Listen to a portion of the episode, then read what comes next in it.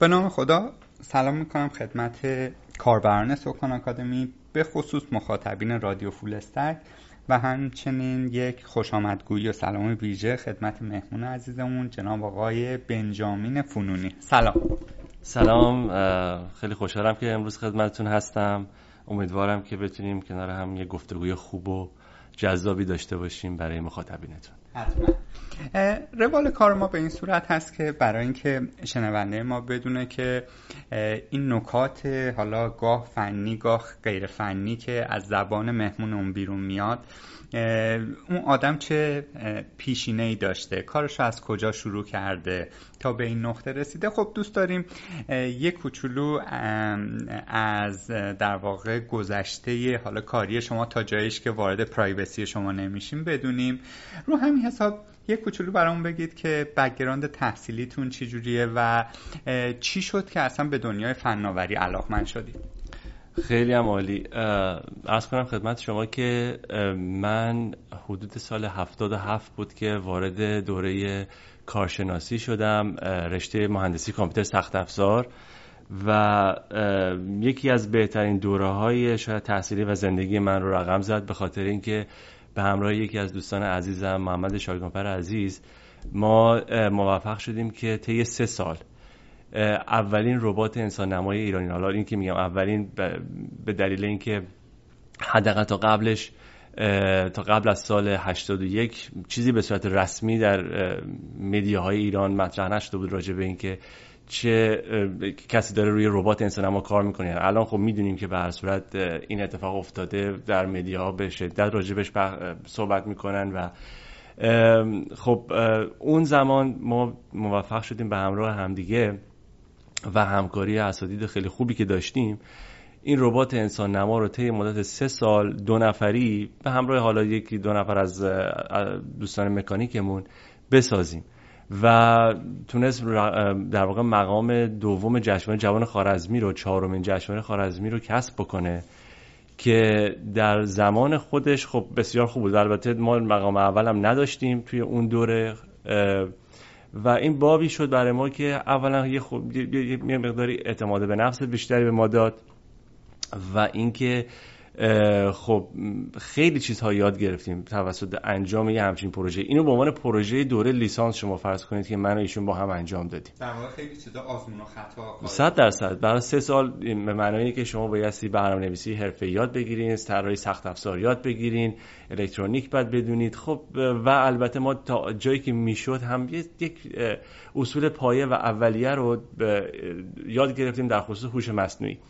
و همینجا بود که علاقمندی من بیشتر شد نسبت به رشته هوش مصنوعی و بعد در مقطع کارشناسی ارشد توی رشته هوش مصنوعی و روباتیک مشغول به تحصیل شدم.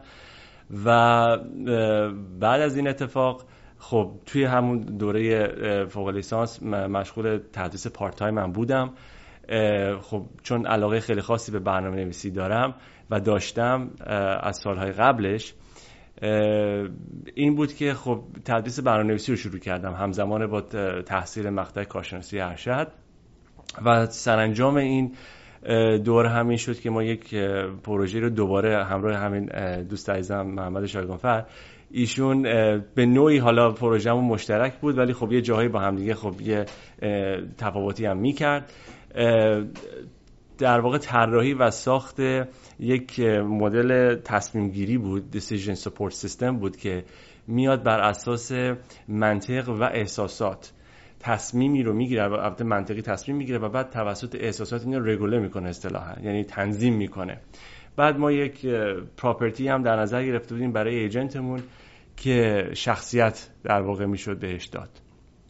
و همه اینا با همدیگه می‌شد یک ای که البته خب پروژه رباتیک بود ولی نه به عنوان یک رباتیک فیزیکال یا ربات فیزیکال بلکه یک ربات نرم افزاری. بعد از این قضیه که دوره کارشناسی ارشد هم تموم شد من دیگه وارد بیشتر بحثای ورود به شرکت ها شدم و البته چون گفتم خدمتتون part-time هم تدریس می‌کردم وقتم هم یه مقداری آزاد شد از یه جایی که تونستم برای یکی دو تا از شرکت ها و مؤسسات کار developer ی هم انجام بدم. تجربه developer ی و research هم به این شکل تا حدی پیدا کردم. و وقتی که وارد شرکت دیگه شدم خب دیگه از اون junior developer خارج شده بودم senior developer بودم و بعد وارد یه تیمی شدیم که مسئول انجام پروژه ملی کارت هوشمند سوخت بود که من اونجا مسئول دو تا از نرم افزارها از بین نه تا نرم افزار بودم که تولید شد.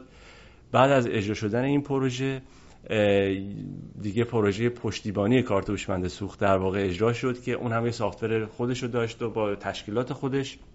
دیگه اونجا مدیر فنی بودم.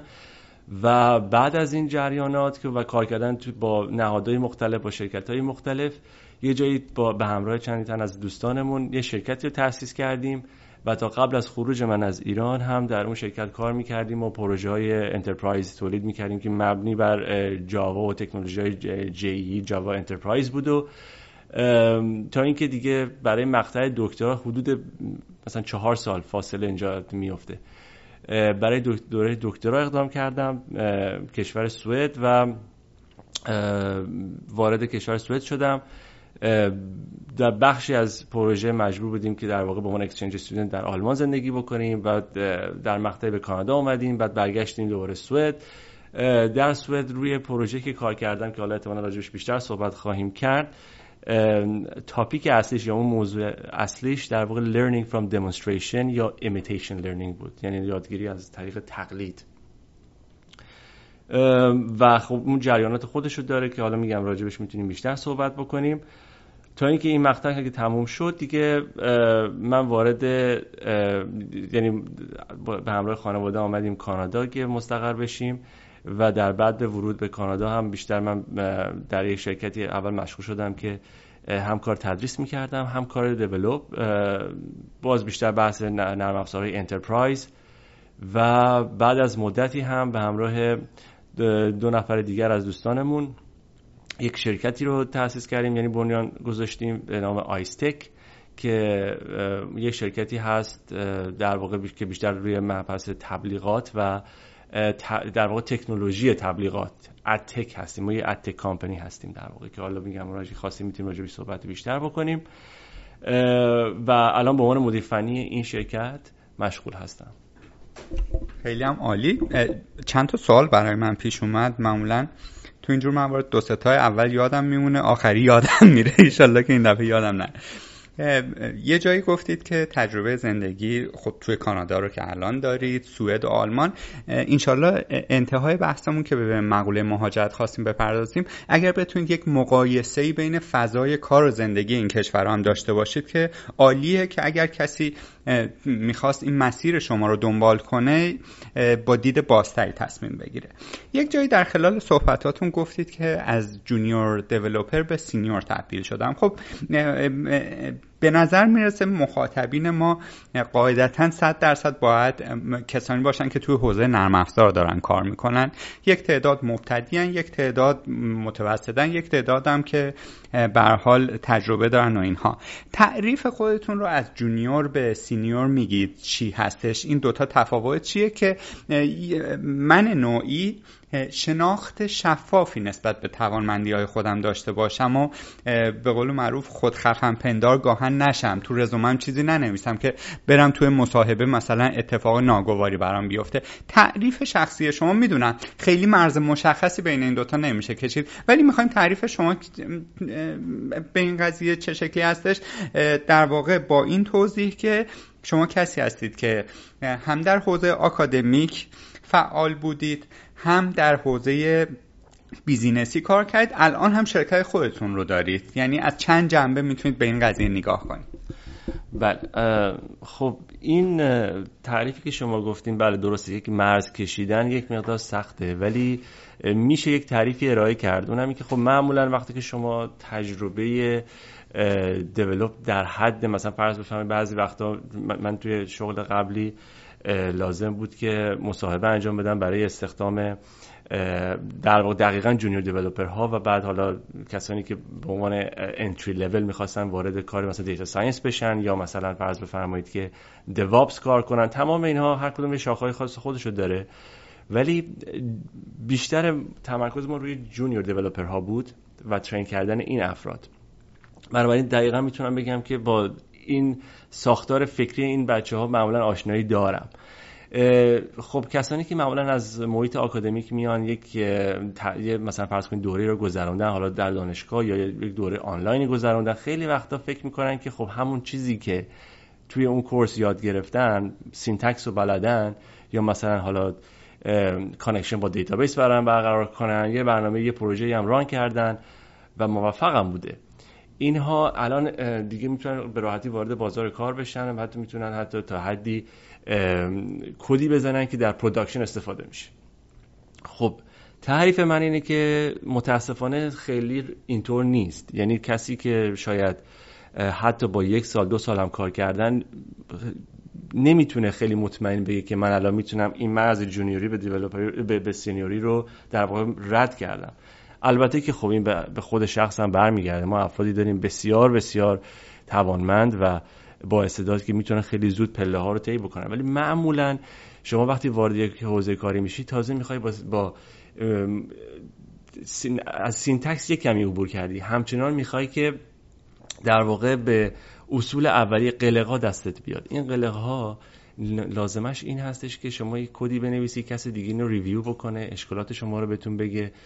و شاید خودت به تنهایی به صورت مستقل نتونی کار رو به تمام برسونی.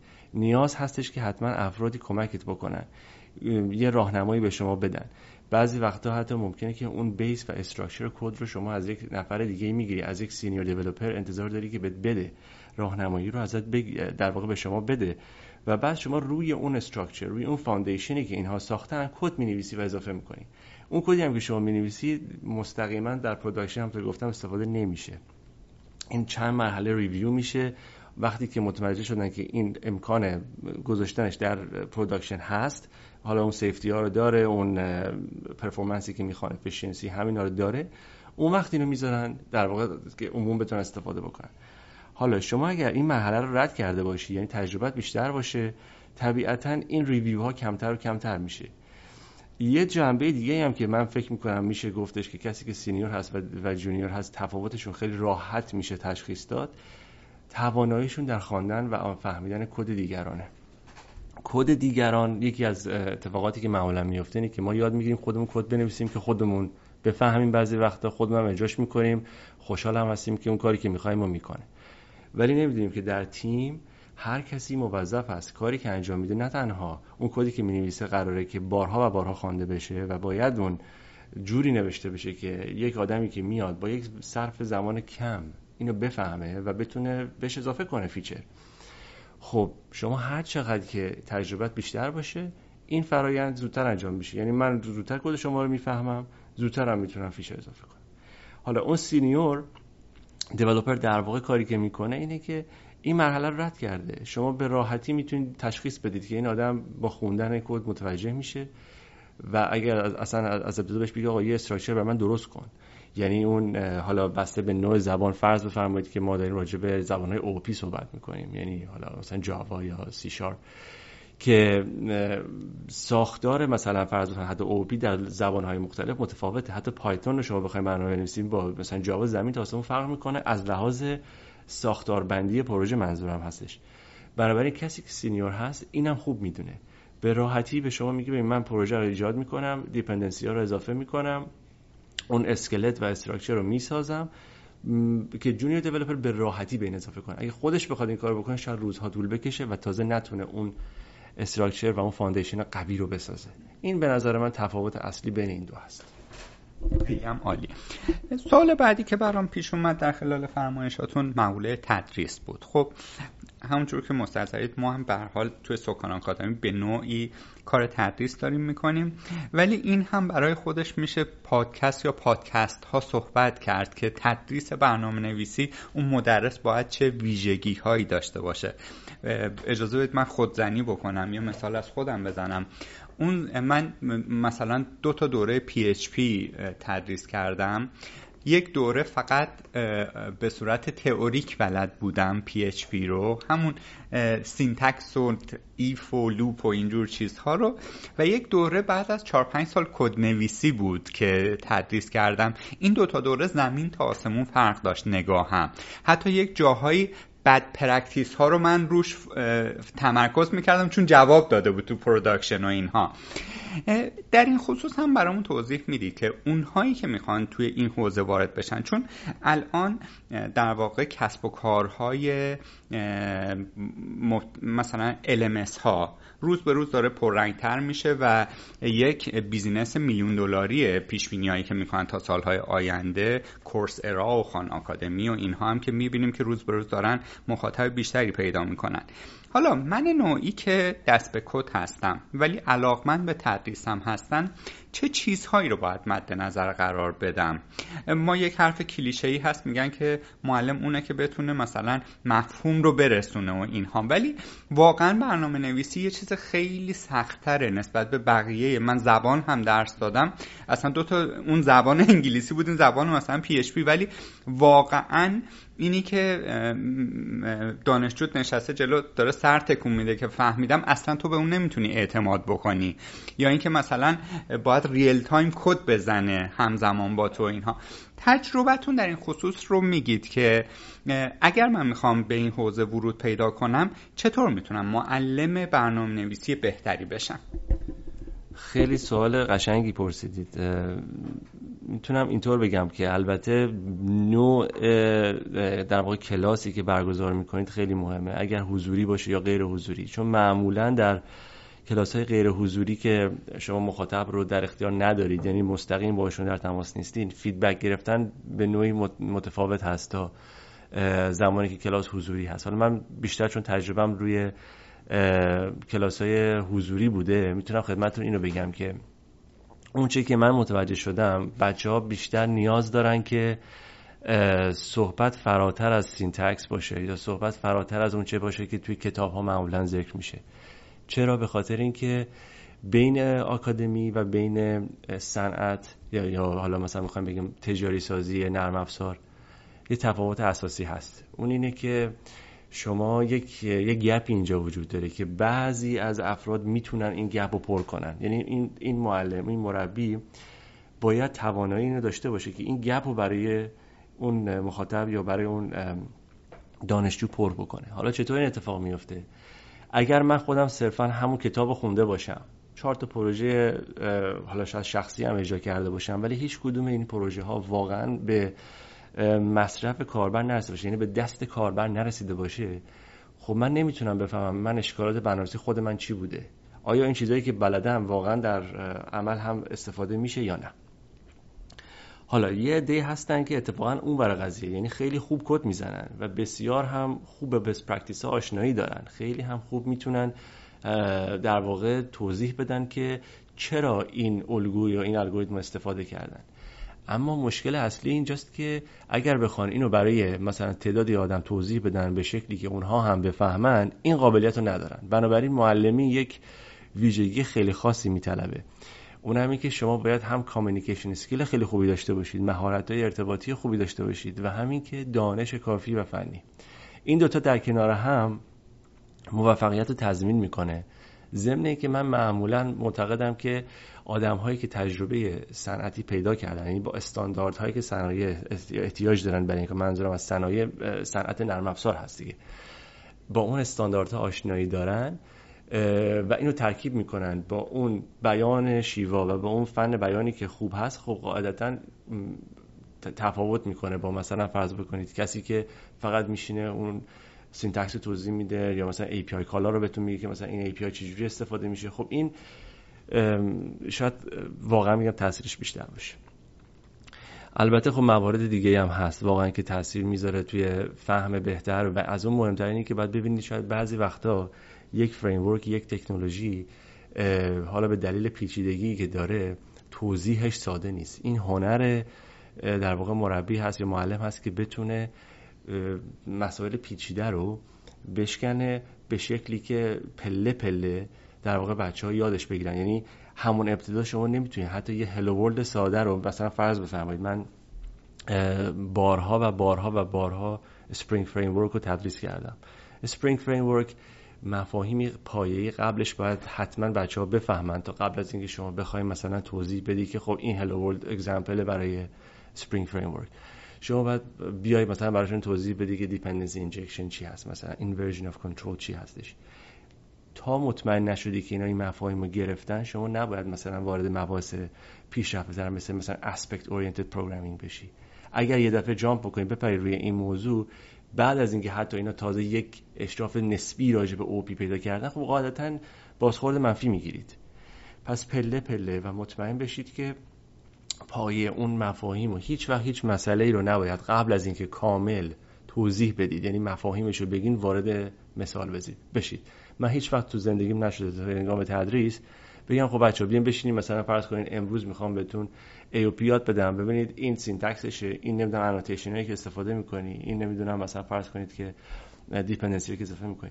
هیچ وقت این کار نکردم. همیشه شروع کردم از توضیح اینکه خب بابا دنیای در واقع paradigm های مختلف programming چیه؟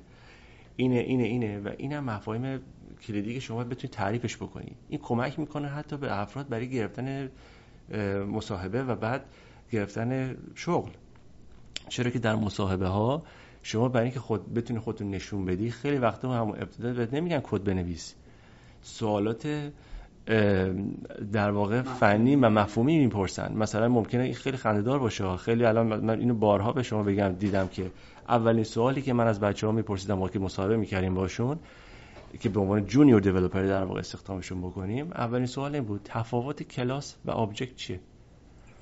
خیلی ها باور نمی‌کنیم. میگن که من کلاس رو 100 دفعه استفاده کردم object هم 100 دفعه استفاده کردم. میگم تعریفش رو به من بگو. فرقشون چیه؟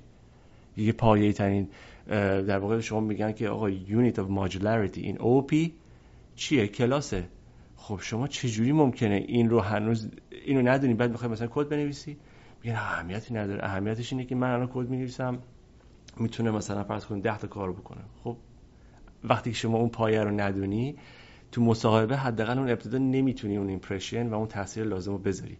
حالا این رد کردی بله میشینی پای کامپیوتر مثلا میگن آقا این فرض کن که linked list رو برا من reverse کن ببینم بلدی یا نه. این میشه مرحله بعدی. اینه که پس مفهوم و فهمیدن و درک کردن و تمرکز روی این بسیار بسیار مهمه و من دوست دارم که کسانی که توی این زمینه فعالیت می‌کنن مربی هستن یا معلم هستن بتونن در درجه اول مفاهیم خوب منتقل بکنن و بعد وارد بحث مثال ها بشن تاثیرش بیشتر باشه. خیلی هم عالی. با اجازهتون دو تا سوال بعدیمون در مورد زبان. یکی زبون برنامه نویسی یکی زبونی که داریم صحبت می‌کنیم. ما در معرفی شما می‌بینیم که با زبون هایی مثل C++, جاوا، پایتون، جاوا اسکریپت کد زدید.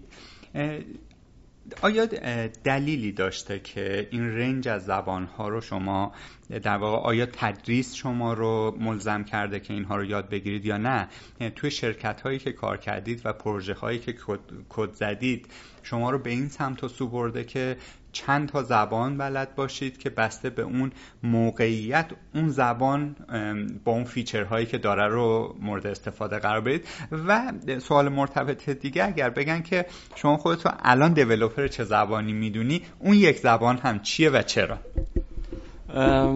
بله این در واقع سوال خیلی جالبیه. اینکه زبان های برنامه نویسی همونطور که می‌دونید حالا اگه نگیم هر روز زبان جدیدی داره به وجود میاد. خیلی خیلی این روند رشد زبان ها و تولید و ایجاد زبان ها شدت گرفته. که البته خب هر کدوم از اینا کاربرد خاص خودشون رو داره. برای من داستان یه ذره تفاوت می‌کرد به خاطر اینکه من ورودم مثلا به دنیای برنامه نویسی و به طور کلی کامپیوتر و تصمیمی که گرفتم مثلا توی این در حوزه فعالیت بکنم. خیلی یه داستان جالبی داره که اگه دوست داشته باشین بهتون بگم.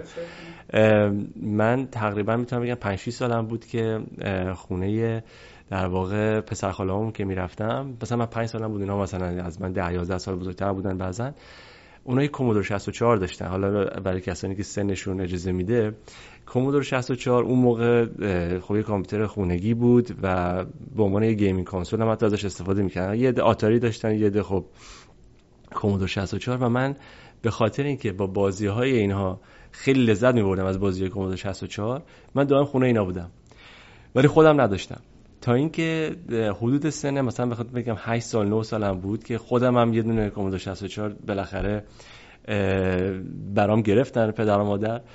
و خب بازی های متعدد با اینا انجام می‌دادم. یه اتفاق جالبی که بود خب من زبان حالا گفتید که بحث زبان انسانی خب من زبان انگلیسی رو از خیلی خیلی کودکی در واقع شروع کردم به یادگیریش. حتی قبل از اینکه زبان فارسی رو الفباش رو یاد بگیرم زبان انگلیسی رو یاد گرفته بودم. یعنی یه تفاوت حالا به این شکل ایجاد شده بود توی روش حالا تربیتی پدر و مادر من. این اینطور بود که علاقه داشتن حتما بایلینگوال من بزرگ بشم. این اتفاق بود که حالا منم با یک انگلیسی دست با شکسته. خب این بازی ها رو انجام می‌دادم و می‌دیدم که چی هستن و چی نیستن. جالب اینجا بود که تاثیر این انقدر روی من زیاد بود که یک روز نشستم یه دونه از این برگه های کاغذ های برگ که موقع خب 60 برگ و 40 برگ بود یه دونه از این کاغذ رو کندم پاره کردم. روی این شروع کردم نوشتن به انگلیسی توضیح اینکه چه بازی می‌خوام بسازم. یک صفحه با بدبختی با همون انگلیسی دست شکسته توضیح دادم که این بازی من راجع به چی هست. آره حالا مثلا به زبان انگلیسی دیگه. بعد کومودور 64 خب هم دیسک می‌خورد هم tape یعنی کاست. به پدرم گفتم یه دونه کاست خام اگه میشه برای من بخر. یه کاست خام برای من خرید اینو گذاشتم داخل cassette player. و دگمه رکورد رو زدم. شروع کردم تمام اون یک صفحه‌ای که نوشته بودم و تایپ کردم. به همون زبان داغون و حدود نیم ساعت تقریبا طول کشید تا اون یه صفحه رو تایپ بکنم تو اون سن.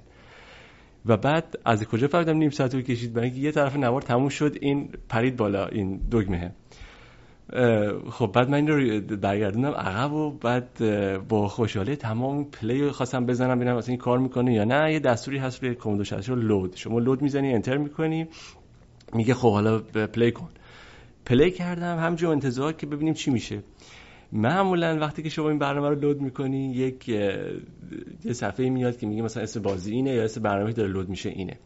هم به حدود 5 6 ثانیه 7 8 ثانیه طول می‌کشه تا این بیاد بعدش هم خودش میره یا شما یک کلیدی می‌زنی. من اینو play کردم همینجور چشم دوختم به اون تلویزیون به اون مثلا چه فرض کن که با اون لامپ CRT از نزدیک همینجوری یه بچه مثلا فرض کن 8 ساله داره همینجوری نگاه می‌کنه به یه صفحه خالی. نیم ساعت تموم شد و لازم نیستش که بخوام توضیح بدم که هیچ اتفاق نیفتاد. ولی برای من یک جاذبه ای داره این خاطره. برای اینکه من فکر کردم خب نکنه من بد توضیح نوشتم که کامپیوتر نفهمیده. شاید من جملاتم غلط بوده. شاید کم توضیح دادم که مثلا اگه بخوام اون هلیکوپتر رو مثلا شلیک کنم بزنم امتیازش رو نگفتم دقیقا چند تا باشه. شاید دلیلش ایناست. خلاصه یه ذره داشتم همینجوری با خودم سر کله می‌زدم که به صورت خیلی اتفاقی یک کتابچه ای رو من پیدا کردم توی جعبه کومودورم. که این خیلی جالبه. توی اون زمان ها وقتی که منوال به شما می‌دادن منوال واقعی بود. منوال به این مفهوم که شما می‌تونید با این مثلا خط کد این کار رو با کومودورتون بکنید. من شروع کردم نگاه کردن. اتفاقا کتاب هم انگلیسیشو داشتم هم فارسیشو. دیدم که نوشته خب اگر این خط رو بنویسید مثلا این انتر رو بزنید این اتفاق میفته اونجا شروع کردم با زبان بیسیک کومودور 64 دو تا برنامه خیلی معمولی. از روی خود اون کتابچه نوشتم. تازه فهمیدم که اوه پس این یه زبان خودشه زبان خودشو می‌فهمه. اینجا بود که برای من کاملا یه جرقه خورد. باور کنید تا قبلش اصلا نمی‌دونستم همچین چیزی می... مثلا کامپیوتر چجوری می‌خواد بفهمه حرف ما رو. چون از دید یه بچه interaction کامله. شما دارید به زبان انگلیسی صحبت می‌کنی یا مثلا با زبان انگلیسی داری برخورد می‌کنی. نمی‌فهمی چه اتفاقی داره میفته این نقطه ورود من شد. تا آخر عمرم هم یادم میمونه که هیچ وقت هیچ وقت تو زندگیم نخواستم شغل دیگه ای داشته باشم. البته اون موقع فکر می‌کردم می‌خوام بازی ساز بشم که البته هیچ وقت نشدم ولی خب حداقل تو همون حوزه فعالیت کردم. این نقطه ورود من بود بعد با آمیگا 500 کار کردم بعد با PC کار کردم با زبان های QuickBasic کار کردم بعد وارد C شدم. توی دانشگاه بیشتر ولی خب به صورت حرفه‌ای دنبال کردم. سی پلاس پلاس رو. زبان جاوا رو من سال 97 یعنی شاید بگم دو سال قبل بعد از اینکه جاوا به صورت رسمی معرفی شد شروع کردم به یادگیریش. اونم با می‌دونید که اون موقع اینترنت هم به اون شکل در اختیارمون نبود که سال 97 نزدیک 22 سال پیش. خب اینترنت به اون شکل نبود. من بعد کتاب میخریدم من افست مثلا از روش میخوندم ببینم که مثلا این می‌رفتم جلوی مثلا دانشگاه خیابان انقلاب. کتاب افست پیدا می‌کردم که از روش بخونم بفهمم این چی میگه.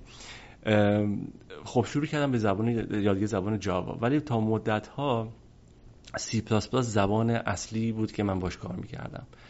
و توی پروژه که در مورد ربات خدمتتون گفتم ما به طور کامل با سی پلاس پلاس برنامه نویسی کردیم و البته ویژوال سی پلاس پلاس توی محیط ویندوز بود. برای توی تدریس من دیگه افتادم توی تدریس جاوا بیشتر. و جاوا شد زبان اصلی که من باش کار کردم و پروژه انجام دادم و تا به امروز اگر من بخوام یک کدی رو خیلی سریع prototype البته بستگی به نوع پروژه هم داره ها بخوام خیلی سریع انجام بدم دستم فوق العاده تنده. یعنی می‌تونم شاید ظرف یک ساعت و نیم دو ساعت برای شما اون base foundation رو درست بکنم که بتونین روش هر کاری که بخواین بکنید و با framework و تکنولوژی های اطرافش هم می‌تونم بگم خیلی خوب آشنایی دارم. چیزی هلوش میگم. 22 ساله که دارم با این زبان کار می‌کنم. ولی زبان مثلا پایتون و زبان مثلا فرض بفرمایید JavaScript خب JavaScript هم این هم باز تو تدریس به من یه جوری force شد که یاد بگیرم. ولی خب چون موقع طراحی وبسایت اینا علاقه من بودم خب JavaScript رو هم به کنار در کنارش یاد گرفتم. امروز استفاده از JavaScript برای من جزو الزاماته به خاطر اینکه ما توی کار الانمونم کدای back end ی داریم که کاملا با Node.js نوشته شده. خب باید اونا رو maintain کنیم اونا رو باید نگهداری بکنیم. در این حال هم به خاطر کارم در زمینه machine learning و کلا هوش مصنوعی باز دستم تندتر توی نوشتن کد با پایتون به خاطر اینکه اگه بخوام اینو با جاوا بنویسم بیشتر طول می‌کشه.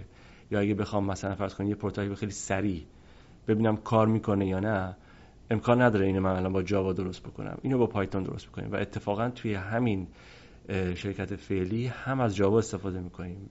به, به کرات. هم از پایتون استفاده می‌کنیم. به کرات. هم از Node.js استفاده می‌کنیم. به کرات. همین که خب Swift استفاده می‌کنیم برای آی او البته اینو خود من دیگه همه اینا رو انجام نمیدم. و همینطور PHP و React. React JS برای کار front end. این میشه زبانهای برنامه نویسی و اینکه اصلا چرا من افتادم توی این جریان. حالا در مورد زبانهای انسانی و اینکه حالا علاقه مندی من به زبان اصلا به طور کلی خب شاید به کودکی برمیگرده دوباره. و اینکه حالا اون موقع به یک اجباری از سمت پدر و مادر من زبان انگلیسیم رو بهتر از زبان فارسی اول حتی می‌تونستم صحبت بکنم. بعد بهتر و بهتر شد خب زبان فارسی و بعد اینکه اصلا دیگه خب اتوماتیک اون شد زبان دومش شد زبان اول. ولی تا مدت ها برای من این مسئله بود که من باید بتونم خودم مستقل بدون نیاز به کمک متون مختلف انگلیسی رو بفهمم فیلم انگلیسی کارتون انگلیسی رو بفهمم و یه دفترچه درست کرده بودم تک تک لغات مختلف رو که تو کارتون ها می‌دیدم تو یادداشت می‌کردم معنیش رو در می آوردم و این تو ذهن من میموند. اصطلاحات کلاس هم خب می‌رفتم دیگه. و خب به این شکل شد که این دوتا زبان برای من خیلی جدی جلو رفت. اما رسیدیم به اینکه خب بحث های مهاجرت که جدی میشه شما اتوماتیک دیگه میفتی دنبال اینکه ببینید خب ضعف های شما توی به خصوص کامیکیشن چیا هست. دیگه من تقریبا از زبان انگلیسی عبور کرده بودم. رسیدم به زبان های دیگه ای که علاقه من بودن. یه مدت زبان آلمانی رو توسط که دوستانم شروع کردیم به خوندن. اون علاقه شخصی بود. بعد که وارد سوئد شدم خب سوئد یه کشوری هستش که تعصبی نسبت به زبان ندارن نسبت به زبان خودشون ندارن. شما می‌تونید بدون که زبان سوئدی یاد بگیرین در محیط های مختلف کار بکنید. با همون انگلیسی به خوبی کارتون را میفته حتی می‌تونم بگم بیشتر از کارتون را افتادن می‌تونم بگم حرف بزنم. حتی یعنی شما به هر اداره دولتی زنگ بزنید. مثلا فرض کنید که امروز می‌خواین زنگ بزنید اداره برق نمی‌دونم بگی آقا این بیلی که برام اومده مشکل داره. اصلا مهم نیست. زنگ بزن به اداره مثلا مالیات زنگ بزن به جایی که ازش اینترنت گرفتی یا هر کاری می‌خوای بکنی. از یک بچه مثلا 7 8 ساله تا یه پیرمرد 80 ساله می‌بینی که همه به راحتی با شما کامیکیت می‌کنن. حالا یه درصدی خیلی بهتر به دلیل کارشون. یه عده‌ای حالا مثلا می‌تونن فقط ارتباط کلی با شما داشته باشن. بنابراین هیچ وقت شما نیاز به یادگیری زبان سوئدی نداشتی. اما به دلیل اینکه من سوئدی ها رو بسیار دوست دارم و می‌تونم بگم که امروز چند تا از بهترین دوستان من سوئدی هستن. یعنی بست فرند هایی که می‌تونم ازشون یاد بکنم که تازه مثلا شاید ده سال بیشتر نیست با هم آشنا هستیم. سوئدی هستن. و یکیشون اتفاقا سوپروایزر سابق من هست که با سن حدود 60 و شاید 5 6 سال یکی از بهترین دوستان من هست. به دو برابر سن دو برابر سن من و بهترین دوست من هست از هر لحاظ رول مدل من هست هم از لحاظ اخلاقی هم از لحاظ فنی. به همین خاطر هستش که علاقه من شدم به یادگیری زبان سوئدی. به خاطر اینکه دوست دارم ببینم این افرادی که من انقدر دوستشون دارم چی میگن؟ چه زبانی دارن؟ چون با هر یادگیری زبان شما داری اون فرهنگ هم بهش نزدیکتر میشی. شما علاقه پیدا می‌کنی که ببینی این دنیایی که اینا دارن چجوری نگاه می‌کنن دنیا رو؟ این تو زبانشون متبلور هست اگه همینطور نگاه بکنید. خب یه مقدار با زبان سعودی آشنا شدم نه در حدی که بتونم مثلا کار توی مثلا فرض کنیم محیط آکادمیک کامل مثلا با سعودی انجام بدم. خب برای می‌تونستیم روزمرگی خودمون رو بگذرونیم. بعد به دلیل اینکه به عنوان اکسچنج استودنت رفتم آلمان با به همراه خانواده البته. اونجا مجبور شدم به دلیل اینکه سیستم آلمان و به طور کلی فرهنگ آلمانی های مدر متفاوت هست و علاقمندی زبانشون و تعصبشون به زبان خب بیشتر تا مثلا کشور اسکاندیناوی. و البته چون من در برلین بودم برلین هم یک شهری است با یک سابقه و یک هیستوری که خب خیلی ما تو فیلم ها دیدیم.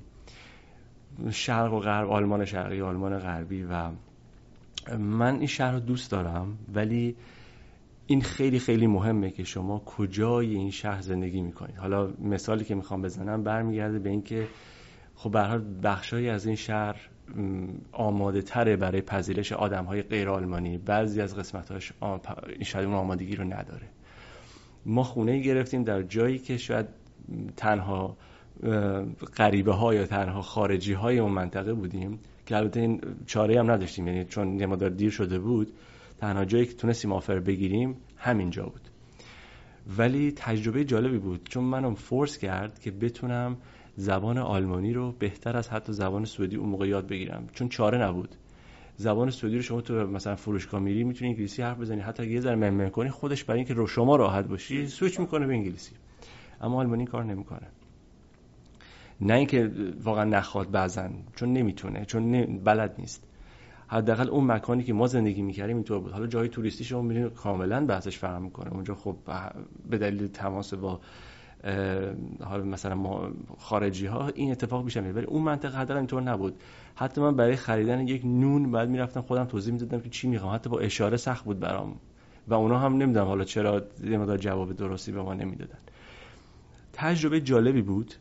یه مقدار اولش تلخ بود ولی بعد که نگاه می‌کنم بهش می‌بینم که خب یه اپورتونیتی یه فرصت بود که یک زبانی رو شما به این ترتیب یاد بگیری و یه فرهنگ جدیدیه یعنی من ازش میگم حالا تجربه خوب و بد با هم قاطیه به خصوص زندگی سالهای زندگی در آلمان یعنی سالها که ماهای زندگی در آلمان. ولی فکر می‌کنم در کل وقتی برمیگردم البته از همسرم بپرسید اون تجربه متفاوتی داره اون شاید خیلی خوشحال نبود از مدتی که اونجا بودیم ولی من حالا به عنوان یک شاید فرصت به نگاه کردم. الان ناراحتش نیستم. زبان فرانسه هم که خب به خاطر اینکه یه کانادا زندگی می‌کنیم و علاقه مندی شخصی هم دوباره بود بیشتر یاد گرفتم الان چند ساله که زبان فرانسه هم دارم یاد می‌گیرم. خب تو اونم وضعیتم الان در حدیه که بتونم مکالمات روزمره رو تا حدی انجام بدم. ولی بقیه زبان ها رو میگم اگرم چیزی پیش بیاد من همیشه علاقه من به یادگیری هستم.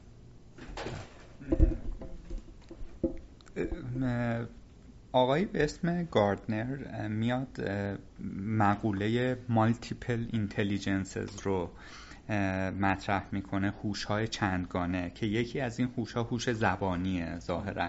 آیا میشه گفت که شما جدای از بقیه چیزها هوش ریاضیاتی و اینا که دارید هوش زبانی هم داشتید که تونستید موفق بشید؟ ببینید من فکر می‌کنم یکی از مهمترین عوامل موفقیت تو یادگیری زبان اینه که کی شروع می‌کنید و چقدر استمرار در یادگیریش دارید. ببینید مثلا میگم من اگر هر روز در حال حاضر هر روز هر روز حداقل نیم ساعت دارم فرانسه می‌خونم. دلیل اینکه این کارو می‌کنم همین نیستش که وقت اضافه دارم یا مثلا فرض کنید که بیکارم کار دیگه ندارم نه اصلا این نیست.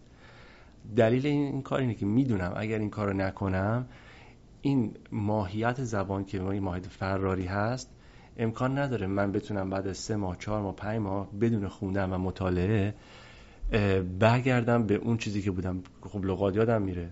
خیلی ساده. به خصوص اگر که من خیلی محاورم با کسی نداشته باشم که ندارم زیاد واقعا. انگلیسی داستانش فرق می‌کنه. ولی چون اون از سن کم بوده تقریبا دیگه بعید می‌دونم یادم بره. ولی زبانهای دیگه مثلا حتی سوئدی یا آلمانی شدن دیگه برام کم کاربرد شده. خب در شرف فراموشی هست واقعا. ولی خب هنوز مثلا کاری که می‌کنم با دوستانی که داریم فیسبوک یا مثلا اینستاگرام حتما اگه دوستم سوئدی هست باشون سعی می‌کنیم سوئدی ارتباط داشته باشیم. دلیلش اینه که این connection برقرار بماند.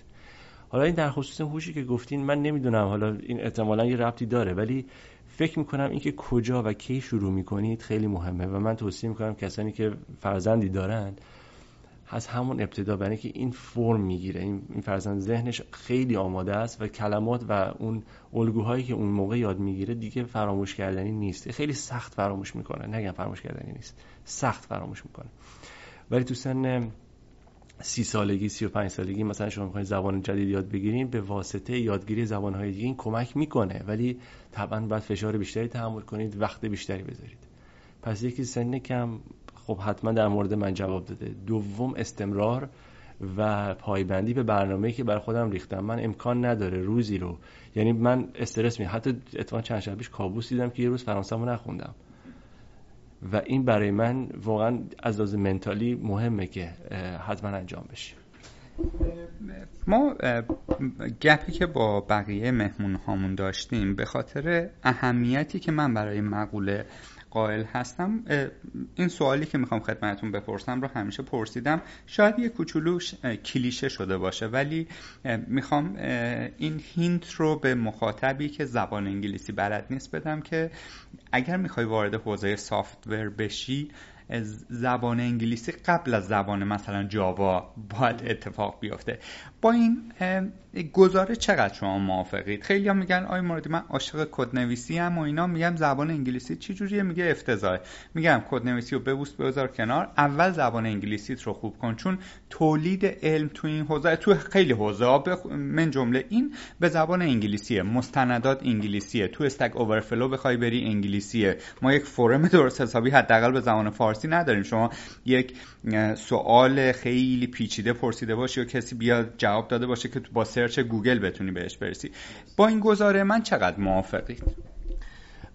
من فکر می‌کنم که امروز زبان علم به طور کلی زبان انگلیسی هست. حالا به چند دلیل نه تنها فقط برای برنامه نویسی به دلایل بسیار زیادی شما باید این زبان رو فرا بگیرید. اونم همونطوری گفتم خیلی زود خیلی زود. دلیل اصلیش اینه که خب به عنوان یک زبان رایج و بین المللی شما خیلی وقتا پیش میاد که بتونید خودتون رو در واقع پرزنت بکنید در مقابل هر کسی. حالا شاید یه سفری اصلا بخوایم برین اتفاق بیفته. ولی به خصوص در زمینه علم و تولید نرم افزار همونطور که گفتین آشنایی با این زبان حداقل کمک می‌کنه که شما یک بتونید مطلبی رو که به دنبالش هستین پیدا بکنید. با خوندن همین در واقع بلاگ های مختلف تیوتوریال های مختلف کتاب های مختلف. من هیچ وقت حالا کتاب فارسی در زمینه هیچ کدوم از مباحث علمی نخوندم. هیچ وقت. دلیلش هم این نیستش که ترجمه بد بوده یا هرچی.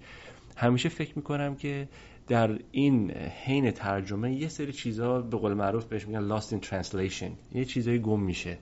یه چیزایی هستش که یا خوب ترجمه نمیشه به خود در مسائل فنی. و دومی که شما در نهایت می‌بینی که یه سری واژه ها استفاده میشه که من باش حداقل بیگانم. امروز هم حالا تو گفتگومون من ممکنه مثلا سعی می‌کنم که تا جایی که میشه واژه های فارسی که می‌دونم در مورد یک حالا تاپیکی یک کانسپتی اونا رو به کار ببرم که کسانی که با اونا آشنا اونا رو بدم. ولی خیلی وقتا برای منم مشکله. چرا؟ چون توی مثلا لیترچری که من خوندم همیشه اون بوده. هیچ وقت فارسیشو نخوندم که بتونم حتی شما اگه با من صحبت بکنیم مثلا راجبه بعضیا میگن یه, یه چند وقت پیش یه چیزی داشتم میخوندم یه دوستان یه ایمیلی برام زده بود. فارسی نوشته بود تمام مثلا الگوریتم و تکنولوژی هایی که استفاده می‌کرد. من دیدم این اصلا به یه زبان کاملا دیگه ای نوشته همیشه فارسی بود فونت فارسی بود کلمات فارسی بود. من نمیفهمیدم این چیه.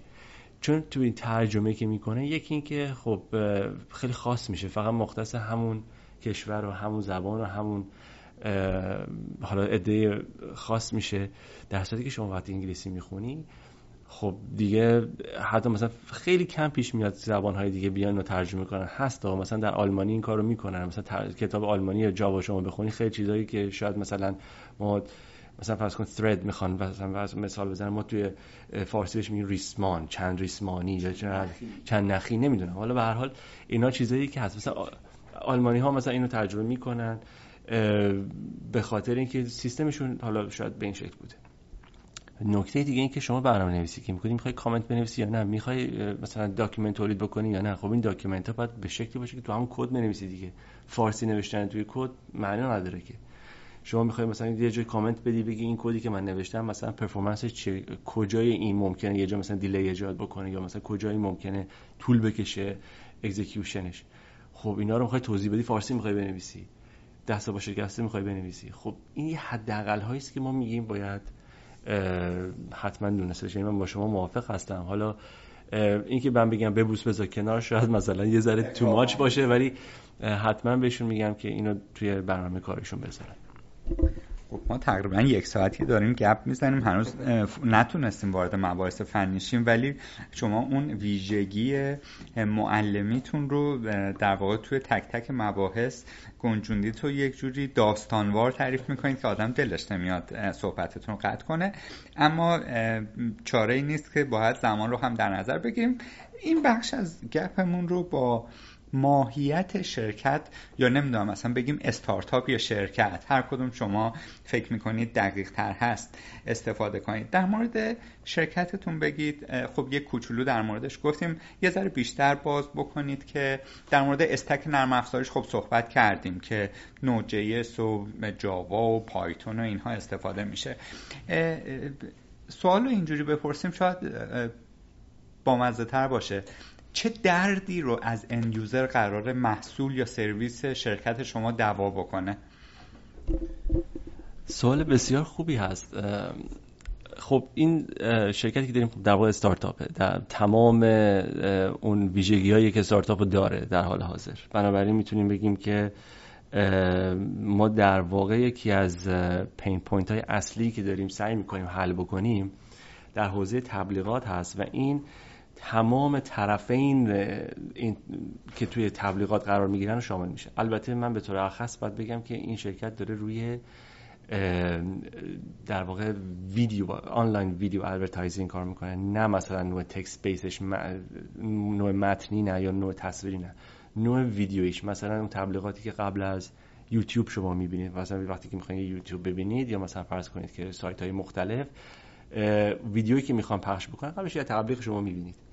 خیلی وقتا من اینطوری از شما بپرسم جناب مرادی تا حالا پیش آمده که موقعی که دارید مثلا یوتیوب نگاه می‌کنید این تبلیغ میاد و شما به صورت بی صبرانه منتظر هستید که اون اسکیپ باتن اون پایین در سمت راست ظاهر بشه که شما روش کلیک کنید. الان مثلا چیز حدود 5 ثانیه است. اگر به شما بگن که این میشه یک ثانیه خوشحالتر هم میشین. می‌خوای زودتر بزنی فقط بره که اون content ی که می‌خوای ببینی. یا معمولا چرا اینطور هست؟ اصلا چه اتفاق اینجا میفته این pain point چیه؟ خب منم به عنوان viewer یعنی کسی که دارم اینو مشاهده می‌کنم داره آزارم میده. دارم یه تبلیغی می‌بینم احتمالا بی ربط. دوم در جای نامناسب چون دارم یه content ی مثلا فرض کنید دارم یاد می‌گیرم که توی PHP فلان کارو چه کار انجام چه انجام بدم یه دفعه می‌بینم تبلیغ آودی اومده جلو. خب این حتی اگرم دوست داشته باشم آودی رو خیلی هم بهش فنش باشم جایی که این داره میاد درست نیست. خب این یه pain point برای user در واقع viewer ما. حالا به اینو از دید تبلیغات گر یا اون کسی که در واقع تبلیغاتش شما می‌خوای ببینی نگاه کن. اون اومده هزینه هنگفتی کرده. میلیون ها دلار هزینه کرده که بیاد اون تبلیغ رو بسازه بذاری جلو شما که ظرف 5 ثانیه شما اسکیپش کنی. طبیعیه که اونم براش این پین پوینته. اونم دوست نداره که هزینهش بره کنار. پلتفرم اپراتور یا در واقع اون مدیایی که شما توسطش می‌بینید مثلا یوتیوب. پلتفرم یوتیوب یا حالا پلتفرم های دیگه.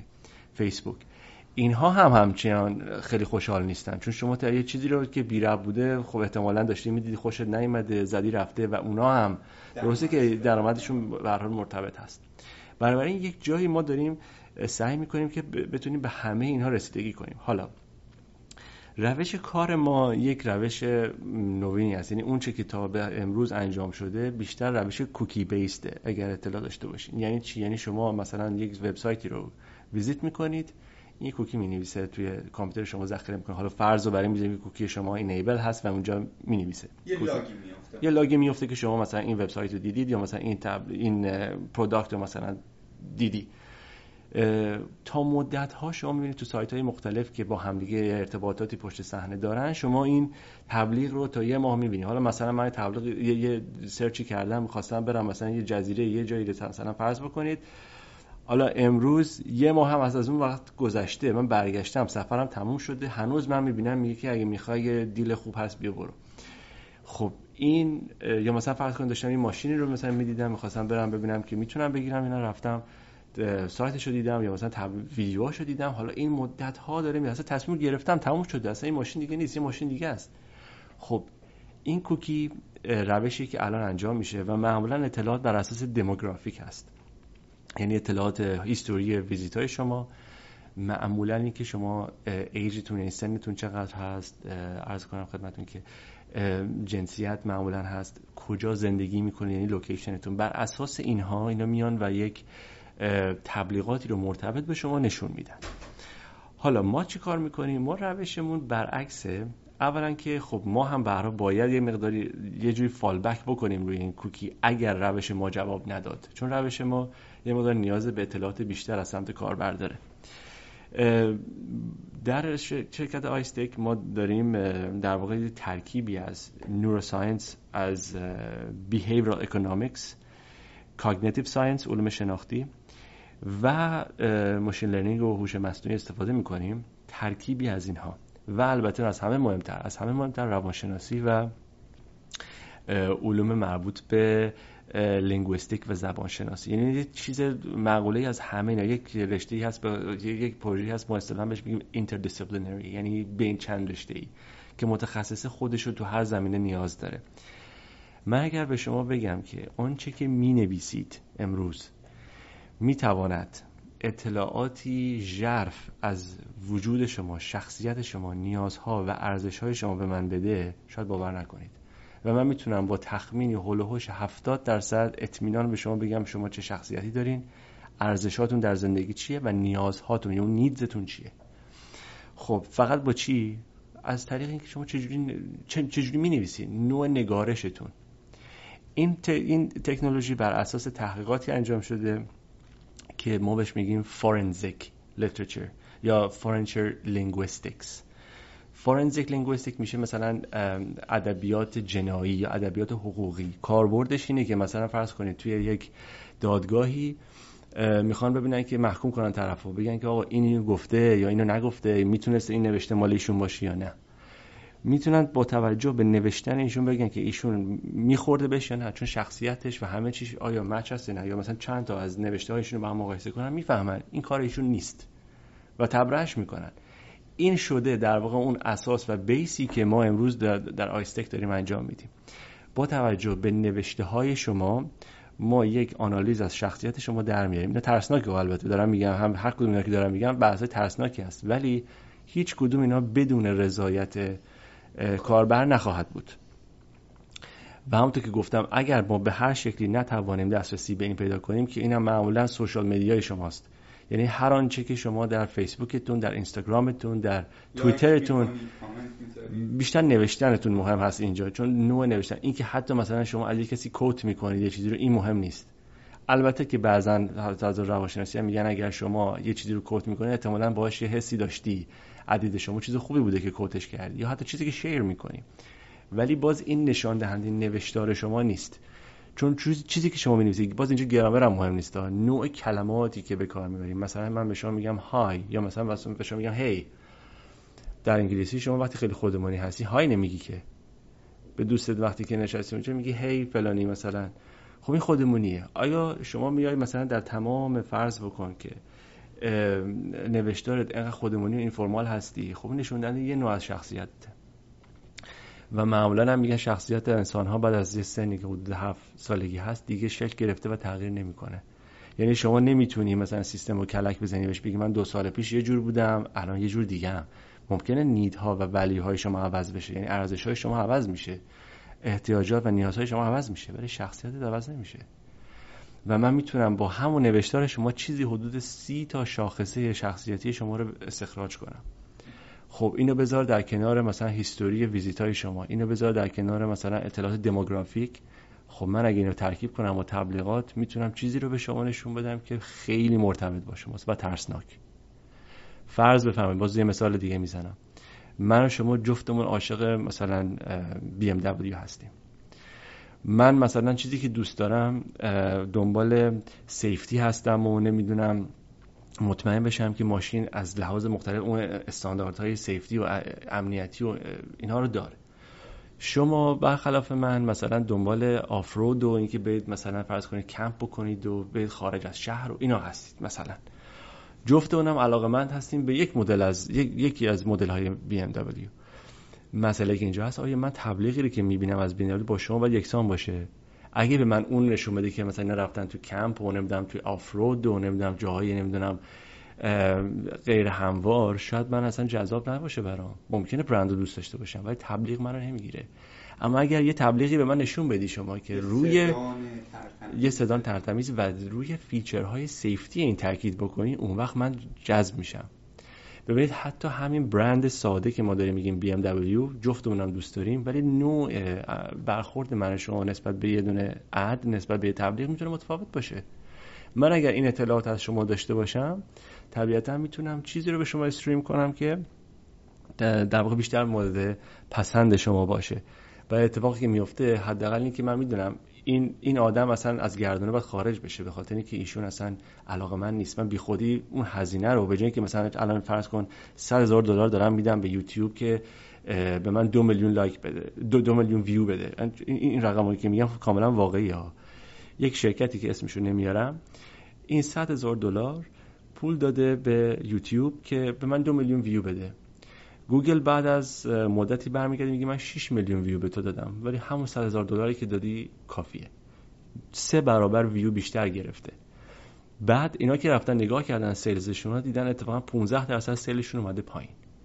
بنابراین میزان ویو با میزان sale اصلا همخوانی نداره. اینجا شما به دنبال ویوی بیشتر نیستی. به دنبال مرتبط بودن اون آدم و تبلیغ. دقیقا target audience تون باید درست انتخاب بشه. خب حالا ما می‌تونیم چیکار بکنیم؟ من الان برم مثلا از شما بخوام که چجوری من دسترسی پیدا کنم به مثلا social media ی شما که گفتم از طریق حتما ما GDPR compliant هستیم همه اینا هست. یعنی شما حتما با قبلش consent اینو بدی که ما شما رو follow کنیم. وقتی که این اتفاق میفته حالا این بخش بحثی از که دارم می‌کنم بخشش مربوط میشه به stage های دیگه ای که ما توی استارتاپ داریم انجام میدیم که الان ما تو چون توی stealth mode هستیم یا اون حالت نامحسوس من نمی‌تونم خیلی باز بکنم که داریم چیکار می‌کنیم اونجا ولی سه تا فاز هست. فاز اولش که اون recommender system سیستم توصیه گره core و هسته اصلی این product یه که ما داریم تولید می‌کنیم و product هایی هستش که داریم تولید می‌کنیم. طبیعتا من اگر بتونم این قسمت رو خوب انجام بدم قسمت های بعدی که ما داریم انجام میدیم دیگه می‌تونم بگم با تقریب بالا عملکرد خوبی خواهد داشت. حالا اگه من نتونم شما رو فالو بکنم برمیگردم به همون اطلاعات دموگرافیکتون که همونی که هست. و اینطوری میشه که شما دیگه نیازی نیست مثلا 100 هزار دلار پول مثلا دو میلیون ویو بدی. حتی اگه مثلا از تعداد مثلا دو میلیونی که شما مد نظر 100 هزار تاشون 50 هزار تاشون هم حتی واقعا به معنای واقعی. اینو ببینن و اکشنی که لازمه رو انجام بدن. مثلا اکشنی که در مورد بی هست اینه که برین یه test drive بهشون زنگ بزنی به dealership بگی که آقا من دارم میام مثلا می‌خوام test drive کنم. این یعنی تبلیغت کار کرد. این یعنی یه verification که درست انتخاب کردی. و اینا می‌تونن بودجهشون رو تنظیم بکنن که برای کی چی رو تولید بکنن. این هدف کلی هست. خیلی عالی. همونطور که فرمودید اینجا سوال خیلی میشه مطرح کرد. هر کدوم احساس کردید که داره وارد اون خط قرمز های کسب و کارتون میشه که اصلا جواب ندید. حالا ما چنین محصولی تولید کردیم. نیاز داریم سوارش کنیم روی پلتفرم های محبوبی که الان هستن. یکیش یوتیوب یکیش چه می‌دونم بقیه شبکه های اجتماعی و اینها. برای این هم پلنی هست که گوگل رو مجاب کنیم که خودت که توی هوش مصنوعی حرف رو گفتن داری بیا از محصول من استارتاپ استفاده بکن. این یک سوال سوال بعدی این که این کور اگر اینقدر شما دارید میگید که دقیق داره کار می‌کنه به غیر از بحث تبلیغات خیلی جای دیگه هم می‌تونه کاربرد داشته باشه. مثلا من بعد از اینکه با تست MBTI آشنا شدم تست رو زدم و یک چیزایی در مورد من گفت خصیصه‌هایی گفت که یه بخش های پنهانی از شخصیتمو بهم نشون داد. گفت تو تو این حوزه لنگ می‌زنی ها تو این سیچویشن قرار نگیر. چون رفتار نامعقولی ممکن است خودت نشون بدی. حالا آیا میشه یک محصولی از این extract کرد که من به شکل یک روانشناس با یک ربات صحبت کنم؟ دل نوشته مقاله اگه بلاگر هستم مقالاتم رو بهش بدم بگه که تو این, این خوبیات این بدیات این مشکلات رو داری و مثلا چه می‌دونم اگه با همسرم یه مشاجره داشتم اون رو بیام یه تکس کنم بهش بدم بگه که مشکل از اینجا داره ناشی میشه. نمی‌دونم منظورم رو تونستم برسونم یا نه. سوال بسیار جالبیه. می‌خوام بگم که اتفاقا الان یک لحظه احساس کردم انگار جلوی اینوستر نشستم و بعد توضیح بدم که چرا. مثلا فرض کنید که چون چون چند تا سوال رو پرسیدین شما که من بعد دونه دونه جواب بدم. نه نه مشکلی نیست. می‌تونم پاسخ بدم. یکی اینکه در مورد اینکه فرمودید که خب مثلا فرض کن حالا گوگل با اون عظمتش و با این همه نیروهای متخصصی که داره شما می‌خوای مجابش بکنید که از این سیستم استفاده کنه. من یه چیزی خدمتتون بگم یه, یه آماری می‌خوام بدم. در حال حاضر فقط online video advertising. نوعای دیگه تبلیغات رو نمیگم. فقط online video advertising. تلویزیون هم نمیگم text base هم نمیگم انواع دیگه هم نمیگم. در حال حاضر revenue ی که داره برای شرکت هایی که تو این حوزه فعالیت می‌کنن 30 میلیارد دلاره. این تا سال 2021 میشه 60 میلیارد دلار. به دلیل اینکه بیشتر مردم دارن میرن طرف on demand و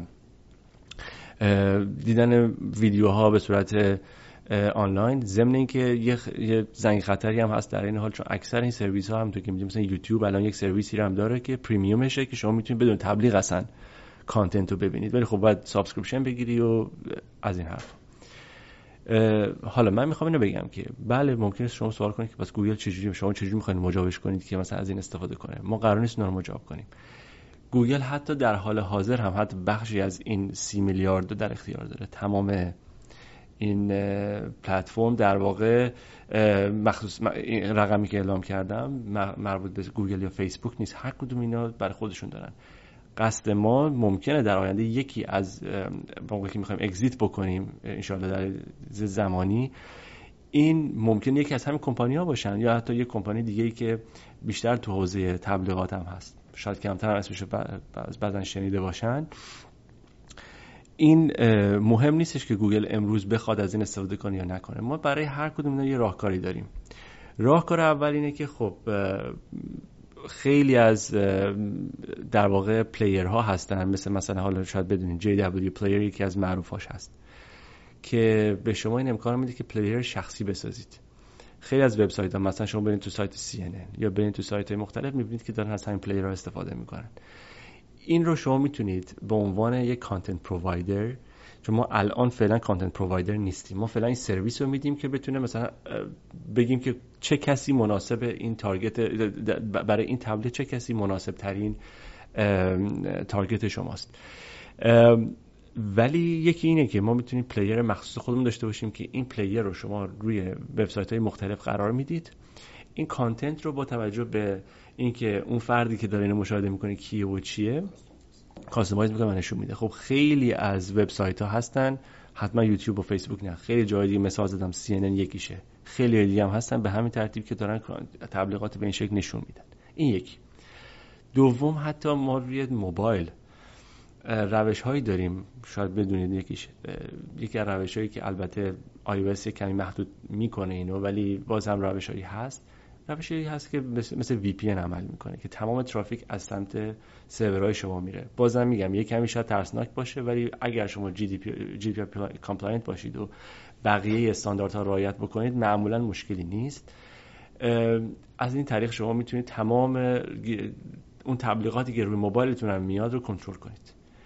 راه دیگه هم که هست خب افزونه هایی که شما اضافه می‌کنید روی browser تون. یعنی solution های متعددی وجود داره تا در نهایت اگر هم حتی شما با گوگل هم نتونستین صحبت بکنید این افزونه وجود داره که می‌تونه block یا unblock بکنه ویدیو رو حداقل. در نتیجه اونجایی که میونه تو شاید گوگل بیاد التماس کنه بگه آقا بیخیال ما شو خب ببین من همین می‌خوام بگم. یعنی پس دلیل نداره من مستقیم برم با گوگل صحبت کنم. و حتی رقیق به ما اگر هم حتی که وجودم داره. خب واقعا اینه که این این این مقوله خیلی نوعی میگم مثلا دست نخورده و بکری که نیست که این اتفاق خیلی شیرینه و خیلی هم معمولا شرکت ها علاقمند هستن که تو این حوزه وارد بشن. چون پول زیادی توشه. بنابراین هر نوآوری که انجام میشه شما فکر خیلی قسمتاشو بکنید. حالا که دارم میگم هیچ کدومش راه حل نهایی و قطعی که دارم صحبت می‌کنم نیست. ولی می‌خوام بگم راهکار وجود دارد. با توجه به این که هر کسی چه جوری به هر حال چه محدودیتی داره ما می‌تونیم که به این ترتیب راهش رو پیدا بکنیم. در خصوص سوال بعدیتون یا قسمت بعدی که در واقع هست که آیا من می‌تونم از این استفاده بکنم؟ برای اینکه مثلا یه وبلاگی دارم یا مثلا فرض کنید توضیح می‌خوام برای همسرم بفرستم ببینم آیا این خوبه این چیزی که نوشتم مشکل داره. ما همچین سرویسی داریم الان. و البته فقط و فقط در حال حاضر این سرویس رو داریم به تیر 1 کامپنیز ارائه میدیم. یعنی کمپانی هایی که حالا بهش میگیم دسته یک فقط فعلا. یعنی مشتری ما افرادی هستن که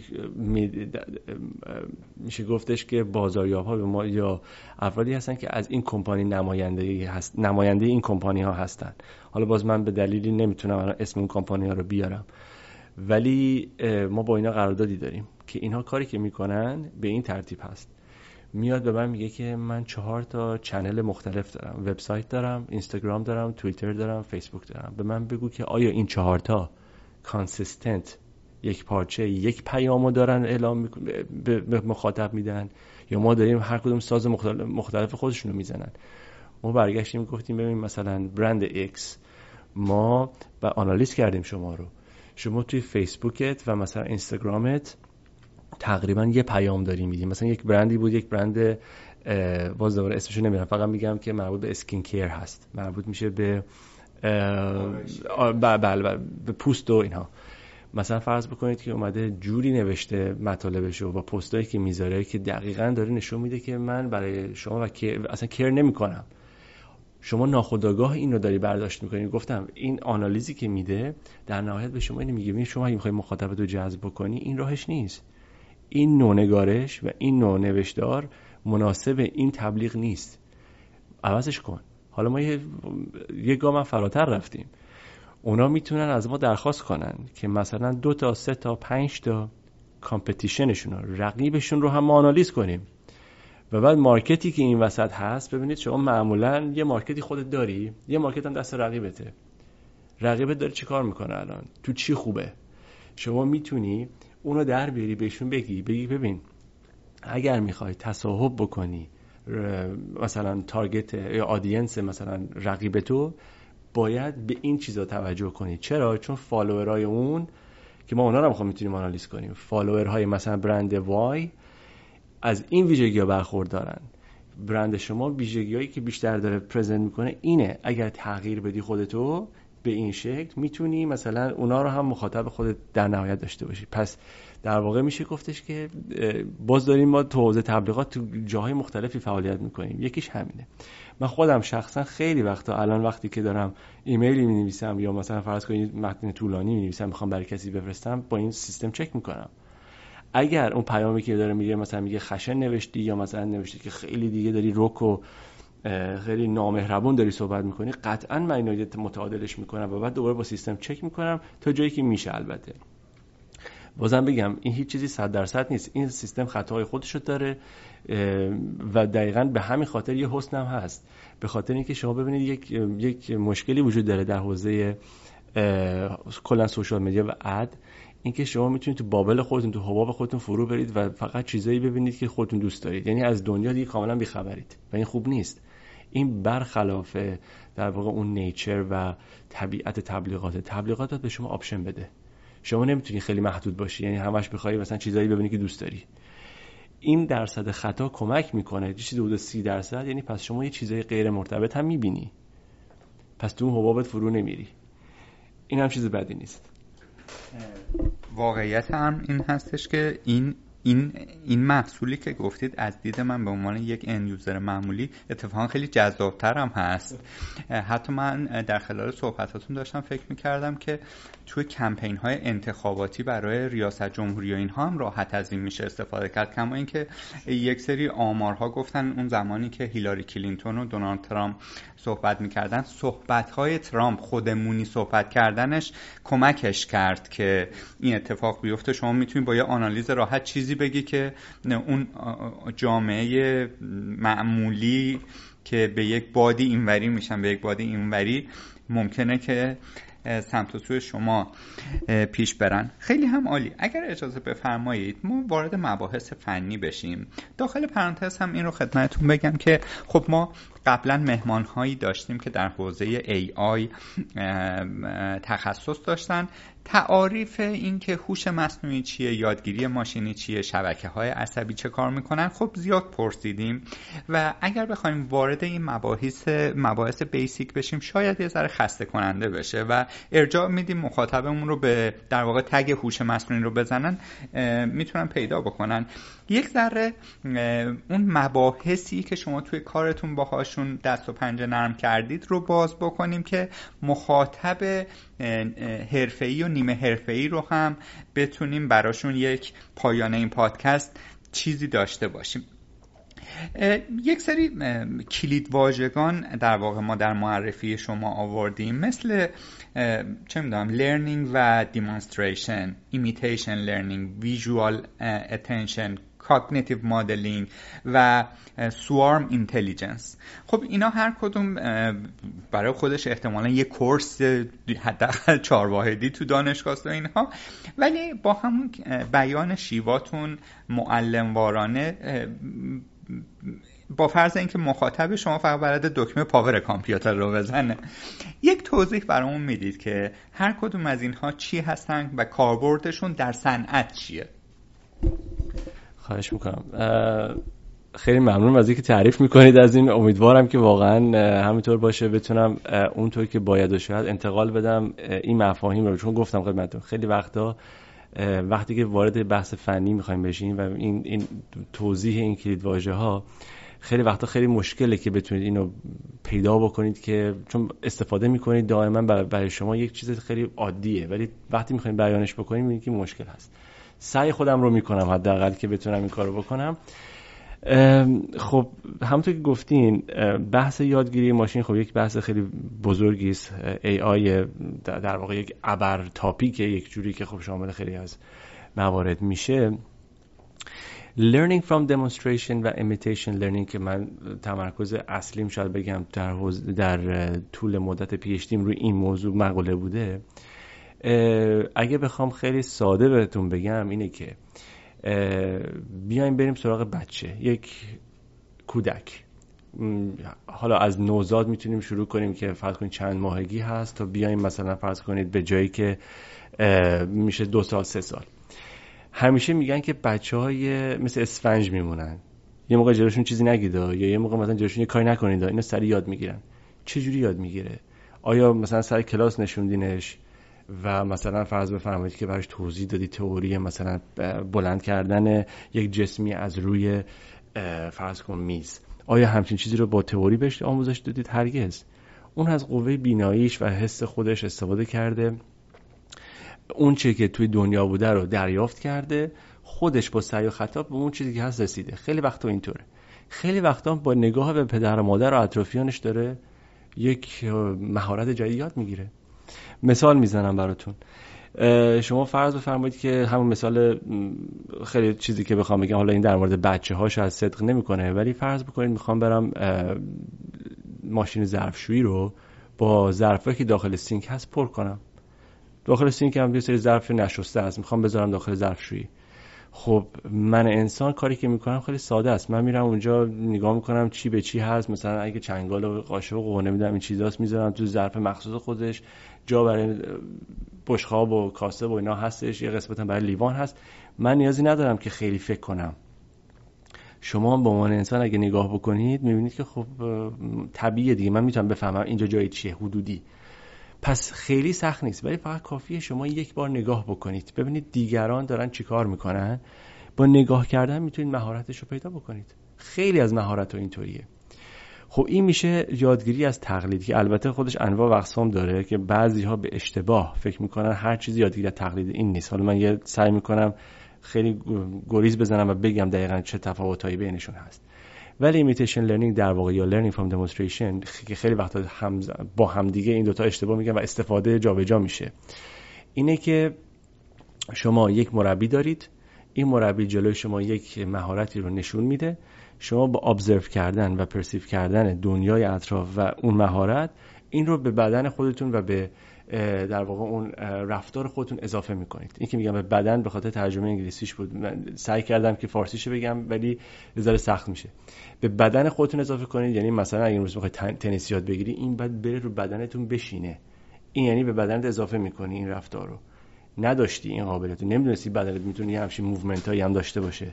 الان داری پیداش می‌کنی. پس این یه مهارتی است که انواع و اقسام سنسور انواع و اقسام مدل های مموری شما رو داره اینجا در واقع تاثیر می‌ذاره روش. مموری مثلا حافظه بلند مدت حافظه کوتاه مدت حافظه در واقع ما بهش میگیم حالا اپیزودیک یا حتی مهارتی یا در واقع موشنتون که حتی سنس در واقع هر کدوم ها یا اون جاهایی که مفاصلتون همه اینها می‌تونه بر خودش یه دونه مموری داشته باشه. که می‌داند مثلا شما وقتی می‌خوای فرض کن ساز بزنی کسایی که خیلی دیگه تو این کار پیشرفت می‌کنن فکر نمی‌کنن که دستشون کجا باید قرار بگیره. این خودش مموری رو داره. مغز درسته یه فرمانی میده ولی این بیشترش داره از خود مموری که داخل همین در واقع ها هستش استفاده می‌کنه که اون انواع و اقسام مموری هستش دیگه. خب ما از همین داریم استفاده می‌کنیم. برای اینکه بتونیم مثلا فرض بفرمایید که در ربات ها یک مهارت جدیدی رو آموزش بدیم. به جایی که شما بشینی کد بنویسی به جایی که بشینی مثلا فرض کن خط به خط بگی که این بازوی رباتیک اینجوری بره بالا بیاد پایین اینجوری مثلا یه جسمی رو گراسپ بکنه یا مثلا بگیره و بعد رها بکنه.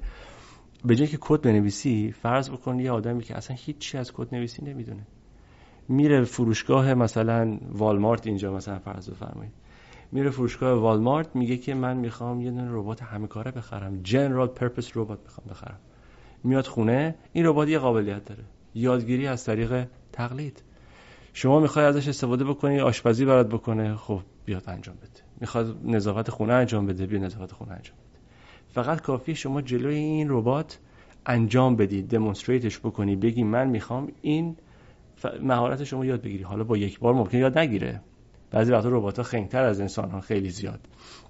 از این جهت که شما فکر می‌کنید که مثلا خب من این کد نیستم انجام میده دیگه لاجیک دیگه. نه اینطور نیست. خیلی وقتا رفتارهایی دارن از خودشون نشون میدن که این رفتارها نشون دهنده که اصلا چیزی نمی‌فهمن.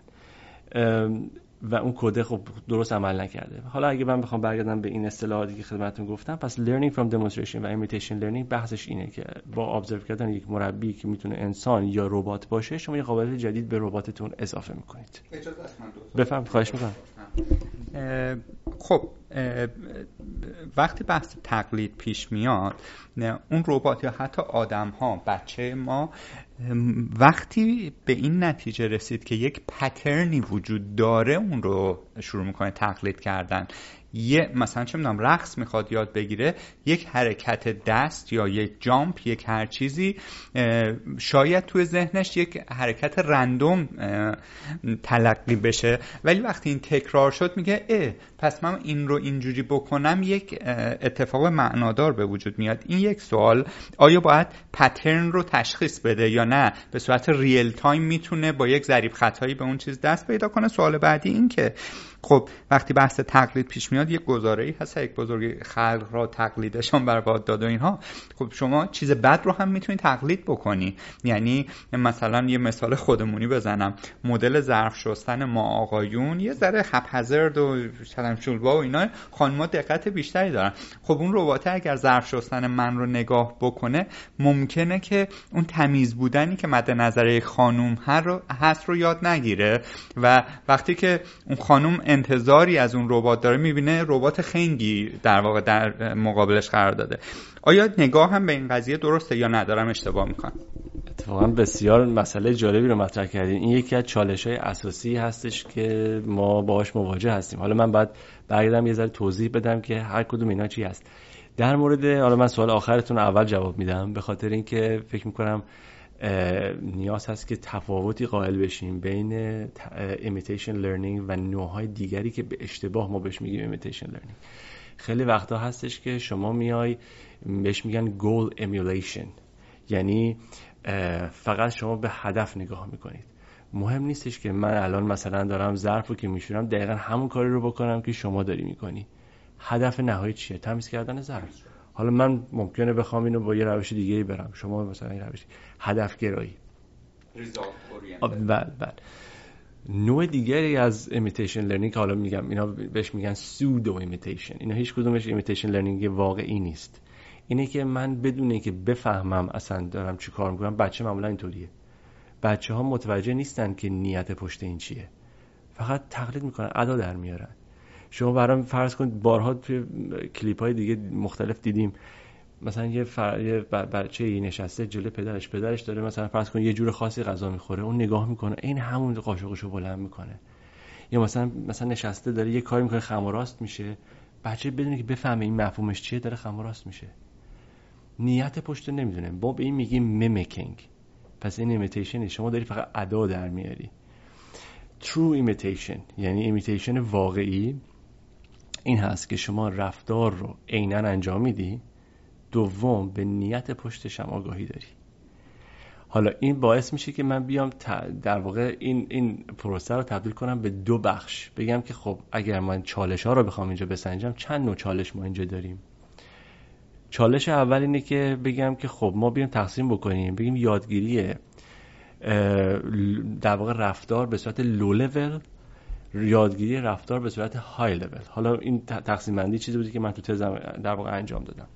لو لول بیشتر برمیگرده به اینکه شما می‌خوای رفتار رو با بدنت انجام بدی. مثلا با موتور یا مثلا فرض کنید با سنسورها. خب ربات ممکنه بدنش با بدن اون مربیش متفاوت باشه. این یه انسان این ربات درجات آزادی این با اون فرق می‌کنه. سنسورهایی که ربات داره خیلی وقتا اصلا بیشتر از انسانه. یعنی بیشتر از انسان می‌تونه دنیای اطراف رو بگیره. ما چیزایی رو می... اصلا نمی‌تونیم ببینیم و برای مهم نیست. میرزیم دور این اطلاعات چون مغز ما فیلتر می‌کنه. ولی ربات این کار رو نمی‌کنه. پس تشخیص دادن اینکه چه چیزی مرتبط است و چه چیزی مرتبط نیست یک چلنج بسیار بزرگه. حالا اینو ما میگیم لو لول که یعنی شما می‌خوای مثلا فرض کن دستتو دراز بکنی یه دونه مثلا لیوان رو بگیری این میشه challenge low level که اصلا من دستمو تا چقدر بیارم بالا تا کجا بازش بکنم با چه فشاری مثلا این لیوان رو بگیرم بعد مثلا تا کجا بیا یعنی تمام اینها میشه لو لول سنسوری و motory events ما بهش میگیم. های لول میشه همون نیت و مفهوم این رفتاری که شما کردی. آه این داره این کارو می‌کنه. مفهومش چیه؟ می‌خواد مثلا ظرفای کثیف رو جابجا کنه. این که مثلا فرض کنید داره دلار راست میشه مثلا داره نماز می‌خونه. اینی که مثلا داره مثلا فلان کارو می‌کنه مثلا فرض کنید داره نقاشی می‌کشه این نقاشی مفهومش اینه. پس بچه ممکنه نفهمه. ولی من اگر به عنوان یه ابزرور دارم نگاه می‌کنم بعد بفهمم که این کاری که دارم می‌کنم در نهایت بشه دردی می‌خوره. چرا؟ برای اینکه در جای دیگری در محیط دیگری که اصلا شاید من ندیدم باید بتونم این رفتار از خودم بروز بدم. یه مثال دیگه در مورد بچه ها اینه که بچه ها خیلی وقتا دیدین باعث خجالت پدر مادرشون میشن. برای اینکه در جای نامناسب همون حرفو که تقلید کرده می‌زنه یا اون رفتار رو می‌کنه. چون نمی‌دونه که این نباید اینجا باشه. هنوز اینا رو یاد نگرفته. با حالا احتمالا یه تشری از سمت پدر مادرش مواجه میشه. یه ریواردی می‌گیره یا یه پانیش میشه. که در نهایت یه فیدبک منفی مثبت می‌گیره می‌فهمه این کار درست نبود. حالا ما این مقاله رو بیاریم تو ربات چطور ما می‌تونیم که مثلا فرض کن که یک مسئله به این بزرگی رو برای ربات این که میگم بزرگ برای اینکه برای ما شاید کوچیکه ولی برای ربات بسیار بزرگه. فهمیدن نیت و اون intention پشت رفتار فوق العاده سخته. برای بعضی وقتا حتی برای انسان ها هم سخت فهمش. برای اینکه یه ambiguity ابهامی پشت این رفتارها هستش که من خودم نمی‌دونم برای چی کار که میشینم و خودم آنالیز می‌کنم. خیلی وقتا هم به بیراهه میرم. حالا ما می‌خوایم ربات اونم اینو بفهمه خب این از این. پس ما یه تعریفی ارائه کردیم از imitation learning و pseudo imitation که بعضیا به اشتباه فکر می‌کنن هر چیزی که تقلید هست درسته یا غلط و چالش هم که گفتید درسته و حالا راهکارهایی هم که براش هست می‌تونیم راجبش بحث بکنیم که چطور من بفهمم که یک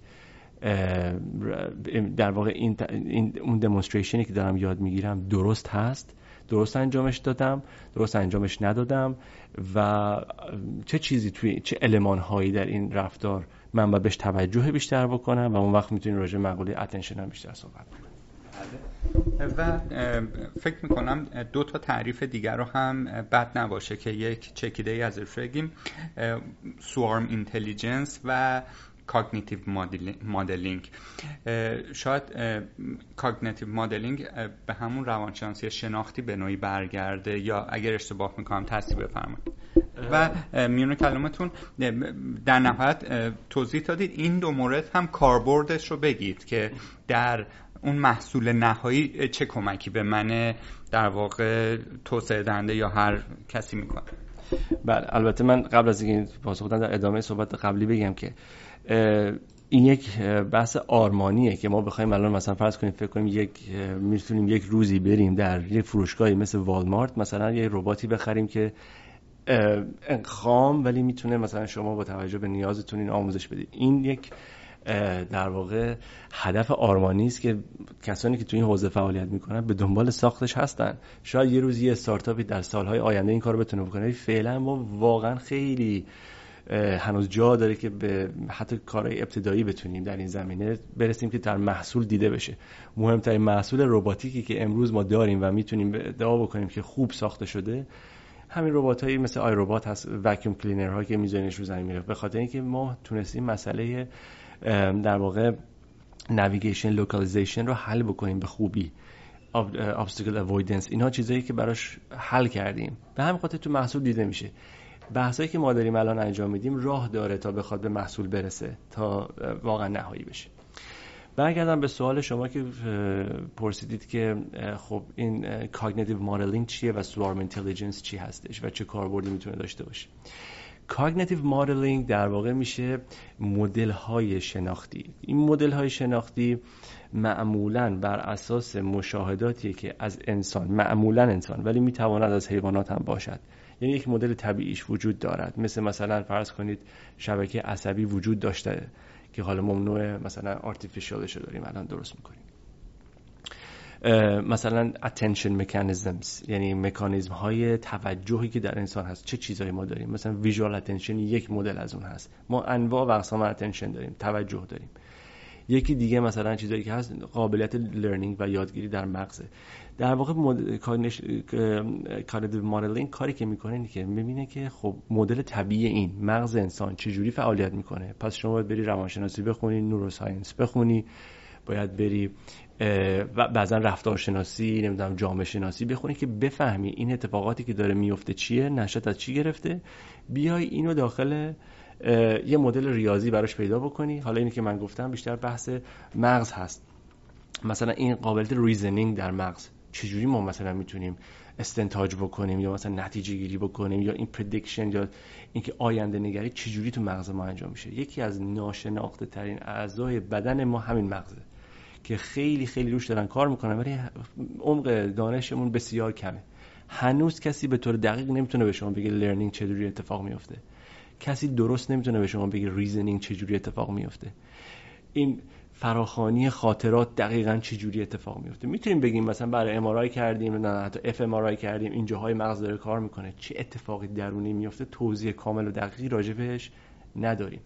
اما همین همین برای ما میشه یک base که بیایم توسط مدل های ریاضی و مدل هایی که با بر زبان های برنامه‌نویسی درست می‌کنیم این قابلیت های ادراکی یا شناختی رو پیاده سازی بکنیم در نرم افزار. حالا شما تو ربات استفاده می‌کنی مثلا بخشش داره به عنوان NLP استفاده میشه. پردازش زبان طبیعی از کجا میاد؟ از توانایی مغز میاد دیگه. خب این از همینجا اومده تبدیل شده به این محصولی که امروز راجبش داریم خیلی صحبت میشنویم. بینایی از کجا اومده؟ بینایی ماشین منظورمه از کجا اومده؟ از بینایی طبیعی اومده. عملکرد چشم چجور بوده؟ تقریبا همون عملکرد رو دارن سعی می‌کنن با همون فرمول ها و با پیدا بکنن. رابطه ریاضی اینو پیدا بکنن و بتونن که اینو مدل بکنن با کد و با نرم افزار. پس cognitive modeling هست. و معماری هایی وجود داره معروف که حالا میگم اگه دوست داشتین می‌تونید راجبش یه حدی صحبت کنیم مثل ACT-R مثل Soar اینا معماری های شناخته شده ای هستن که سعی بر این دارن که یک قابلیت متعدد شناختی رو پیاده سازی بکنن. یعنی به شما میگم مؤلفه ها چیا باید باشه؟ flow اطلاعات از بین هر کدوم از این component ها مؤلفه ها به هم دیگه به چه شکل خواهد بود؟ یعنی این architecture به شما میده. حالا شما میای اینو با توجه به نیاز خودت کم و زیاد می‌کنی یه چیزایی بهش اضافه می‌کنی چیزایی بهش کم می‌کنی. این اصول بهت میده. میگه این چیزی که ما فکر می‌کنیم هست. حالا مثلا مثلا همه این component ها حتما یه perception ماژولی دارن. یعنی اون که بتونه با. دنیا اطراف یه ورودی بگیره. سم سنسورها. مثلا فرض بفرمایید که دوربین می‌ذارین لیزر می‌ذارین سونار می‌ذارین lidar می‌ذارید. همه اینا کمک می‌کنه که محیط اطراف رو بگیرید. حتما یه خروجی داره که در واقع command generate می‌کنه. یعنی فرمان generate می‌کنه که این می‌تونه مثلا رو روی دنیای اطراف تاثیر بذاره. شما در نهایت تصمیمی که میگین ربات باید یا حالا اون ایجنتتون باید بتونه دنیای پیرامونش هم در واقع تاثیر بذاره دیگه. مثلا یه چیزی رو بلند کنه یه چیزی رو مثلا ببره بیاره یه کاری بکنه. و حتما یه قسمت نالج بیس داره که این اطلاعاتی که کسب می‌کنه رو به صورت مثلا حالا توی حافظه لانگ ترم یا شورت ترمش قرار میده و به همطور گفتم انواع و اقسام رو حافظه ها هست. دسترسی ها سرعتشون با هم فرق می‌کنه. این chunk های اطلاعاتی که من دارم, دارم میگم چجوری بخونیم به چه شکلی بنویسیم. حتما یه قسمتی داره که reasoning هست و prediction و بهترین مدل های cognitive مدل هایی هستن که قابلیت حالا اصطلاح انگلیسیش از anticipation یعنی anticipate کردن و دیدن آینده رو دارن بتونن یه پیش بینی بکنن از آینده. و بفهمن اگر من الان در این state هستم با اگر این رفتار رو انجام بدم میرم تو چه state ی این خیلی مهمه که بتونه این رو به شما بده. این مدل خیلی مهمه. همه اینا مدل ریاضی شده داره. مدل هایی هستش که کار می‌کنه ولی حالا شما با توجه به نیازت کم و زیاد می‌کنی. swarm intelligence یا هوش ازدحامی فکر می‌کنم بهش میگن برگرفته از باز طبیعت. یکی از شیر مثلا یکیش دسته پرنده ها هست. الگوریتم مورچه ها خیلی شاید شنیده باشن یا زنبور اصل. اینا همه در واقع الگوریتم شناخته شده هستن که در پیرامون ما دنیای پیرامون ما وجود داره.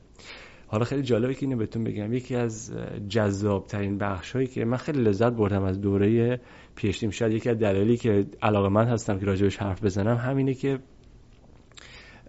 خیلی موارد مختلف رو مجبور شدم بخونم. مثلا همین روانشناسی که شاید خیلی به خود من شخصه کمک کرد برای شناخت خودم و برای شناخت اطرافیانم. علوم ادراکی به همین شکل. و از این جالبتر همین بیولوژی همین در واقع فهم این که خب همین مثلا مورچه ها چجوری کار می‌کنن داستانشون چیه؟ این هوش ازدهامی داستانش اینه که میگه که شما یه سری ایجنت دارید یه سری عامل مثلا همون, دون، همون یه دونه مورچه رو در نظر بگیرید. این یه رفتاری از خودش داره بروز میده. وقتی که تو جمع قرار می‌گیره خودش هم نمی‌دونه که داره یک رفتار هوشمندانه ای رو توی جمع یعنی اگه از اون مورچه بتونی سوال بکنی که می‌دونی چیکار می‌کنی میگه نه. ولی وقتی که در جمع قرار می‌گیره می‌بینی یک دفعه یک یه هوشی رو در از خودش نشون میده که شما رو در واقع به قول من میگن مایند بلون ولی از خودش اگه بپرسی نمی‌دونه. اگه از اون پرنده که توی اون حالا در حال پرواز با همدیگه همزمان هستن بپرسی بده چرا اینجوری می‌کنی نمی‌دونه. ولی وقتی کنار هم قرار می‌گیرن یک رفتاری در واقع ایمرج میشه یه رفتاری به وجود میاد ظاهر میشه که یک رفتار هوشمندانه است. حالا به چه کاری میاد؟ مثلا من الان فرض بکنید که این رفتار هوشمندانه به وجود اومد. حالا من می‌خوام چیکار کنم باش؟ مسئله اینجاست که این می‌تونه کمک بسیاری بکنه به زنده ماندن همین موجودات. مثلا مورچه. فرض بفرمایید از لونه مورچه میاد بیرون. یکی از وظایف مورچه چیه؟ وظیفش اینه که غذا پیدا بکنه برگردونه به لونه. خب فرض بکنید ابتدای راه هستیم. یه تعدادی مثلا 10 تا 20 تا مورچه از لونه اومدن بیرون تو مسیرهای مختلف دارن حرکت می‌کنن. یکیشون رسید به منبع غذایی. در راه بازگشتش به لونه یه سری مایع شیمیایی از خودش ترشح می‌کنه که ما بهش میگیم فرامون که فکر می‌کنم میشه اسید فرمی که حالا دقیق نمی‌دونم ولی فرامون. از خودش ترشح می‌کنه. روی مسیر می‌ذاره.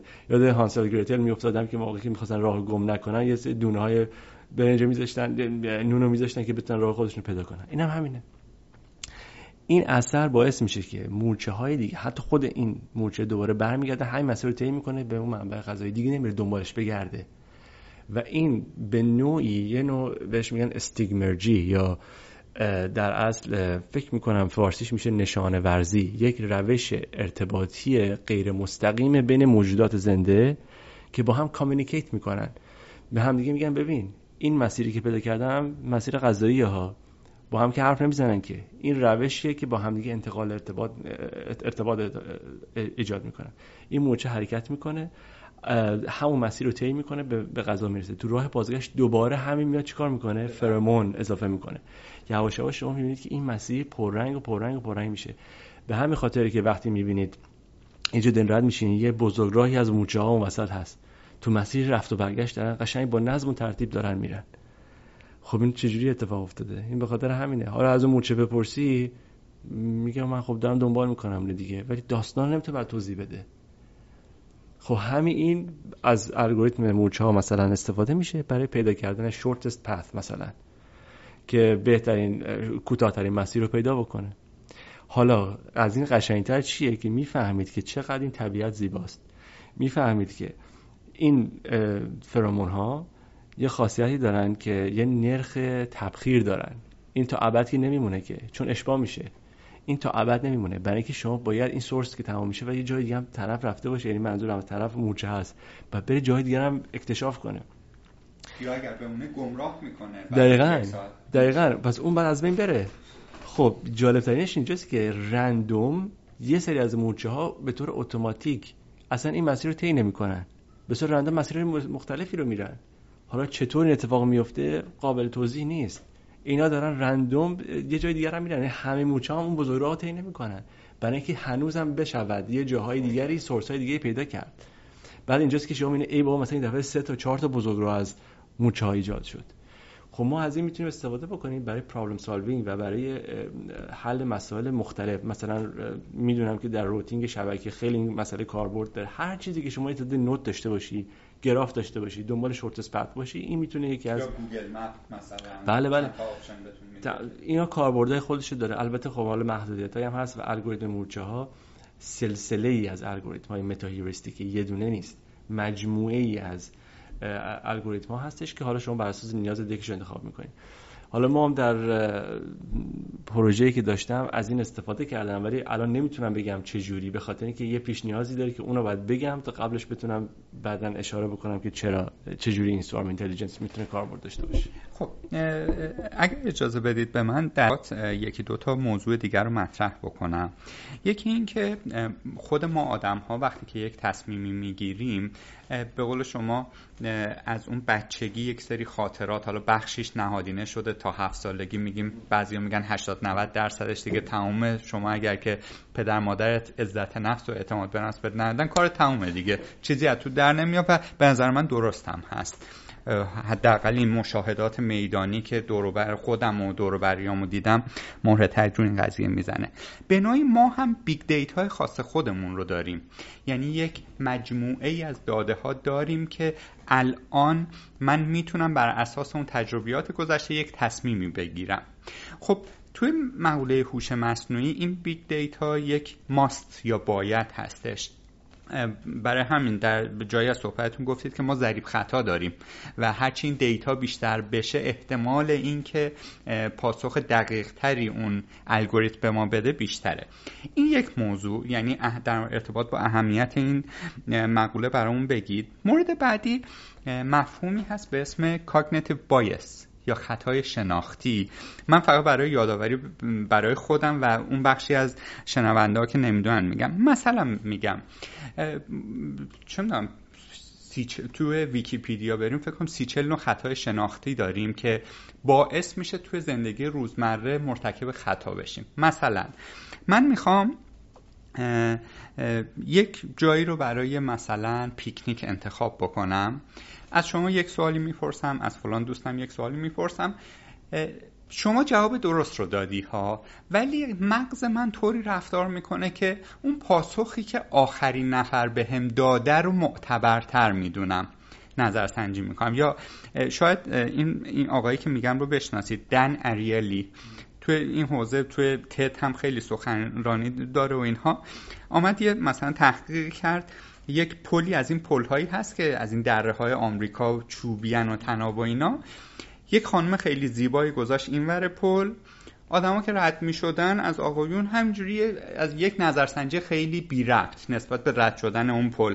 ازشون می‌کرد و خداحافظی می‌کرد می‌گفت ایشالا به سلامت بری. اون بر پل یه نفر ازشون سوال می‌کرد ترسیدی نه ترسیدی چجوری بود؟ یه بارم یه آقای خیلی حالا سیبیل و تشکیلات و اینها مقایسه که کردن اون آقایونی که برخوردشون با اون خانم زیبا رو بوده ترس کمتری احساس کرده بودن. و بالعکسش. می‌خوام ببینم این خطای شناختی وقتی بحث imitation به وجود میاد اون ربات قرار از من تقلید بکنه من خودم یه پام داره میلنگه توی تصمیم گیری های روزمرم. این رو چطوری می‌خواهید شما solve بکنید به عنوان یک متخصص این حوزه؟ بله. عرض کنم خدمت شما که big data در خب machine learning البته برخی از الگوریتم البته می‌تونه تاثیر بسزایی بذاره برای اینکه یکی از دلایلی که اصلا deep learning و یادگیری ژرف تونست تا این حد پیشرفت بکنه دلیلش وجود big data ست بنابراین اگر طبیعتا ما بخوایم نتایج بهتری بگیریم حتی نه حالا لزوما خیلی وقتا data ی بیشتر داشتن هم کمکی نمی‌کنه. ولی همیشه اینو میگن که بیشتر داشتن data حداقل harmful نیست. خوبه بیشتر داشته باشید. اما در زمینه همین cognitive bias که فرمودین یه نکته خیلی جالبی هست. چون من می‌تونم وقت لینکش کنم به یکی دیگر از challenge هایی که اینجا وجود داره. و ما به طور کلی پنج تا چلنج اصلی در مورد imitation learning یا learning from demonstration داریم این پنج تا چلنج ایناست یک از کی تقلید کنم who to imitate دومیش when to imitate کی تقلید کنم مثلا سه what to imitate چی رو باید تقلید کنم چهارم how to imitate چگونه تقلید کنم و پنجمش میشه how to evaluate a successful imitation من از کجا بفهمم چجوری ارزیابی کنم که یک پروسه پروسه تقلیدم درست بوده و موفقیت بوده. این پنج تا challenge شما دارید. حالا توی مثلا کاری که داری انجام میدی ممکنه که هر پنج تا اینا رو حل نکنی چون واقعا هر کدومش یک دنیا کاره. بنابراین خیلی وقتا کاری که می‌کنن همه میگن بعضی رو بذارید محفوظات بگیریم. مثلا اینکه کی تقلید بکنمش رو fix می‌کنیم. می‌دونیم okay این که مثلا کی تقلید بکنیم هم اینم fix می‌کنیم. می‌دونید یه سری پارامتر همینجور کم می‌کنن که بتونن فقط تمرکز کنن روی یکی دو مورد. چون در غیر این صورت اصلا این کار نشدنیه. یه جورایی اینقدر این کار بزرگی می‌خوام بگم چقدر این مغز ما توانمنده که می‌تونه تمام اینا رو در ظرف کسری از ثانیه انجام بده و تشخیص بده و به نحو اصلا. حالا این cognitive bias اینجا نقشش رو بازی می‌کنه که اگر من بگم مثلا who to imitate. اگه من بخوام بفهمم که چه کسی برای من مناسبه. از بین افرادی که الان دارم می‌بینم یه کاری می‌کنن. کدومشون منو جذب خودش می‌کنه؟ این که بیشتر به هدف من نزدیکه رو باید انتخاب کنم. حالا اینجا سوال اینجاست. هدف من چیه؟ هدف ربات چیه؟ که من بخوام مثلا بگم از بین این افرادی که اینجا هستن باید این انتخاب می‌کردی یا نه اون یکی رو. این خیلی پیچیده است. ولی راههایی وجود داره. یکی از راههایی که در واقع ما می‌تونیم بگیم که استفاده کردیم و جواب هم گرفتیم یکی از بریک های ما بوده در از توی این کار اینه که البته نه برای انتخاب چه شخصی اینکه ما بایاس بکنیم رباتمون رو یا یادگیرندمون رو به خاطر اینکه بتونه تشخیص بده چه المانهایی مهم است. حالا چه شخصی مهم است؟ از یک مفهوم استفاده کردیم به نام priming که اینا همه زیر مجموعه همون attention و مکانیزم های توجه هستش. priming priming این هم جز از مقالات ترسناکیه که اگر استفاده ازش درست نباشه واقعا واقعا می‌تونه به بحث غیر اخلاقی بکشه. حالا داستان چی هست؟ شاید خیلی از شما شنیده باشید که حدود مثلا فکر کنم 60 سال پیش یک یک در واقع کسی بود که یه مارکتیر یک کسی که تو کار بازار بازاریابی و تحقیق بازار بود میاد توی یک فیلمی فیلم سینمایی که سیاسفید بود حالا تو اون زمان داشته پخش می شده می‌دونید که فیلم ها معمولا حالا ما اگه بخوایم به فریم اصلیش برگردیم یا 23 فریم هست یا 25 فریم هست بسته به استانداردش یا 30 فریم بر ثانیه است. درسته؟ اینا میان چیکار می‌کنن؟ یک فریم از اون 23 تا یا 25 تا یا 30 تا رو یک فریم فقط برمیدارن. روش می نویسه که مثلا آیا شما گرسنتونه نتونه بیاین پاپ کورن بخورید. روی یکی دیگهش می نویسه که اتشنه ای کوکاکولا بخور. بعد اینو شما وقتی که داری فیلم رو می‌بینی اون یک فریم انقدری جدی نیست که شما بتونی ببینیش. یعنی تأثیری تو دیدن فیلمت نداره. ولی انقدر کافی هست که روی زمیر ناخودآگاه شما تاثیر بذاره که وقتی میای بیرون گفتن یه چیز حدود 18 درصد فروش کوکاکولا بیشتر شد 50 خورده درصد 58 درصدی هم چیزی. حالا عددش شده نیست فروش پاپ بیشتر شد. خب من اگه حالا لینکش بکنم به اون چیزی که اول صحبتمون گفتیم که اگه تشخیص بدم نیاز شما چیه؟ من می‌دونم شما چه چیزی دوست داری. اینو ترکیب بکنم با priming و شما رو bias بکنم. چه خوب چه بد احتمال اینکه شما به من پاسخ مثبت بدی هست. ولی آیا این اخلاقی است؟ فکر نمی کنم به این شکل. حداقل شما اگر بدانید این اتفاق داره میفته okay. ولی معمولا نمی‌دانند. بنابراین خوب نیست دقیقا. حالا این priming رو ما استفاده بد داریم استفاده خوب داریم. اینی که گفتم مثال شاید جالبی نبود ولی نشون میده priming چی هست. و اینکه شما می‌تونه ذهنتون نسبت به یه سری چیزای واکنش سریعتر نشون بده. این تعریف priming ه. یعنی اینکه شما نسبت به محرک عکس العمل سریعتری نشون می‌دید تا زمانی که prime نشدید. حالا مثال دیگه که می‌زنم که ما در همین مقالاتی که نوشتیم و کار کردیم بود اینه که فرض بفرمایید که من امروز نشستم مثلا رو زمین نشستم لگو روی زمین هستش و حالا مثلا بچم لگو رو ریخته می‌خوام اینا رو مثلا جمع بکنم بریزم توی ظرف خودش. چند تا گزینه دارم. یکی این که بگم بیام اینا رو بر اساس سایزشون دسته بندی کنم. یکی دیگه بگم بر اساس شکلشون. مثلا یکیشون مثلثیه یکیشون نمی‌دونم مثلا دایره استوانه یکیشون مست... مکعبیه. یکی دیگه بر اساس رنگشون. پس من سه تا گزینه حالا برای مثال در اختیار دارم. خب من الان نشستم دارم اینا رو جدا می‌کنم. یه رباتی یا اصلا یه انسانی می‌خواد به من کمک کنه. با نگاه کردن به این می‌فهمه من دارم چجوری سورت می‌کنم. یعنی من یه دونه اگه فقط یک دونه از اینا رو بردارم مثلا فرض کنید اون استوانه رو بردارم بگیرم دستم. دارم میرم به سمت بسکتم که بندازم. این می‌تونه الان تشخیص بده من می‌خوام بر اساس چی اینو بردارم؟ بر اساس چی می‌خوام اینو سورت بکنم؟ خیر برای اینکه این خیلی امبیگیسه این خیلی ابهام داره. یه انسان هم با نگاه کردن این با هم یه بار که نمی‌فهمه که شما اینو می‌خوای مثلا فرض کن بذارید توی قسمت استوانه ها یا می‌خوای بذارید توی قسمت زردا مثلا فرض کن رنگش زرد. نمی‌دونی. ما حالا میام چیکار می‌کنیم؟ میگیم که بیا یه خطی به این بدیم. قبل از اینکه حالا فرض کن یه بچه در حالا هستش. بیا همه اطراف این بچه رو با رنگ زرد پر کن. مثلا بگو مثلا فرض کن که این مداد رنگی زرد رو بذار جلوش یه توپ زردم بذار جلوش یا مثلا لگو زردم بذار جلوش. بذاری 5 دقیقه 10 دقیقه با این کار کنه. اتوماتیک ذهنش این انقدر میاد جلو رنگ میشه. این connection توی مغزش قوی میشه. حالا همون یعنی نباید بذارید خیلی بگذره به دلیل اینکه تاثیر پرایمینگ تاثیر لحظه ایه اصلا تاثیرش برای روزها و ماهها و اینا نیست. حالا اگر به زیاد روش کار بکنید چرا؟ میشه. می‌تونه بلند مدت بشه. ولی حداقل این مثالی که من می‌زنم بلند مدت نیست. اگه همونجا بلا فاصله ببرش توی اتاق دیگه ای بگی که خب حالا من این, می‌خوام مثلا فرض کن اینو بردارم. زردو که برداری دیگه به, به شیپش یا به مثلا به سایزش دیگه کاری نداره. میگه احتمالا تو داری با رنگ اینو بررسی می‌کنی. اینو bias میشه میگه شما می‌خوای sort کنی بر اساس رنگ.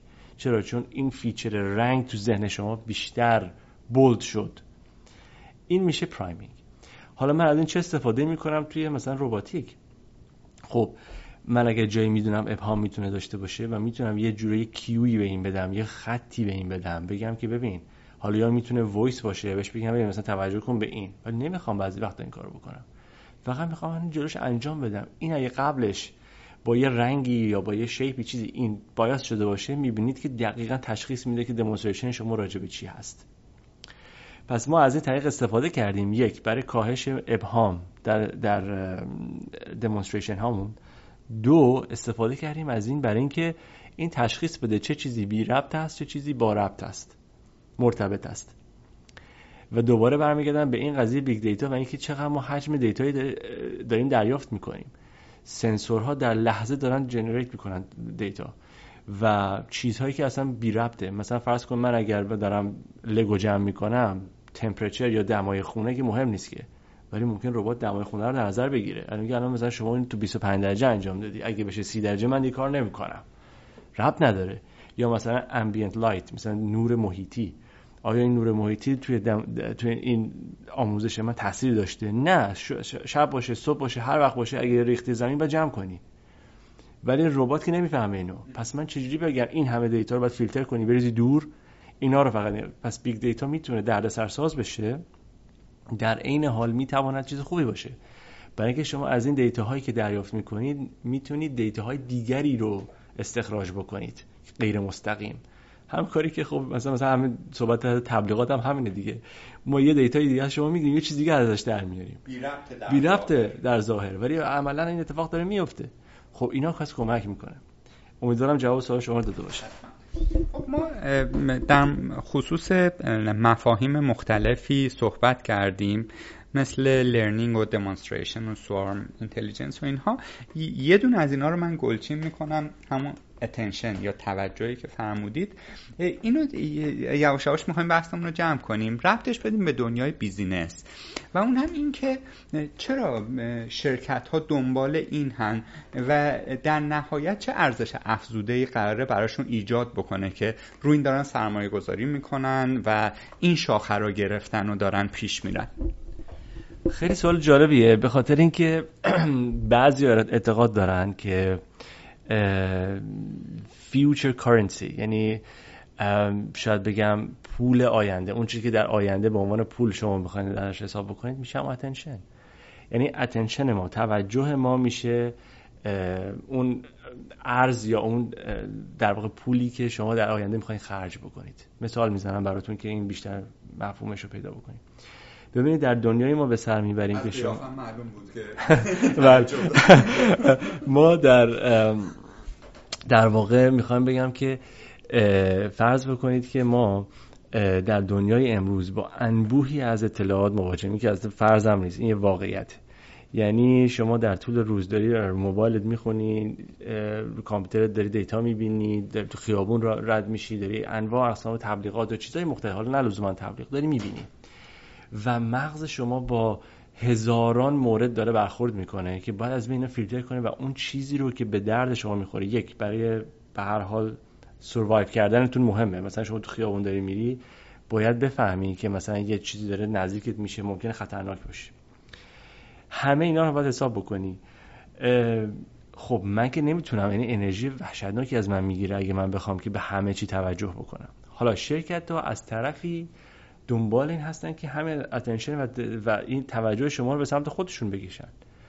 خب پس اینجاست که من اگه بتونم مثلا حالا این استارتاپی که ما داریم راجبش صحبت می‌کنیم که گفتم این ربط هم اتفاقا داره به مقوله attention اینه که توی یکی از motto هایی که ما داریم در واقع یکی از شعارهایی که ما داریم اینه که میگیم ما Airbnb mental space هستیم. یعنی چی؟ یعنی ما mental space شما رو اجاره میدیم. یعنی که شما این, این, این, این ذهن شما این در واقع توجه شما ارزشش بالاست و شما باید بابتش اجاره دریافت کنید. خب این اجاره دریافت کردن به چه شکلیه؟ به این شکلی که مثلا من میام میگم اگر این تبلیغ رو می‌خوایم ببینید شما باید در به خاطر توجهی که کردی باید یه, یه ریواردی بگیری. حالا این ریوارد می‌تونه در قالب کوین باشه. این چیزایی که بعد رفت پیدا می‌کنه به بلاک چین و داستانا اینطوری. که شما می‌تونی بعدا این ارز دیجیتالی که به وجود میاد تو بتونی مثلا خرج بکنی. مثلا من به خاطر دیدن ویدیویی که شما در من تبلیغ کردی می‌خوام مثلا اوبر بگیرم بعدا. بعد بتونی بگیری. چرا باید حتما مثلا حتما دستی داشته باشی؟ چون ویدیو دیدی مثلا باید به کانتنت یوتیوب ببینی. نه شاید نخواهی کار بکنی. شما تبلیغ این شرکت رو دیدی. توجه تو جلب کرده. حالا نه تنها برای شرکت خوب بوده الان بابتش بر ریوارد بگیری. این میشه مدل business ی که خیلی از شرکت الان دنبالش هستن. این reward و اون شرکت تبلیغ دهنده دقیقاً. بده یا پلتفرمه؟ ها خب ببینید به هر حال یه کسی باید این پولو بده که معمولا به این ترتیب هستش که میان میگن که دیگه حالا روش های جدید نوین اینطوریه که میگن آقا شما بابت مشاهده ویدیو دیگه چیزی دریافت می‌کنید بعد ببینید که آیا این user action ی هم نسبت بهش انجام میده یا نه. یعنی یه کاری در قبالش باید بکنه دیگه. یا مثلا اگه ماشینه بعد test drive بگیره. اگر نمی‌دونم مثلا آنلاین یه چیزی بگیره بعد بگیره. اگه اپلیکیشنی بعد نصب بکنه. یه کاری بکنه. اگر این اتفاق افتاد شما از سمت تبلیغ دهنده یه پول دریافت می‌کنی که یه بخشش میره بابت پلتفرم. یه بخشش هم میره تو جیب اون کسی که دیده.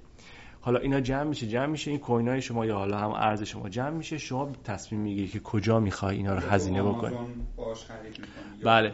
این دیگه میشه حالا مثلا تبدیل می‌تونی بکنی بگی حالا این واحد پولی که من ارزی که من دارم کجا معادل مثلا پول دلاریش چقدره؟ بعد مثلا حالا میشه صحبت کرد تخفیف گرفت می‌تونه صحبت کرد مثلا با اوبر بگی مثلا مثلا یه راید تو مثلا مجانی میشه. از اینجور صحبت ها. شمایی که تصمیم می‌گیری این پولت که بابت اتنشنت بوده کجا باید هزینه بشه؟ حالا تو یک جایی ما داریم زندگی می‌کنیم که همه دنبال اینه که ببین بیا از من خرید کن بیا اینو ببین. باور نمی‌کنید. حتی در کانادا من حالا تو ایران بیش از ده ساله که دیگه نیستم ولی اون زمانش هم یادم میاد که هی اس های تبلیغاتی میاد الان فکر کنم بیشتر هم شده باشه. اینجا یکی از اتفاقاتی که میفته برای من ایمیل میاد میگن که شما خب مدیر فنی این شرکت هستی فلان حرفا ما یه محصولی داریم که به کارت میاد. باور کنید که من تو طول مثلا دو ماه شاید ده بار از این آدم از همون یک نفر ایمیل دریافت می‌کنم. جوابم نمیدم. یعنی در واقع باید اینو متوجه بشه که من وقتی جواب نمیدم نمی‌خوام. و این هر چقدر من جواب بیشتر نمیدم این بیشتر بر من ایمیل میفرسته. دقیقا روشی که من بهش میگم counterintuitive یعنی اگه من قرار باشه که خوشم بیاد از این از این محصول اگر یک درصدی خوشم بیاد با این رفتار اصلا خوشم نمیاد. چون هرچی دنبال می‌کنی من من بیشتر فرار می‌کنم. پس این روش درست نیست. ما سیستم مغزمون اینطور وایر نشده که بگیم دنبال اگه دنبالمون بکنن حتما می‌خریم. این نیست. و این اتفاق افتاد. من حالا هیچ جوابی هم ندادم. یه زمانی وسوسه شدم که این کارو بکنم. ولی گذاشتم ببینم این واقعا تا چند بار این کارو می‌خواد انجام بده. واقعا یه عددیه. جالبه که بدونید market study که انجام دادن میگن اگر شما بخواید راجع به یک موضوعی مثلا فرض کنید می‌خواید آمازون یک کیبورد جدید بخرید می‌خواید آمازون مثلا یه از این پاور در واقع از این پاور بانک ها بگیری. خب ده دفعه بالا پایین می‌کنی اینو می‌بینی اون می‌بینی review اینو می‌خونی. اینجاست که می‌خواد بگه شما حداقل با 16 بار این حالا on average 16 بار اینو دنبالت کردن. با انواع اقسام مدل ها ایمیل زدن اینا این برای من نشونه دادن تا شما در واقع تصمیم نهایی تو بگیری. 16 بار. این نشون دهنده اینه که ما دیگه خیلی سخت میپسندیم.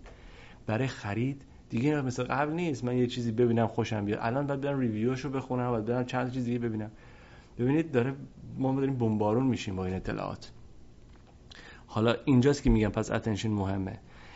روشی که ما داریم جلو میریم دقیقا روش برعکسه. ما میگیم آقا من نمی‌خوام به تو چیز زیادی نشون بدم. من اگه به تو نشون بدم دو تا سه تا چیزه پنج تا چیزه نهایت. ولی همه اون پنج تا چیزایی که تو دوست خواهی داشت. حداقل سعیمون اینه که چیزی باشه که دوست خواهی داشت. به جایی که بیام و به همین خاطر که بلاکش می‌کنیم بقیه رو. نمی‌ذاریم چیزی بیاد جلو چشمان شما. و اینجاست که میگم ما می‌خوایم در واقع بشیم Airbnb mental space. که اجاره بدیم در واقع اتنشن شما رو. و در مقابلش هم شما البته دریافتی داری. اون چیزی که دریافت می‌کنی رو هر جا دلت خواست می‌تونی هزینه بکنی. یه چیز وین وینه دیگه. یعنی میشه وین وین وین برای هر ستا وینه خیلی هم عالی.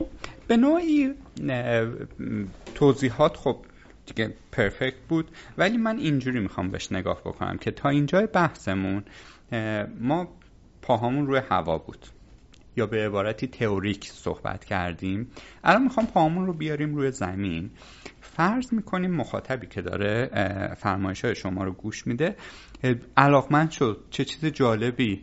منم داخل ایران محصول خودم رو تولید بکنم استارتاپ خودم رو بزنم. خب اینجا این سوالات پیش میاد که من از چه روشی این کارو بکنم. خب شما برنامه نویسی درس دادید. این که ما بگیم loop یه loop ی چیز کن از یک تا ده چاپ کن عملا نهادینه نمیشه. ولی اینکه یه loop ی بنویسیم که فروردین اردیبهشت خرداد رو چاپ کن یه ذره ملموس تره باز یه گام بریم جلوتر نمی‌دونم تاریخ تولد من و نمی‌دونم همسرم و بچم و اینا رو چیز کن باز ملموس تره اگر بخواید مشقی به من نوعی بدید که مثلا در حوزه همین attention با کمترین به قول معروف درد و خونریزی یک محصول من بتونم تولید بکنم. اون مشق تکلیف چیه؟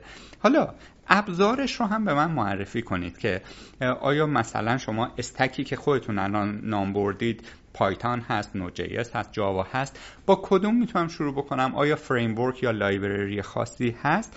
و سوال مرتبط آخر به این مقولم این که آیا وقتی که ما برای یک محصول مبتنی بر AI دست به کد میشیم چرخه تولید نرم افزارمون اون life cycle ش متفاوته از روشی که برای طراحی یک سایت یا یک سیستم solution e-commerce استفاده می‌کنیم یا نه basic basics ش یکی هستش و فقط اون ابزارها هست که جهت میده به چیز. امیدوارم منظورم رو خوب رسونده باشه.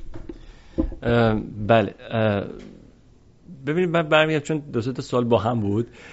برگردم به پرسش اولتون که در اصل اینکه حالا من اگه بخوام شروع بکنم طبیعتا مثال برنامه‌نویسی که گفتین یه موقعی هست بعضی وقتا مثالایی که می‌زنیم صرفا برای اینه که سینتکس رو یاد بدیم. ولی این شاید اون باز بازخوردی که می‌خوایم رو نمی‌گیریم به خاطر اینکه خب آخرش می‌پرسیم خب که چی؟ حالا من مفهوم این مثال رو نفهمیدم. مثلا خب شما این کار کردی در نهایت چی رو می‌خواستی به من یاد بدی؟ به یه جایی از زندگی روزمرم وصل نمیشه. دقیقا.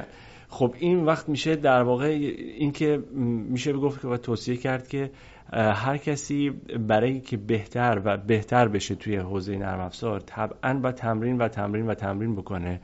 و شما به دنبال نباشید که یاد بگیرید با ورود به یه پروژه‌ای که مثلا یه شرکتی به شما واگذار می‌کنه. نه شما باید پروژه شخصی داشته باشید.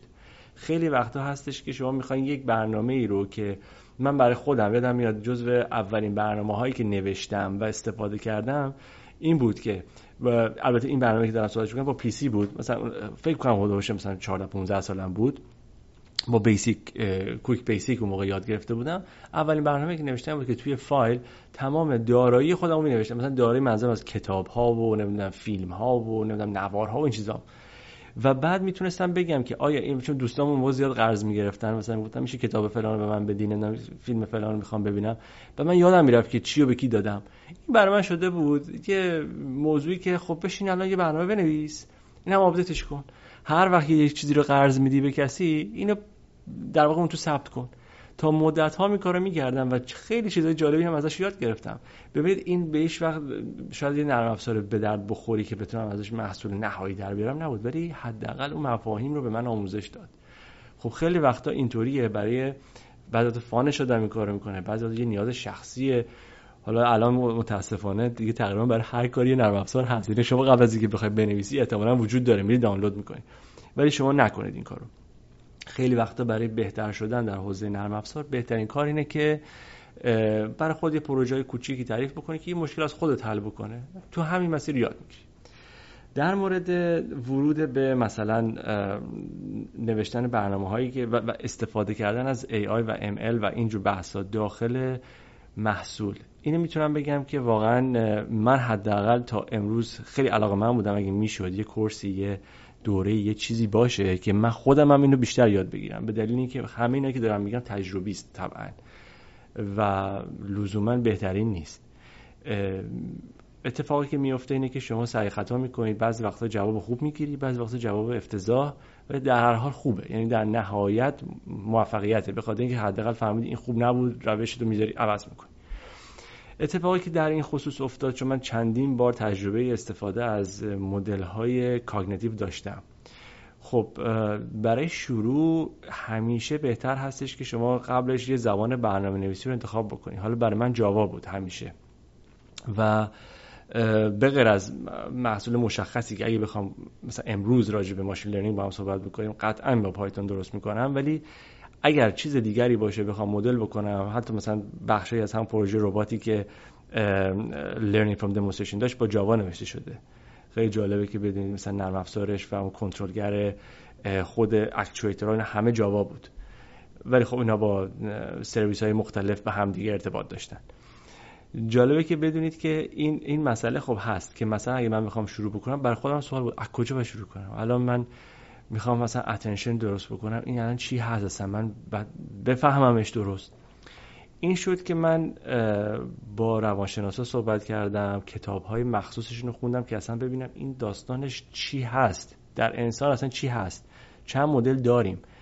بعد رفتم ببینم که معماری های cognitive و شناختی موجود آیا چیزی هست که همین الان out of the box support کنه نیاز منو؟ دیدم که خب جز معروف ترین ها همین ACT-R و Soar و CLARION و اینا هستن. هیچ کدومش به طور دقیق می‌تونم بگم این کارو نمی‌کردن. چون خب اون چیزی که ما دنبالش بودیم با اون تقسیم بندی ها و اینها هیچ کدوم اینا ارائه نمی‌کرد.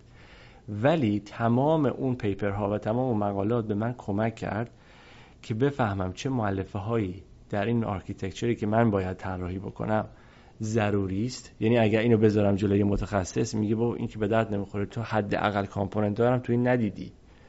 حداقل اینا رو دیگه می‌تونم بگم که checked بعد نگاه می‌کنم خب اگر من مثلا می‌خوام کار خودم انجام بدم به چه component ی نیاز دارم؟ حالا این component رو تشخیص دادم. چجوری اینا به هم ارتباط دارن؟ دو طرفه است یه طرفه است. تمام اینا draft ه تمام اینا رو کاغذه. شما می‌تونی تغییرش بدی. حالا این تموم شد. میرم چیکار می‌کنم؟ شروع می‌کنم دونه بدونه اینا رو component رو با زبان دلخواهم می نویسم مثلا فرض بفرمایید که گفتم ماژول مثلا perception دارم. خب perception چیکار می‌کنه؟ داره مثلا از سنسورها ورودی می‌گیره. این data ها کجا میاد؟ ممکنه از database یک database دو دیتابیس این Mongo اون MySQL چجوری اینا رو جمع بکنم؟ یعنی باید این task بزرگ رو بشکنید به task کوچک کوچک کوچک. بعد هر کدوم اینها رو یا تخصص دارید یا ندارید. من مثلا تخصصم جمع آوری و ingestion data نیست مثلا. خب تا جایی که می‌تونم انجام میدم. اگه شد کمک می‌گیرم. میگم آقا یه میشه یه, یه،, یه طولی یه چیزی به من بدی که اینا رو اگریگیت کنه مثلا دیتایی که من می‌خوام مثلا به من خروجی بده. من تو دوره دکترم همه کاری که خودم نکردم که خیلی وقتا بخشای به خصوص آمار احتمالاتش رو کمک گرفتم. برای اینکه خب آدم همه چیزی که نمی‌دونه که. طبیعتا وقت اومدم چیکار کردم؟ گفتم ببین این از لحاظ آماری یا احتمالی این فرمولا این ریاضی درسته. این اصلا جواب میده. من پرت نیستم. طرف چک کرد با data گفت نه درسته. چیزی که داری جواب می‌گیری پرت و پلا نیست. خب این شد component اولم. بعد رفتم سراغ component دوم. دیدم خب اینو بهتر بلدم بنویسم. برای اینکه مثلا الگوریتم machine learning اینا. اومدم مثلا همه الگوریتم مورچه ها رو پیاده سازی کردم برای کارم. خب این الگوریتم مورچه ها مثلا فرض کنید که من اون موقع library براش ندیده بودم. الان هست. یه چیزایی بود حقیقتش نمی‌خوام بگم اصلا نبود. ولی کارش من نتونستم باش کار کنم. مجبور شدم خودم بنویسمش. که اتفاقا بدم نبود ولی حالا نمی‌تونم ادعا کنم که efficient بود یا مثلا فرض کنید که هیچ مشکلی نداشت. ولی حداقل کار کرد. بعد اومدیم مثلا یه قسمت دیگه سوال برام پیش اومد که خب من attention می‌خوام درست بکنم. این بر رو چی کار کنه رو این data؟ فقط sensor data کافیه؟ نه. من بعد آنتولوژی هم داشته باشم. آنتولوژی یعنی در واقع اون دانش اون نالج بیس شما. مثلا من فرض می‌کنم که می‌خوام رباتم فردا بره توی رستوران کار کنه. من آنتولوژی مربوط به رستوران رو باید داشته باشم. آنتولوژی یعنی چی؟ یعنی موجودیت ها و روابط بینشون. مثلا من میگم کاسه بشقاب نمی‌دونم لیوان قاشق چنگال میز صندلی اینا همه مفاهیمی هستش که در رستوران و رستورانداری مهمه. اگه شما می‌خوای مثلا یه رباتت بشه مثلا فرض کن گارسون یه،, رستوران این باید مفاهیم اینا رو بدونه دیگه. این از کجا میاد؟ من باید تعریف بکنم اینا رو یا آیا هستش این data؟ بله هست. خب مثلا ما از OpenCyc استفاده کردیم که چیزی بالغ بر 300 هزار تا concept رو به همراه روابطشون مثلا میگه این مثلا plate یا مثلا فرض کن mug مثلا فرض کن is a kitchenware. یعنی is a relationship ها این ارتباط ها یا has a relationship ها اینا همه رو داشت تو خودش. پس من یه ontology هم داشتم که این data ی من بود. ببینید اینا هیچ کدوم شما نمیری از اینجا دانلود بکنی بگی مثلا من یه سیستم attention دارم دانلود می‌کنم میام استفاده می‌کنم. نه این نیست. ولی این component های کوچولو کوچولو رو باید همونطور گفتم باید کوچیکش بکنی. انقدری که بتونی براش یا یه library پیدا کنی یا بتونی خودت بنویسیش. پس این اتفاق افتاد. بعد این ontology رو اضافه کردیم. بعد دیدیم که خب حالا برای اینکه من بتونم اینو query کنم باید زبانش رو یاد بگیرم چون query language خودشو داره. یه دونه در واقع knowledge base با, روش خودش باید query کنی اینو. اونم باید یاد بگیری. خب پس اینم درست کردیم. یه wrapper هم نوشتیم برای اینکه بتونه مثلا با Java بره اون ارتباط بگیره اونو در بیاره دیتا رو به من تحویل بده. بعد دیدیم که خب حالا ما مکانیزم های دیگه داریم spreading activation اینا رو چیکار کنم؟ باز پیدا نکردم خودم نوشتم. ببینید تک تک اینا spreading activation مکانیزمیه که در attention دوباره هست. اصلا همینه. ببین شما وقتی یه جسمی رو می‌بینی مثلا فرض کن که یک مثلا لیوان مثلا قرمز می‌بینی الان جلو. به محض اینکه اینو می‌بینی می‌ذارن می‌ذارن جلوی شما اتفاقی که میفته اینه که اتوماتیک به تمام نوده هایی که به این ارتباط به این هست پیام میره یعنی اسپرد میشه اکتیویشن یعنی انتشار پیدا می‌کنه. شما لیوان قرمز نمی‌بینید رنگ قرمز می‌بینی ممکنه مثلا یه دفعه حالا یه مثال دیگه می‌زنم. همبرگر من هیچ وقت همبرگر رو بدون نوشابه نمی‌خورم. اگه یکی به من همبرگر بدون نوشابه نده به من بر می‌خوره بنابراین هر وقت همبرگر می‌بینم اتوماتیک نوشابه رو می‌بینم. حالا چه کنارش باشد چه نباشد. این node ی که اینا به هم دیگه ارتباط پیدا کرده تو ذهن من کاشته شده به این شکل عمل می‌کنه. خب میشه spreading activation حالا این چقدر جون داره؟ خب این دوتا خیلی قوی ارتباطشون. از نوشابه به کجا می‌رسم؟ از نوشابه مثلا می‌رسم به چهار تا چیز دیگه. پس همه این پخش میشه. این میشه attention یعنی من می‌تونم از یک موضوع از یک concept به چیزهای دیگه برسم. یا برام جذاب است یا نیست. ببین داستان ایناست. خب من اینو پیدا نکردم خودم نوشتمش. بعضی وقتا می‌بینم که نه این component هست. پس من دانلود می‌کنم استفاده می‌کنم. پس شروعش دقیقا همینه که همونطور که گفتم یک معماری. از یک معماری شروع می‌شود. مؤلفه ها رو شما توش می‌بینید. روابط اینها رو flow of information رو تشخیص می‌دید و بعد در نهایت شروع می‌کنید به پیاده‌سازی کوچکترین بخش ها. جایی که خودتون فکر می‌کنید که راحت تره. اول شروع می‌کنید و بعد می‌رسید به جایی خیلی سخت. این روش کار. خیلی هم عالی. اگر اجازه بفرمایید آخر بحثمون رو اختصاص بدیم به مقوله مهاجرت و تجربیات شما رو به اشتراک بگذاریم. وقتی خب آدم ها مهاجرت می‌کنن حداقل از دید من چند تا دلیل می‌تونه داشته باشه. یه بار می‌بینی طرف اهل گل و گشت دوست داره فرهنگ های مختلف رو ببینه چی جوریه. آخر عمرش بگه من هر پنج سال توی یه کشور زندگی می‌کنم تا تموم بره. ولی توسعه دهنده ها معمولا هدفشون از مهاجرت اون ایرانی ها اینه که خب توی فضای لبه تکنولوژی کار بکنن توی شرکت های تراز اول برن کار بکنن و اینها. رو همین حساب خب به نوعی این دوتا با هم دیگه گره می‌خوره توی بحثمون. پیش از این گفتید که تجربه زندگی توی سوئد رو داشتید آلمان هم رفتید کانادا یه جایی گفتید بهترین دوستام سوئدیان می‌خوام این رو اگر دلیلش خصوصی نیست برامون بگید. و یک مقایسه ای بین حداقل این دو سه تا کشور بکنید تا اینکه در نهایت مثلا کانادا رو به عنوان جایی که فعلا کسب و کارتون رو توش بنا کردید و شاید بخواید دیگه تا سالها اینجا بمونید رو انتخاب کردید. یک مقایسه ای بکنید حالا هم از لحاظ هم از بعد فرهنگی که مثلا برای من ایرانی آیا آلمانی که یه ذره نجات پرسته من رو ممکنه اذیت بکنه؟ یا مثلا چه می‌دونم آب, آب و هوای سوئد با مثلا اون تجربیاتی که من سالها تو ایران زندگی کردم مچ هست یا نه؟ یا کانادایی که مثلا توی خیابوناش کبابی و صرافی و انگار می‌بینیم مثلا توی تهران داری راه میری یا اینها؟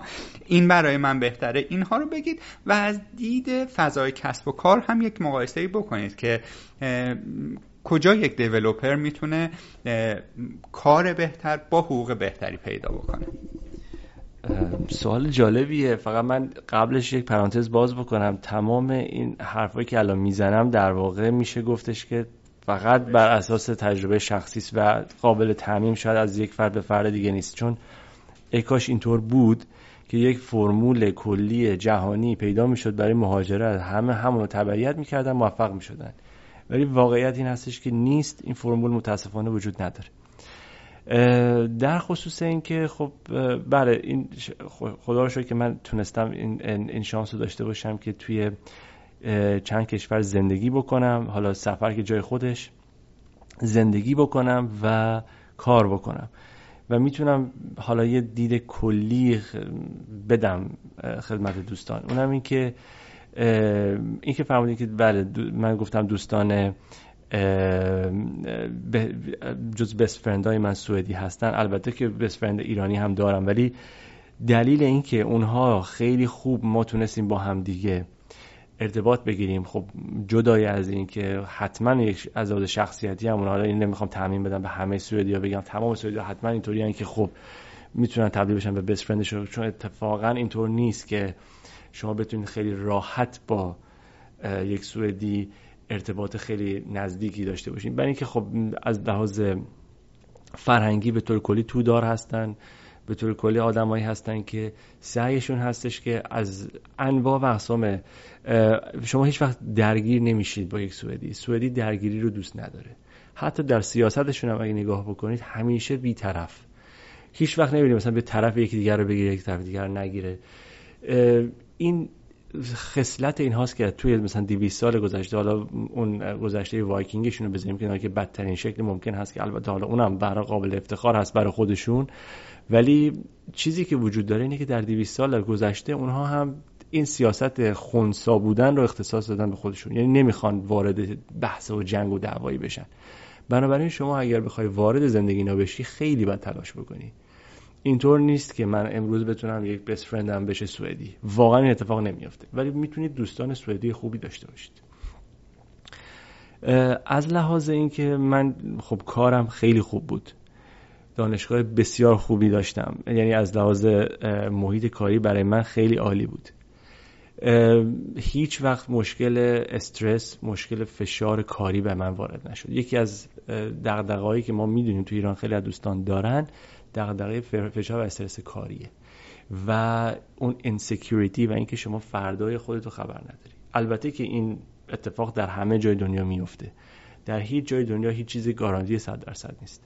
شما امروز داری در تسلا کار می‌کنی که از شرکت های معتبره. یه دفعه می‌بینی اومده 3000 تا job و برداشته cut کرده lay off کرده. 7 درصد نمی‌دونم اخیرا. نوکیا ابین رفت یه جورایی. درسته؟ خب این افراد چی میشن؟ مایکروسافت بعد از اینکه مدیر عامل جدیدش اومد. تعدادی از بخشهایی که به نظرش حالا سودهش کافی نبود. بست خب این افراد کجا باید می‌رفتن؟ آیا اینا آدمای بدی بودن؟ نه. آیا مایکروسافت شرکت معمولیه؟ نه. پس گارانتی نیست. اینکه من امروز فکر می‌کنم به فردای خودم طبیعت انسانه. اما بعضی از شغلها بعضی از کشورها این یه جورایی به شما سوپا اطمینان میدن. سوئد یکی از اونهاست. مثلا شما به محض اینکه شما شهرونده اونجا میشید طبیعتا از یه سری در واقع امکانات دولتی استفاده می‌کنید. حالا اون حقوقی که دریافت می‌کنید ممکنه مثل حقوق اولیتون نباشه که مثلا دارین کار می‌کنید ولی حداقل هیچ کسی درمونده نمیشه. و این خوبه. از این جهت که شما دیگه فکر اینو نمی‌کنید که از کارم دارم لذت می‌برم یا نمی‌برم. بالاخره کاری که دلت می‌خواد پیدا می‌کنی. دغدغه مالی به اون شکل نداری. همیشه گفتم هیچ چیزی صد درصد نیست. این که من بگم مثلا هیچ کسی تو صورت فقیر نیست یا مثلا هیچ کسی مشکل مثلا پس کنید مسکن نداره. یه همچین چیزی نیست. به حال به خود شخصا برمیگرده. آدمایی هستن که اعتیاد دارن آدمایی هستن که دچار مسائل مختلف هستن. اینها به زندگی خودشون رو دارن تباه می‌کنن به زندگی خودشون رو زور می‌کنن. ما داریم در مورد آدمای نرمال حرف می‌زنیم. کسانی که قصد دارن یه زندگی آرومی رو تجربه بکنن. سوئد به نظر من کشوری است که این این آرامش رو به شما میده. و همونطور گفتم تعصب نسبت به زبان نیست. برای کسی که از خارج از ایران میاد خارج از سوئد میاد بنابراین خیلی شاید سخت نباشه وارد بشه. دانشگاه خوبی داره افراد خوبی از نقاط مختلف دنیا اونجا درس میدن حتی درس می‌خونن. بنابراین یک تقریبا جامعه چند فرهنگی هست. حالا برای ایرانی ها خوب است یا نه؟ این دیگه چیز شخصی است ولی برای من خوب بود.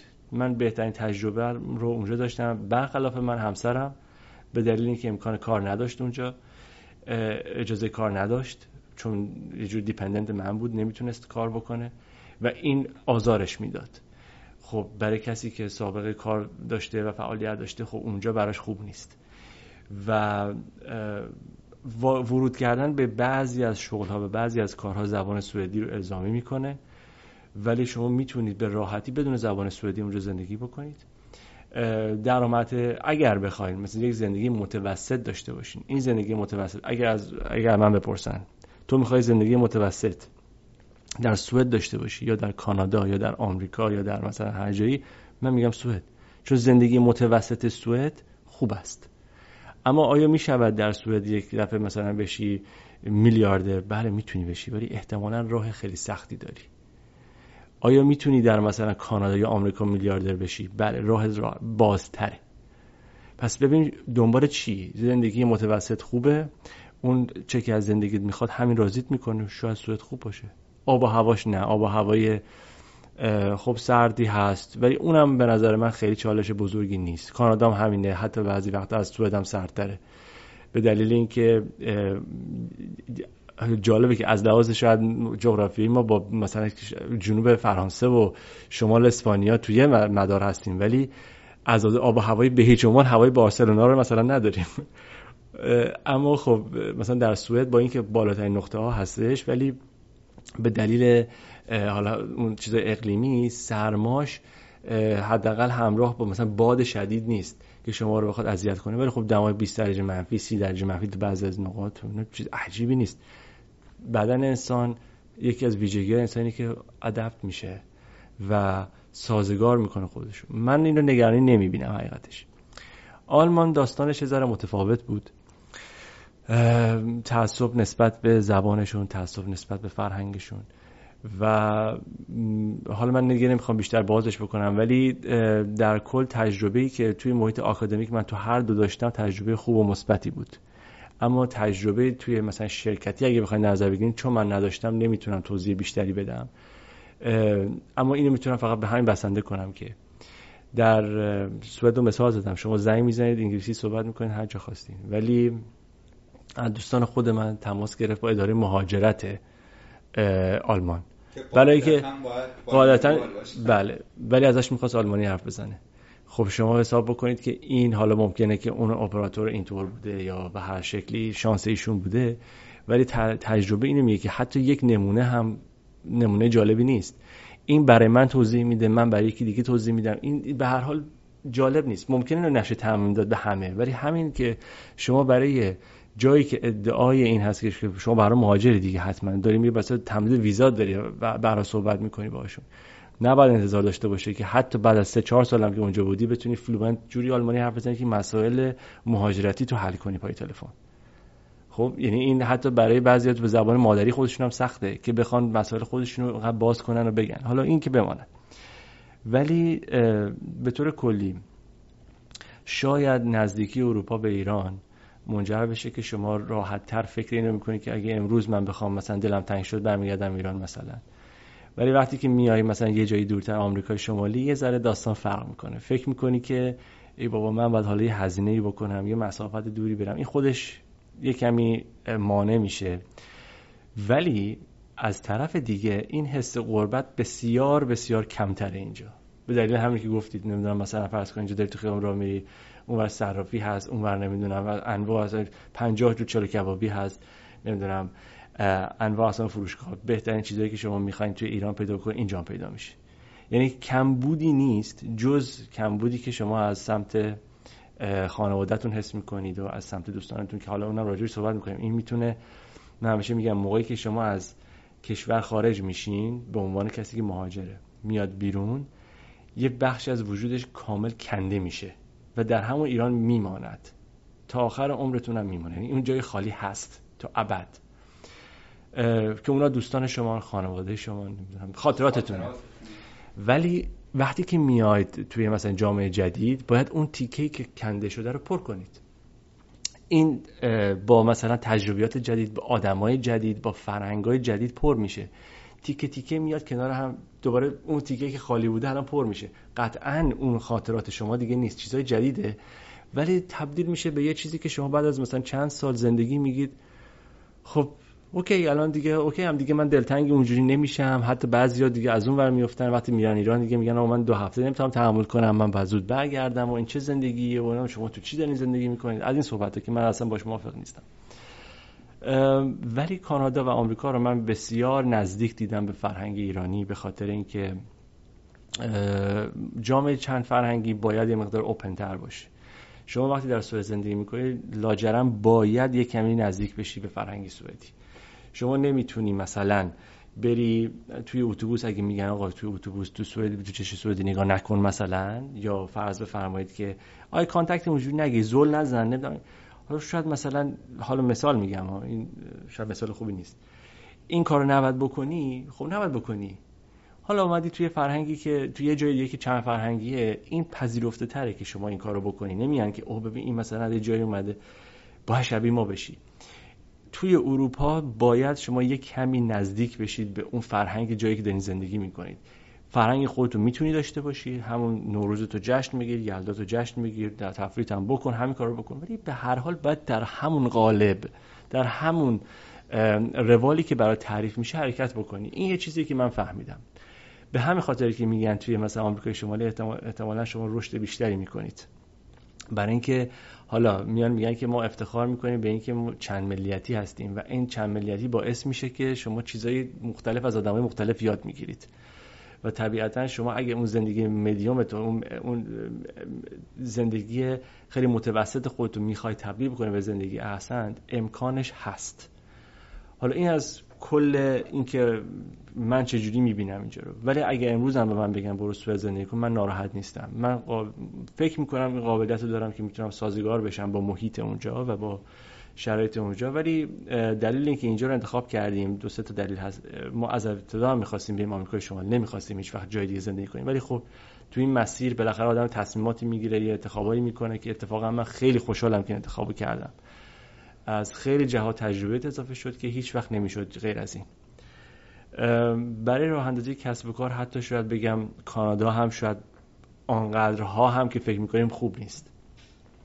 نسبت به سیلیکون ولی. بله دقیقا. نسبت به آمریکا و سیلیکون ولی. چون که market کوچکتری داره به هر حال. شما دارین راجع به مثلا سی میلیون جمعیت صحبت می‌کنید اکثر استارتاپ هایی که در نهایت خیلی اسمشون در آمده شما الان یه استارتاپ آمریکایی به من کانادایی به من نشون بدین که داره تو کانادا همه چیش operate میشه و تونسته مثلا globally هم یه impact ی ایجاد بکنه.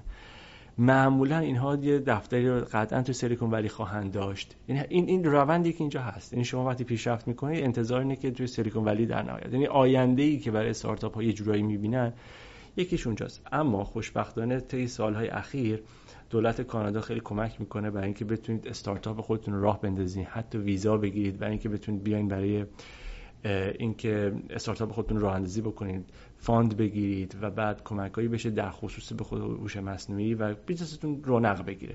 که ما خودمون از چند از این fund داریم استفاده می‌کنیم در هر حال. این هستش که نمی‌خوام نمک بخوریم نمک دون بشکنیم. بالاخره این هست. داریم از اینها کمک می‌گیریم. ولی در نهایت اون impact ی که شما می‌خوای بذاری اون تأثیری که می‌خوای بذاری از اینجا نخواهد بود. منتقل خواهی شد. یه روزی یه جایی یا آمال آرزوی هر, هر کسی که استارتاپ داره اینه که بره تو سیلیکون ولی و اونجا حداقل یه headquarter ی بزنه شاید مثلا یه دفتری هم اونجا داشته باشه.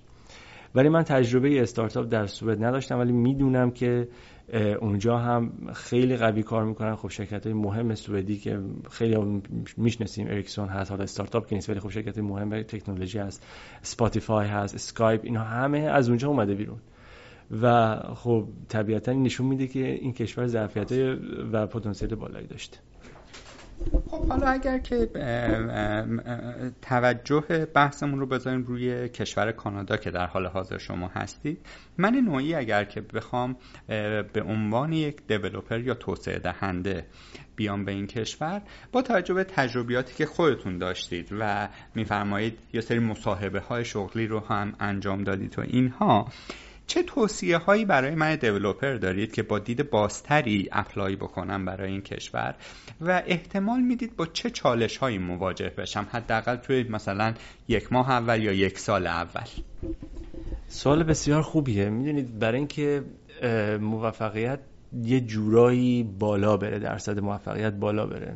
باز میگم هیچ چیزی صد درصد که نیست. یعنی حتی این فرمولی هم که من دارم بهتون میگم یا این رابطه هایی که من می‌خوام براتون باز بکنم دونه بدونه بگم که اینا به چه شکلی هست. ممکنه برای یک نفر بیشتر جواب بده برای یک نفر کمتر. ولی سعی می‌کنم که اون اصول اولیه رو حداقل بگم. دیگه جزئیات میشه در خصوص اینکه خب حالا اون position ی که دارین apply می‌کنین شرکتی که apply می‌کنین چه شرایطی داره. مهمترین چیزی که وجود داره اینه که من همیشه تاکید می‌کنم. خیلی از می‌پرسن آقا اونجا شما با چه فریم ورک کار می‌کنید؟ زبانهای برنامه‌نویسیتون فرق می‌کنه؟ نه. همون کاری که شما اونجا می‌کنید ما اونجا داریم می‌کنیم دیگه. فرقی نمی‌کنه. زبان که همون فریم ورک هم که همون اوپن سورس اوپن سورس دیگه. شما استفاده کنیم ما هم فرایند تولید نرم افزار که تغییر نخواهد کرد. همون اصول ما هم داریم اجرا می‌کنیم. پس تفاوت اینجاست که شما باید بتونی خودت رو به قول معروف خوب پرزنت کنی. یعنی این پرزنت کردن خودت مهمترین قابلیتی است که شما تو این مدت قبل از ورود یا قبل از حتی apply کردن پیدا بکنید. این شامل نوشتن رزومه قویه. معمولا ما میگیم مثلا برو رزومه رو بنویس میاد می‌بینیم ده صفحه نوشته ورده جزئیات همه چی. این به درد کسی نمی‌خوره. اینجا میگن دو صفحه یک صفحه الا دو صفحه.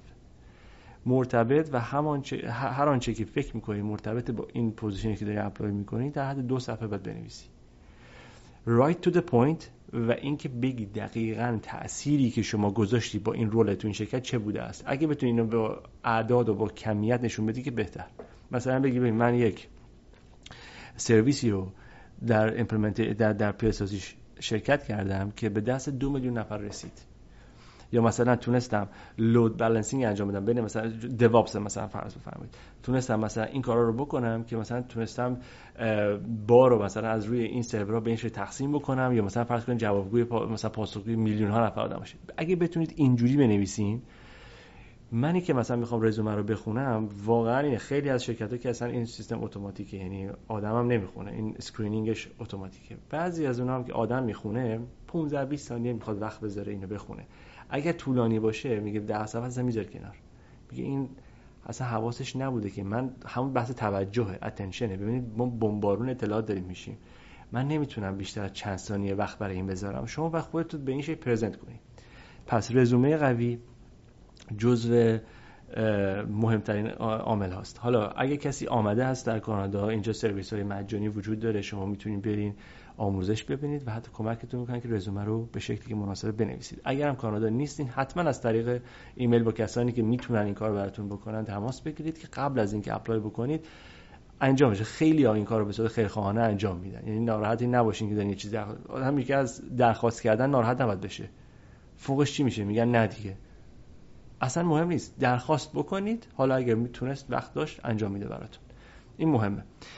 نکته دیگه که وجود داره اینه که حالا من باید communication skill های خودم و یا اون در واقع مهارت ارتباطی رو تقویت کنم. آیا این شامل زبان هست بله و خیر. برای اینکه communication خب طبعا شما زبان قوی داشته باشی. زبان قوی یعنی چی؟ یعنی من بخوام مثلا چون قوی دیده من با شما ممکن فرق کنه. آیلتس 9 مثلا قویه دیگه. ولی آیلتس 6 و هم قویه. آیلتس مثلا 4 هم قویه. من می‌خوام به شما بگم که چون شما قبل از اینکه بتونید مهاجرت بکنید احتمال زیاد باید این پروسه زبان رو طی کرده باشین. پس بنابراین حداقل زبان رو داشتید یا حداقل می‌دانید که 6 و نیم هفت فکر می‌کنم باشه. دقیق, دقیق رو نمی‌دونم ولی فکر می‌کنم دو 6 و نیم هفت باشه. این آیات کافی هست برای اینکه شما بتونید کارتون راه بندازین. انگلیسی که شما یاد می‌گیرید با انگلیسی که اینجا صحبت میشه و کار می‌کنید فرق خواهد کرد. اینو در بعد ورود متوجه میشین. که وقتی اومدین اصلا این اینجوری صحبت مثلا ما کلماتی که ما میگیم یا جملاتی میگیم جملات کتابی است نه جملاتی که محاوره روزمره است. اینم مهم نیست. شما 6 ماه یه سال صبر می‌کنید بالاخره با اگر توی کامیونیتی فقط ایرانی ها نباشی یاد میگیریش. قطعا. پس تا یه حدی برسون از اونجا به بعدش فراموش کن. مهم نیست. میای اینجا یاد می‌گیری بهتر میشه. ولی بحث زبان فقط مد نظر من نیست. بحث communication skills بی نهایت مهمه. هر چقدر من رو این تاکید بکنم کم است. بارها شده که ما خود مصاحبه کردیم با افراد از لحاظ فنی بحثی نبوده. ولی یه سری red flag به وجود اومد. حرفایی که نباید زده می‌شد زده شد. سوالاتی که نباید پرسیده می‌شد پرسیده شد. از سمت مصاحبه شونده منظورم ها. میشه؟ دقیقا. بله مثال, بله مثال می‌زنم. مثلا فرض بفرمایید که اومدیم یکی از چیزهایی که خیلی مهمه اینجا شما بدانید چه سوالی رو بپرسین چه سوالی نپرسین. مثلا یکی از مواردی که خیلی اما ابتداشن ندونن شما مثلا راجع به هر چیزی که به ریس و نژاد برمیگرده شما باید کاملا ignore ش کنی. بارها شده بارها شده اینی که دارم میگم بحث یک بار دو بار نیست. ما نشستیم به قول معروف wash-up داریم می‌کنیم یعنی میگیم که فرض کن که نظر راجع به candidate X چیه؟ آیا بگیریمش یا نگیریم؟ وقتی می‌خوان بگن چه کسی نمیان بگن مثلا اون فردی که موی بور داشت یا مثلا چشش آبی بود بابا اونی که مثلا نمی‌دونم یا مثلا فرض کن قیافش اینجوری بود. هرگز چنین چیزی نمیشنوی. میگه اونی که کت مثلا سبز پوشیده بود یا اونی که مثلا کرواتش مثلا چه می‌دونم خال خالی قرمز بود. بعد من وقتی نگاه می‌کنم بعد فکر کنم. ببینید این هنوز ما توی اون دوره داریم. مثلا من مثلا می‌گفتم بابا این که همونی که مثلا سیاپوس بود دیگه. حالا چرا داری؟ من اینجا آدرس میدی. اون میگو من سری میفهمیدم. چون اون تنها کسی بود که اینطور بود. ولی این کارو نکرد. ببینید شما توی مصاحبه وقتی که نوعی حرف می‌زنید که نشان از این باشه که به نوعی احترامی شاید یعنی اون برات پررنگتره. این تاثیر می‌ذاره. ببین برای من شاید مهم نباشه ولی برای اون کسی که مصاحبه می‌کنه شاید مهم باشه. اینا رو دارم میگم برای برای اینکه شما اینا رو مراقب باشید. بعضی از سوالا رو دوباره میگم مثلا نمی‌پرسیم. مثلا فرض کنید که ما هیچ وقت نمی‌پرسیم که شما بچه داری یا نداری. یا مثلا فرض کنید نمی‌پرسیم که شما حتی ازدواج کردی یا نکردی. تو رزومات هم اگه خودت بنویسی ما ایگنورش می‌کنیم. برای چی من بدونم تو ازدواج کردی یا نکردی؟ این اهمیتی نداره. شما کوالیفیکیشنات اون در واقع شایستگی های شما فراتر از اینه که من بخوام بدونم مثلا امروز شما حتی فرزن چه می‌دونم رابطه های جنسیش چجوریه طرف؟ خیلی شفاف دارم میگم. اصلا مهم نیست. ما به هیچ کدوم از اینها اصلا کاری نداریم. ممکن است از قیافه طرف شما متوجه بشی خیلی چیزا رو. خب شدی که شدی. Good for you. دلیلی نداره که چیزی رو عنوان بکنی یا مثلا می‌دونیم منظور اینه که اینها مسائلی هستش که ما خیلی وقتا بهش توجه نمی کنیم شما باید بدونید کوالیفیکیشنش بر اساس چیه. به همین خاطر میگم خودتون رو باید پرزنت بکنید مراقب باشین چی میگین چی میشنوین. نسبت به برخوردی که می‌کنید اون تصمیم می‌گیره. و این رد فلگ که دارم میگم از اینجاها نشأت می‌گیره. یا مثلا سوالایی می‌پرسه مثلا می‌پرسه که شما قبلا چیکار کردین؟ توضیح میدین بعد میگین مثلا همش من من من نه تو تیم خب چیکار کردی؟ شما تاثیر تو تیم چی بوده؟ همش من من که داری می‌کنی؟ این کاربردش اینجا نیست. تو تیم چه کردی؟ تاثیرتون یا مثلا از بدگویی بکن از مثلا کارفرمای قبلی. اینا مسائلی هستش که آنن. یعنی اصلا حتی شما بهترین کد زنم باشی. بهترین من الان دسپرتلی نیاز دارم که شما رو بگیرم. امکان نداره. برای اینکه ببین این در نهایت مشخصی که همین رفتار رو همین پترن رو ادامه میده. حالا دیگه چه چیزایی تو کامیکیشن اسکیل مهمه؟ سوال درست پرسیدن یکیش بود طبعا امپاتی یا اینکه مثلا شما بتونید اینا رو باید نشون بدی که من می‌توانم با شما همدلی بکنم. من می‌توانم احساسم رو درست بیان کنم. یه آدمی نیستم که مثلا یه دفعه پرخاش می‌کنم یا یه دفعه مثلا چه می‌دونم میخندم علکی. یا در تعادل به سر می‌برم. می‌دونی چی میگم؟ در کنار شما شاید body language یا پوشش body language پوشش دقیقاً. ببین حالا مثلا پوشش اینجا بعضی وقتا ما یه چیزی داریم. مثلا می‌گفتن که تو ایران همه به پوشش ما گیر میدن نمی‌دونم چرا اینجوری اینجا چی؟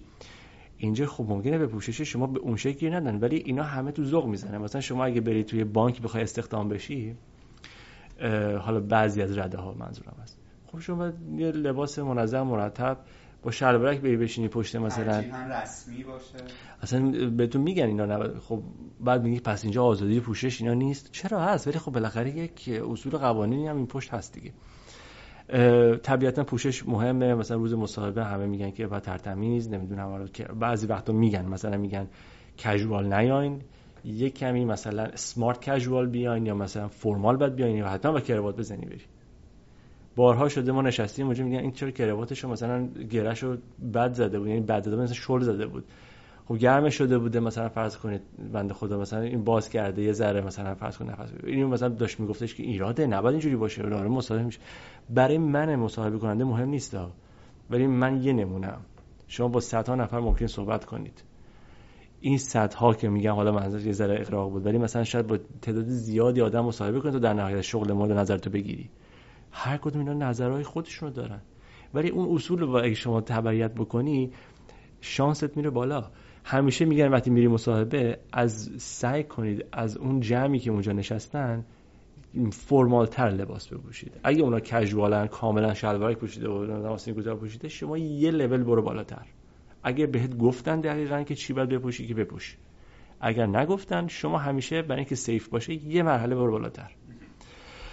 که ضرر نمی‌کنی بنابراین بحث ارتباطی که گفتم کامیکیشن این این انتها نداره واقعا. یعنی همینطور من تاکید می‌خوام بکنم که صحبت های بجا کردن و اینکه بتونید از همه مهمتر به قول معروف به قول انگلیسیش ما میگیم articulate your thoughts. یعنی بتونید اون بیان بیان کنید ایده ها و یعنی ایده و, تو و اون چه که تو ذهنت درست با فساحت و به طور کلی با یک شایستگی که در واقع در خور خودتون هست و در خور اون, حرفی که می‌خوای بزنید بعضی وقتا حرفی که می‌خوام بزنم حرف قشنگیه ولی خوب نمی‌تونم بگمش. حالا این چالشه برای حتی زبان مادری خود آدم. حالا دیگه حساب بکنید همین کار شما با یه زبان دیگری انجام بدید. پس طبیعیه که کار سختیه.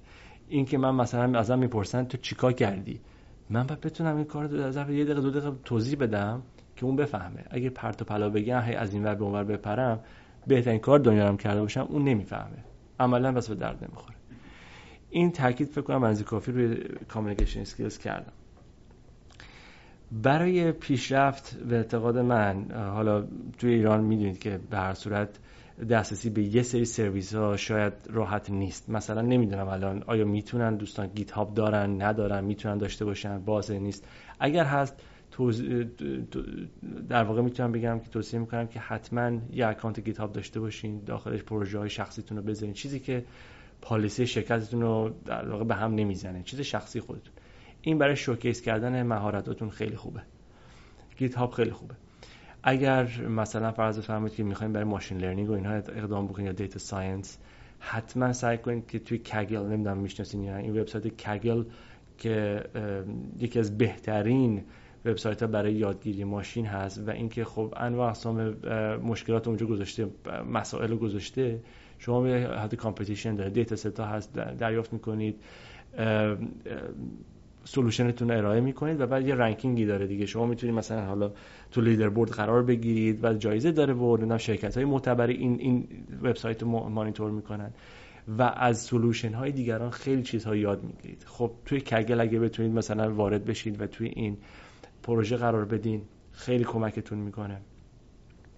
تو شوکیس کردن. اگه وبسایتی داشته باشین که بهتره مثلا من اگه امروز تو حوزه آیتی فعالیت می‌کنم و یه وبسایت بر خودم نداشته باشم که یه وبلاگ نداشته باشم خب خیلی جالب نیست دیگه. این حداقلی که من انتظار دارم داشته باشه یک فرد.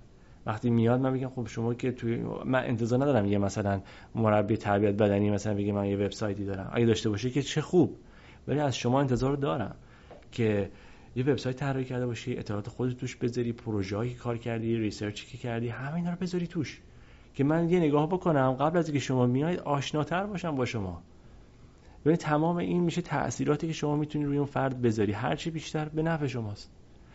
بعد میمونه خود مهارت فنی که طبیعتا دیگه اون می‌رسه به مرحله که شما باید بتونید حالا اگر بحث problem solving skills باشه خب برای کار developer ی معمولا شما با یه سری سوالات مفهومی مواجه میشید ابتدا و بعد از اون ازتون می‌خوان که یا کد بنویسین که این اگه کامپیوتر اختیارتون باشه که خیلی راحته به اعتقاد من ولی ما معمولا کامپیوتر نمی‌ذاریم در اختیار من. دقیقا.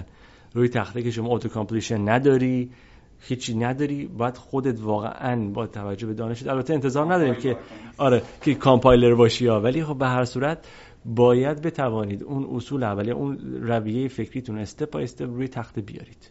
یا مثلا وقتی راجع به SQL حرف می‌زنیم database میگیم که یه query مثلا بزن که مثلا این دو تا table رو فرضی می‌گیریم میگیم که حالا یه دونه مثلا query بزن که این اطلاعات رو به این شکل بر من در بیاره. اینا همه روی تخته است. این جزء مواردی که شما باید با mock interview و با interview هایی که من معمولا بهشون میگم مثلا روبروی آینه بیستید از خودتون سوال بکنید خودتون جواب بدین. اگر کسی رو ندارید که ازش بهتون کمک بکنه. اگر می‌خواین وارد شرکتی بشین مثل مثلا گوگل یا مثلا جز FAANG مثلا آمازون فیسبوک اینا اینها روال خودشونو دارن. همینا که گفتم تماما صدق می‌کنه. به علاوه اینکه شما بهتر هست. اگر بتوانید با یک نفری که اونجا کار می‌کنه آلردی ارتباط بگیرید. سعی بکنید که اون به نوعی رفرنس شما بشود. سعی بکنید که اون آدم اگر وقت دارد با شما بشینه یه قهوه بخوره یه چایی بخوره یه تماسی بگیره اگر راه دورید که خب این امکان نیست باید ایمیلی ارتباط داشته باشید. سوال بکنید. ازش بخواید که تا جایی که اون NDAش رو نقض نمی‌کنه با اون در واقع non-disclosure agreement ی که اینا معمولا دارن دیگه. چون وقتی شما میری مصاحبه اینا بهتون میگن اینا رو حق ندارید مثلا سوالا رو عنوان بکنید یا مسائل این چنینی تا جایی که اینها نقض نمیشه به شما اطلاعات بده کمک بکنه. اگر دوست نزدیکی هم دارید که اینجا کار می‌کنه که دیگه چه بهتر؟ برای اینکه می‌تونه بهتون mock interview بده. و این mock interview فوق العاده فوق العاده کمکتون می‌کنه. بی نهایت تاثیر داره. و این میشه کل آماده سازی شما برای ورود به بازار کار. خب این مقوله کسب و کار رو هم با این سوال تموم کنیم و انشالله یک جنبندی داشته باشیم. وقتی من نوعی پا میشم مهاجرت می‌کنم میرم یک کشور دیگه به خصوص توی این آمریکای شمالی که شما مثال زدید دو تا راهکار پیش روی من هست. یا برم تو این شرکت های انترپرایز بزرگ مثل همون آمازون و اینها یا نه حتی شرکت های میان رده ای که باز بزرگه مثلا به اون معروفی نیست ولی 1500 تا کارمند داره با ده ها شعبه و اینها یا برم توی یک کسب و کار. خب هممون هم شما هم من هم شنوندهمون می‌دونه که استارتاپ تعریف خاص خودش رو داره. یه تعداد آدمیم دور هم جمع شدیم. عدم قطعیت توی تک تک سلول های بدنمون هست و یک جایی حتی ممکنه شما اگر یک جلسه پیچ دارید هر چیزی هست تا الان دست به کد بودی الان دست به جارو بشی. تمیز کنی چیز کنی job description خاصی نداری و نباید بگی این وظیفه من بود یا امروز من تا 6 بیشتر نمی‌تونم وایسم تو قرارداد. این اون کار باید تموم بشه. ولی خب یک سری خوبی هایی هم داره. یه ذره محیط غیر رسمی تره. ممکنه ممکنه که نه. به احتمال خیلی زیاد خودت رو راحت تر می‌تونی show off بکنی. ولی وقتی میری توی شرکت بزرگ مخصوصا اگر یک supervisor ناجور داشته باشی صدات به اون مدیریت نمی‌رسه و حتی ممکنه ایده های تو ترجمه بشه به ایده خودش. در این خصوص هم میگید که حالا من این نظر شخصی من بود. با هر کدوم مخالفید میگید نه این صدق نمی‌کنه. توی فضای کانادا و کدومش بهتره؟ یا حتی در کنار این دوتا freelancer ی هم به عنوان یک گزینه می‌تونه باشه؟ حالا باز دوباره با توجه به تجربه شخصیم خدمتتون میگم. این که ما بگیم مثلا زندگی استارتاپی چجوری زندگی مثلا کسانی که میان تو شرکت های بزرگ و کورپرات و اینا چجوری هست؟ همونطور که گفتید من میپذیرم. وقتی که وارد استارتاپ حالا این ممکنه که شما اصلا به عنوان یکی از بنیانگذاران استارتاپ اگه هستید این رو در همون ابتدا آپ فرانت میپذیریم. تمام ریسکاشو. این اصلا خصلت استارتاپه که من میپذیرم. ماهای اول حتی سال اول یا دو سال اول باید استرس بیش از حد تحمل کنم. به همین خاطر که خیلی از افرادی که متاسفانه توی این زمین فعالیت می‌کنن دچار مسائل روحی روانی میشن دپرشن می‌گیرن مسائل جسمی و روحی بهشون میاد که فشار بالاست. نقش های متعدد. امروز شما کد می‌زنی باید پادویی هم بکنی باید جواب ارباب وجود هم بدی. برای اینکه شما اون لاکچری که بگیم مثلا الان من 20 نفر آدم در اختیارمه ندارید که بگی آ اینو شما انجام بده. این کارو اون یکی انجام بده. منم فقط بشینم کاری که دوست دارم بکنم. حداقل در ابتدا ما این ریسک رو میپذیریم. عدم قطعیت همونطور گفتیم موج می‌زنه تو این کار. ولی برای چی این کارو می‌کنیم؟ برای اینکه اون ریواردی که در انتها داره ریوارد درست یعنی قابل مقایسه اون وقت با زندگی حقوق بگیری تو حتی کورپرات نیست. شما اگر فرض بفرمایید این همین استارتاپی که راه اندازی کردی داری سختیشون به جون می‌خری. از خانوادت می‌زنی. سال های طولانی باید کار بکنی. دیگه 5 صبح 9 صبح تا 5 بعد از ظهر که نیست که. بعضا شما بایستی 12 ساعت در روز کار کنی. خانواده شما تاثیر میپذیره. فرزند شما تاثیر میپذیره. همه اینها رو شما انجام دادی. فشارها فقط کاری نیست. فشار از خانوادته. فشار از فرزندته. تمام اینا وقتی که هست چی میشه؟ برای اینکه شما بعد دو سال بگی من تونستم. یک یک business ی رو از صفر مثل بچه بزرگش بکنم. رسوندم به جایی که امروز می‌تونم ادعا بکنم که من شایسته اینکه بگن کارآفرین هستم. من تونستم کارآفرینی بکنم. از حقوق بگیری اومدم بیرون ولی بهاشم پرداخت کردم. خانواده منم بهاش پرداخت کرد. این از این. خیلی وقتا افراد شانس میارن. ماهای اول یه سرمایه گذار خوب پیدا میشه. شاید دقیقه مالی ندارن ولی خب خرابم می‌کنن. این پول تموم میشه دیگه ولی نمی‌تونن درست مدیریتش بکنن. بعضی هم نمی‌تونن حالا فرض بکنید که من می‌خوام برم توی استارتاپی که تا الان چند سالم هست داره کار می‌کنه. این بحثش اون وقت فرق می‌کنه. یعنی من وقتی وارد این میشم دیگه احتمالا آنچنان سهامی هم اونجا ندارم. یه حقوق خوبی دارم می‌گیرم باز حقوق بگیرم. ولی خب به قول شما ریلکس ترم نمی‌دونم محیط casual ه نمی‌دونم کسی هم میگه آقا من می‌خوام روز خونه کار کنم باشه من خونه کار کنم فردا می‌خوام برم از لب ساحل کار کنم برو لب ساحل کار کن. تا زمانی که شما داری خروجی که باید و میدی okay. حالا برو تو corporate ها مثلا برو تو بانک X کار کن. نمی‌تونی بهش من می‌خوام برم خونه کار کنم که. امروز به شما میگه من جلسه دارم امروز فلان. ممکنه بعضی از این, این شرکت های کورپریت هم حتی امروز دیگه یه پرکایی به قول معروف میدن یه سری بنفیت های میدن که میگن آقا شما می‌تونی مثلا جمعه ها رو خونه کار کنی یا مثلا می‌تونی فرزن در ماه یک روز در خونه کار کنی یا مثلا فلکسیبل باشی یه روز مثلا جمعه ها رو مثلا فرض بفرمایید کژوال بیاین سر. یه سری چیزای این مدلی. یا مثلا بعضی میگه نهارا با ماست. می‌دونین چی میگم؟ یه, یه چیزایی میده که اون حقوق شما دیگه خیلی مهمه. خیلی واقعا بابت حقوق دیگه کار نمی‌کنن. بگن که این شرکت حقوق مثلا مثلا هزار دلار بیشتر به من میده. می‌خوام برم این شرکت کار کنم. ممکنه بین دوتا بره اون رو انتخاب کنه که فلکسیبل تره. انعطاف بیشتری نشون میده. بنابراین شرکت هم اینو فهمیدن. ولی هنوز جا داره. خیلی از شرکت ها اون حالت قوانین سفت و سخت خودشونو دارن که شما باید نه صبح بری پنج بعد از بری خونه. لحظه شماری بکنی که آقا زودتر 4 59 4 59 زود باش بشه 5 می‌خوام برم. خب این مقایسه بکنید با استارتاپ. اما چی در قبالش می‌گیری؟ در قبالش یه حقوق ثابت ماهیانه با یه مثلا یه آرامشی که حالا در چلنجات اون چنانی نیست احتمالا. حالا بسته به کار داره البته. بعد از چند وقتم احتمالا سوار روی کارت میشی استرسات کم میشه. وقتی میری خونه خانوادت رو داری آخر هفتت رو داری. جذاب دیگه.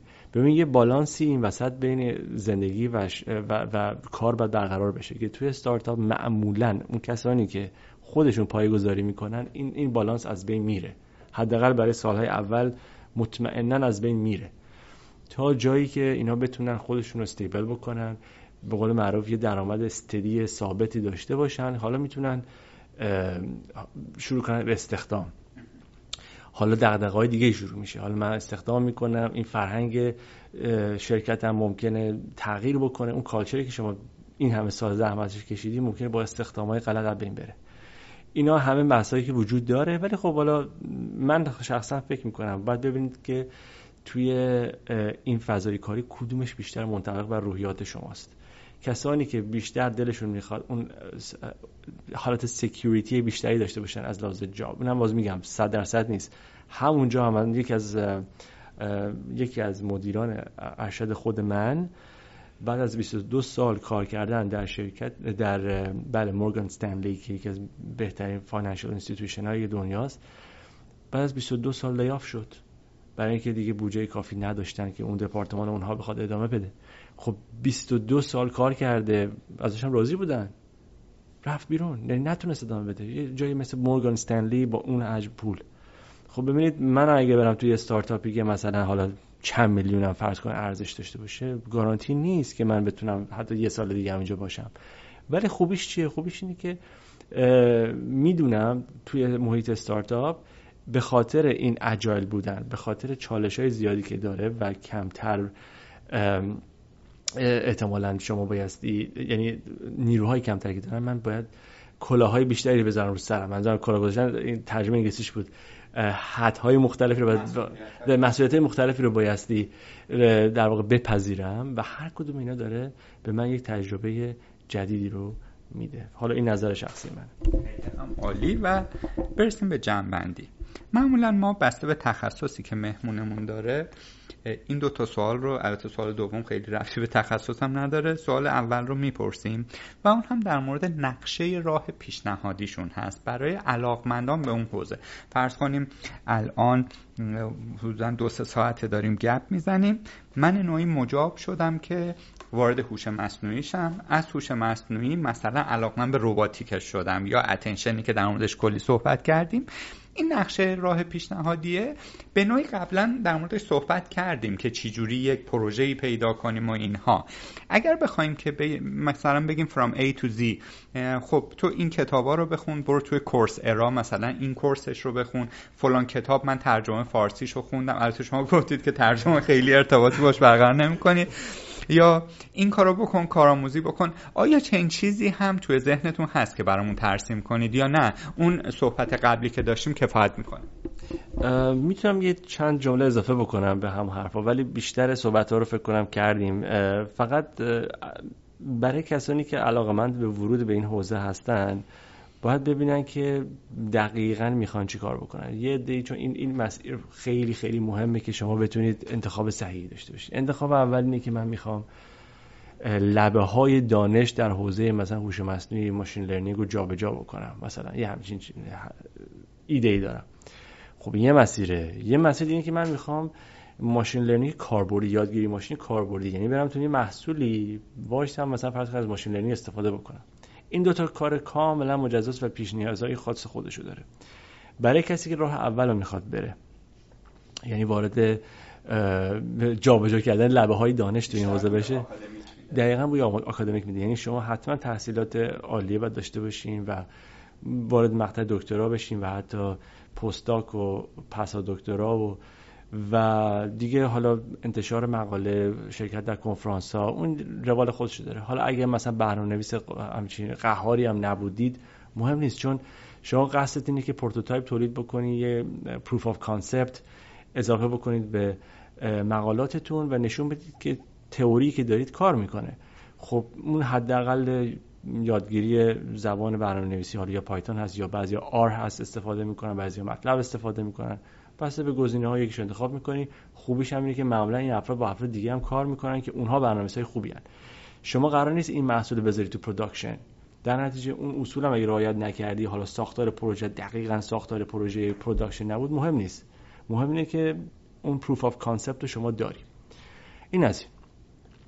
بنابراین شما میبایست در اون حالت مثلا ریاضیات خوب جبر خوب آمار احتمالات این چیزها رو بخونید چون داری صحبت الگوریتم می‌کنی optimize کردن یه الگوریتم می‌کنی. اینها دیگه صحبت این نیستش که من می‌خوام فقط از این استفاده کنم. بعد بفهمی درون این چی میگذره. تک تک تیکه هاشو متوجه بشی بهینه بکنی یه الگوی جدید بدی. پس این ریاضیات خوب می‌خواد داستان خودشو داره. اما برای عموم افراد من فکر می‌کنم حالت دوم هست که می‌خوان فقط استفاده بکنن در محصولاتشون و بفهمنش. من می‌خوام اینو بگم بهتون که در سالهای آینده حالا نمیگم یه سال دیگه دو سال دیگه پنج سال دیگه مطمئنا این اینی که میگم قطعی است با درصد 99 درصد. کسانی که در حوزه نرم افزار فعالیت خواهند داشت در آینده نه چندان دور صرفا نمی‌توانند فقط برنامه نویس باشند. اینها باید درکی از ماشین لرنینگ و هوش مصنوعی داشته باشند. چون تمام محصولات از یه جایی به بعد حتما به نوعی درگیر machine learning و AI خواهد شد. یعنی محصولی رو پیدا نخواهید کرد که اینها توش نباشه. خب شما نمی‌خوای بگی من یه برنامه نویس هستم که اون تیکه AI ش کار ندارم و من فقط می‌خوام برم اون قسمت های دیگر شد خب این دیگه صرف نمی‌کنه. کسانی که می‌خوام بشن full stack developer وقت باید این هم بدونن. بنابراین چه بهتر که از همین الان که هنوز این تبدیل به رویه نشده و انتظار کارفرمایی نیست که شما اینو هم بلد باشی. حداقل الان نیست. ممکنه پنج سال دیگه باشه. ده سال دیگه باشه. بهتر از الان آمادگیشو داشته باشید. پس اینو می‌خوام بگم به عنوان ماتیویشن یک نیرو محرکه که این کارو بکنید. حتما دنبالش برید. حالا از کجا شروع بکنم؟ آیا بر ریاضی قوی بخونم؟ برم تحصیلات آکادمیک بگم نه. نه. اگه کردی چه خوب. ولی اگر نکردی هم مهم نیست. شما فقط کاری که باید بکنید در ابتدای راه باید مبانی یادگیری ماشین و تئوریش رو بخونی. حالا یا اینو میای از طریق کورس های آنلاین این کارو می‌کنی. یا یه کتابی رو برمیداری می‌خونی که کتابی هم که در این زمین اگه بخواین هوش مصنوعی کتابی که خیلی تدریس میشه سال هاست و در ایران و خارج از ایران داره تدریس میشه کتاب در واقع فکر کنم ترجمهش رو یادم چون خودم این ترجمهش هم دارم. هوش مصنوعی رهیافتی نوین. پیتر نورویک و و یکی یکی از راسل فامیلشو خاطرم نیست. نوشتن. این کتاب جزو سرفصلهای اصلی هوش مصنوعی است که البته با معیارهای امروز شاید دیگه قدیمی جلوه بکنه چون اون چه که توی اون کتاب توضیح داده کلیت مثلا فرض کنید هوش مصنوعی چیه انواعش چیه ما به چی میگیم هوش مصنوعی چی رو دنبالش هستیم بسازیم. و اینکه مثلا reasoning چیه knowledge base چیه expert system شما دیگه از سیستم های خبره چیزی نمیشنوید. همه چی شده یادگیری عمیق و نمی‌دونم شده نمی‌دونم یادگیری ماشین و پردازش زبان طبیعی و پردازش بینایی, بینایی ماشین و این چیزا. دیگه یه سری چیزا کم رنگ شدن.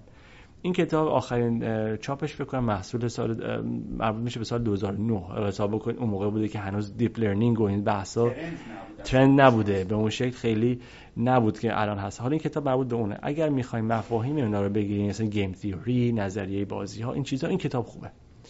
ولی برای یادگیری ماشین من توصیه‌ام این هستش که از کلاس های آنلاین که استنفورد هست داره MIT داره و خیلی دانشگاه دیگه استفاده بکنید. بعد از اون حتما حتما توصیه می‌کنم همونطور که مثال زدم. این که خونی خیلی فکر می‌کنم با گذراندن این online course ها من الان دیگه machine learning بلدم. وقتی که مواجه میشه با مثال واقعی می‌بینن هیچی بلد نیستن. چرا؟ چون در واقع در واقع این این online course ها دارن به قول معروف spoon feeding می‌کنن. یعنی دارن غذا رو با قاشق می‌ذارن دهان شما. کد بهت میده base شو یه جاهایشو خالی گذاشته شما فقط اینا رو پر می‌کنی. حالا توضیح هم میده ولی در نهایت شما کار خاصی نمی‌کنی. اینکه بخواید در نهایت بگی من ادعا بکنی که من یاد گرفتم که خودم از صفر می‌تونم این مسئله رو حل بکنم نه این نیست. data ی آماده در اختیارتون قرار دادن اصلا این نیست. شما در اکثر مواقع باید data رو خودت جمع بکنی clean کنی. data ingestion خودش process از کجا من یاد بگیرم؟ خب اینو بعد بری حالا احتمالاً course اونم بگذرونی یا مثلا از کسی که وارده بپرسی؟ چون من data science scientist نیستم نمی‌تونم خیلی اظهار نظر بکنم. ولی اینها بحثایی که شما باید آموزشش رو ببینی از این طریق حداقل علمش رو داشته باشی. مرحله بعد از این online course اینه که برای خودتون توی همین تو هم Kaggle که گفتم ثبت نام بکنید مسائل اونها رو بگیرید حل بکنید آپلود بکنید solution های دیگران رو ببینید. این خیلی کمک می‌کنه. بی نهایت تاثیر داره. اصلا بحث رقابتش هم بذاریم کنار. مهم اینه که شما یک مسئله رو واقعی رو با data یی که به شما دادن حلش کردی.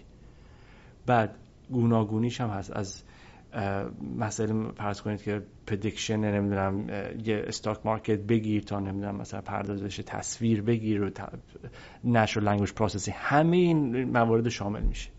پس شما تو هر کدوم که خاصی وارد میشی. حالا یه سنسی یه حسی از همه اینو گرفتی؟ باید تصمیم بگیری که کدوم یکی از اینها رو می‌خوای به صورت حرفه‌ای دنبال کنی. من پیشنهاد نمی کنم وارد مثلا همه اینا بشید. یادگیری ماشین اصول اولیه داره همه باید یاد بگیرن. بعد از این شما می‌خوای کاربردش رو تو مثلا پردازش زبان طبیعی ببینی. امروزه می‌تونم به شما بگم 2018 2019 سال NLP بود. تمام محصولات از همه ما داریم یه جوری از NLP استفاده می‌کنیم. دو تا جایی که خیلی مهمه یکی گوگله که مطمئنا شما دارید سرچ می‌کنید. کاملا NLP همون. قوانینی که اون داره اجرا می‌کنه برای اینکه بهترین ساجستشن رو به شما بده از همین استفاده می‌کنه. دوم دستیارهای صوتی. شما رو حالا یا سیری استفاده می‌کنی اکو آمازون هست. یا مثلا فرض کن Google Assistant اینا همه داره از همین استفاده می‌کنه دیگه. و چقدرم پیشرفت کرده. خب شما میگی من مسیرم اینه. من می‌خوام در NLP پیشرفت کنم. شما نمی‌تونی هم NLP پیشرفت کنی هم machine vision پیشرفت بکنی. این که میگم نمی‌توانید ما صحبت super human نمی کنیم ما. بله super human می‌تواند. average آدم. ها صحبت می‌کنیم که شما بالاخره حالا مفاهیم اینا رو همه رو ممکنه بدونی. ولی اگه الان بگن مثلا یه پروژه NLP می‌خوای مثلا فرض کن جدی کار بکنی باید تخصص داشته باشی. باید library های مربوطه رو بشناسی. هر کدوم اینا library خاص خودشو داره. و طبعا اینجا من توصیه می‌کنم که زبان برنامه‌نویسی پایتون رو به صورت جدی جدی جدی و framework اش که حالا مثلا می‌تونه Pandas باشه می‌تونه نمی‌دونم scikit باشه scikit-learn باشه NumPy اینا دیگه چیزایی که دیگه عمومی همه دیگه می‌دونن احتمالا. بعدم وارد مثلا محصول framework مثل TensorFlow PyTorch که هر کدوم اینا خوبی ها بدی خودشو داره ولی به هر حال TensorFlow به قول معروف battle tested شده توسط گوگل. یعنی شما می‌دونید در production دیگه آخ نمیگه. خودش هم, استفاده. خودش هم استفاده می‌کنه به نوعی. و بعد از اون با محصولات دیگه گوگل هم خیلی match ه. شما احتمالا می‌خواین اینا رو سرو بکنید توی فرض بکن با cluster و نمی‌دونم فرض کنید که Kubernetes و این چیزا به راحتی match میشه و سرویس میده و می‌گیره و اینا که اصلا معماریش معماری این قضیه خیلی جالب میشه. بنابراین می‌خوام بگم پس پایتون و زبان برنامه نویسی که مرتبط با machine learning هست رو هم باید بهتر از قبل. یعنی اگر پایتون می‌دانستید الان باید بهتر بدانید. چون framework ها library ها رو باید بیشتر بهش سر کار داشته باشین. نه فکر بکنید من چجوری الان مثلا باید reshape بکنم. یک آرایم یا مثلا فرض بکنید که اگه بخوام یه مدل CNN درست بکنم با تنزر فلو مثلا چیکار باید بکنم؟ مرحله بعد این اینه که حالا شما تمریناتون رو کردین. اینجا باز نباید متوقف بشی. شما میری مثلا مقالات مختلف علمی رو می‌خونید. نمیگم برو ریاضیات پشتشو بخون. ولی باید بدانید مثلا برای تو هم NLP چه معماری های چه توپولوژی شبکه‌ای بهتر جواب میده چه چیزایی معروفه. که شما از transfer learning استفاده کنی. خیلی وقتا نباید چرخ از نو اختراع کنی. باید آگاهی داشته باشی. کجاها چه الگوریتمایی وجود داره و من می‌تونم از پیاده سازیش استفاده بکنم. خیلی هاشو مثلا خود TensorFlow built-in داره مثلا فرض کنید یه سریشو نوشتن گذاشتن شما دیگه می‌دونی که نمی‌خوای کاری بکنی. خوب هست efficient هست می‌گیری استفاده می‌کنی. فقط میماند این که یاد بگیری که در واقع پشت صحنه هر کدوم چی کار می‌کنه. چون پس وقتی خواستی customize ش بکنی بتونی این کارو بکنی. یا مثلا همین بحث transfer learning بسیار جدیه.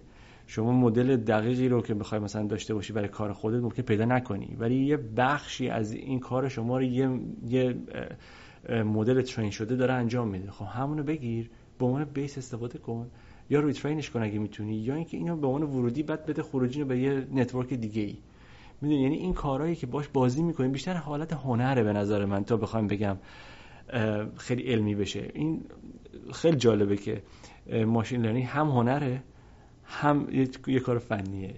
و چون نمیشه فرمول داد مثلا بگی این کمک می‌کنه حتما شما اگه از این مدل استفاده کنید تو تمام موارد 100 درصد جواب میده. نیست. باید پیداش بکنیم.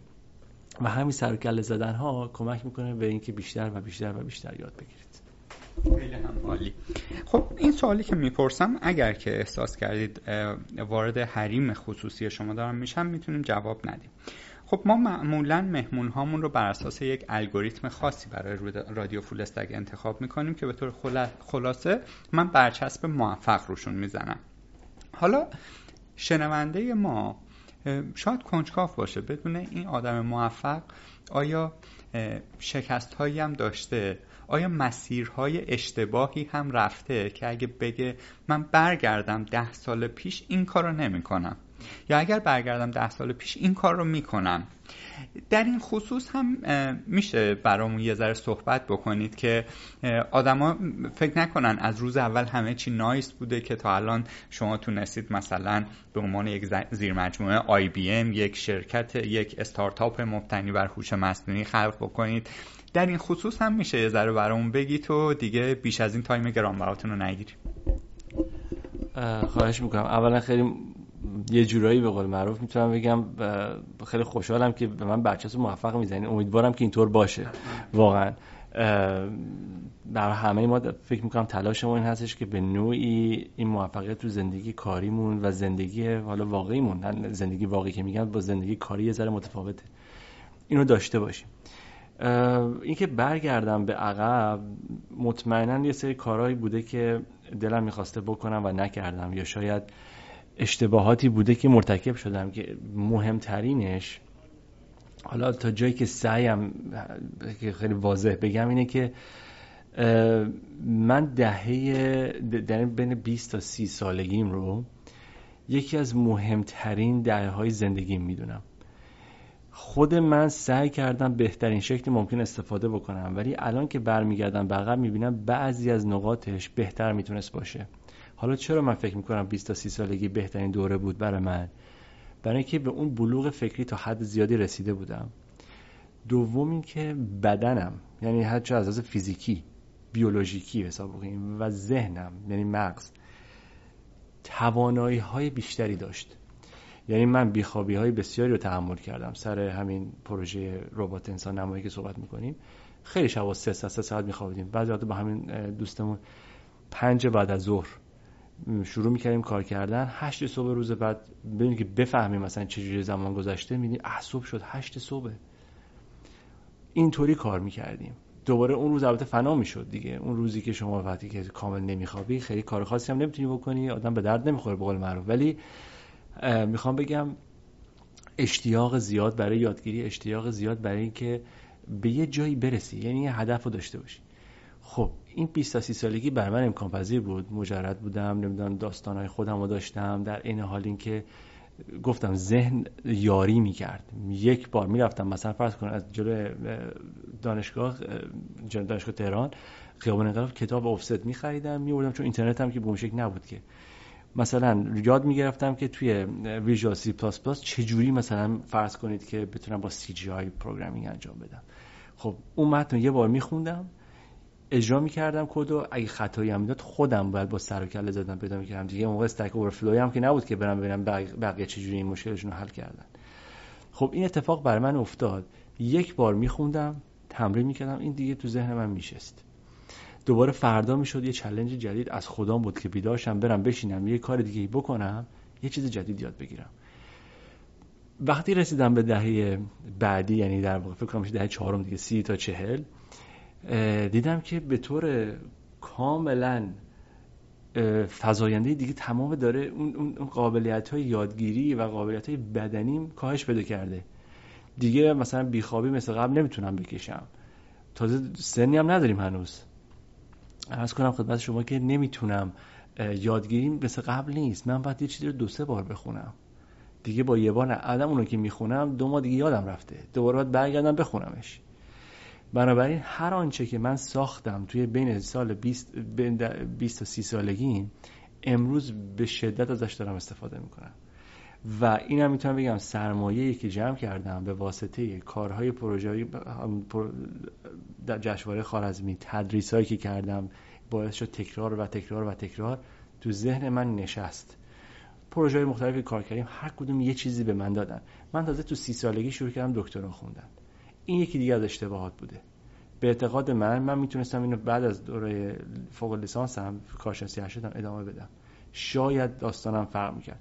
ولی به خودم میگم اگه این موقع این کارو می‌کردم احتمالا سوئد نمی‌رفتم یه جای دیگه می‌رفتم. با این افرادی که امروز آشنا ماشنا نمی‌شدم. می‌بینید یه زنجیره از اتفاقات هست که امروز منو شکل میده که نمی‌خوام عوضش بکنم از طرفی. ولی بعد اگر بخوام واقع بینانه نگاه کنم نباید بین کارشناسی ارشدم و مثلا فرض بفرمایید دکترای من چهار سال اختلاف میافتاد.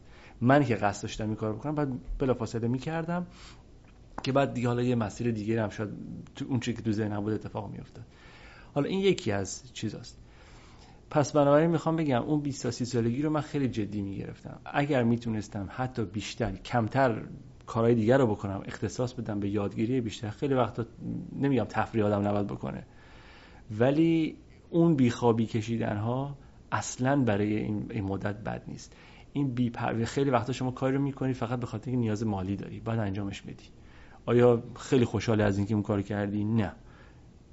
من خوشحال نیستم از خیلی از پروژه‌ای که توش اینوالو بودم. ولی اون موقع نیاز داشتم باید می‌کردم. خب؟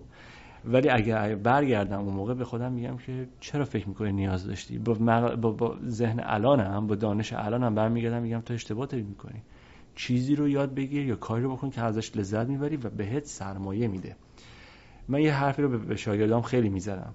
توی کلاس همیشه بهشون میگم ببینید شما امروز بگو هزار دلار میاد ببخشید که مثالی می‌زنم که انقدر مادی گرایان است. می‌دونیم که انسان به هر حال فقط مادی نیست. فرض می‌کنیم شما امروز این پکیج هزار دلار میارزه.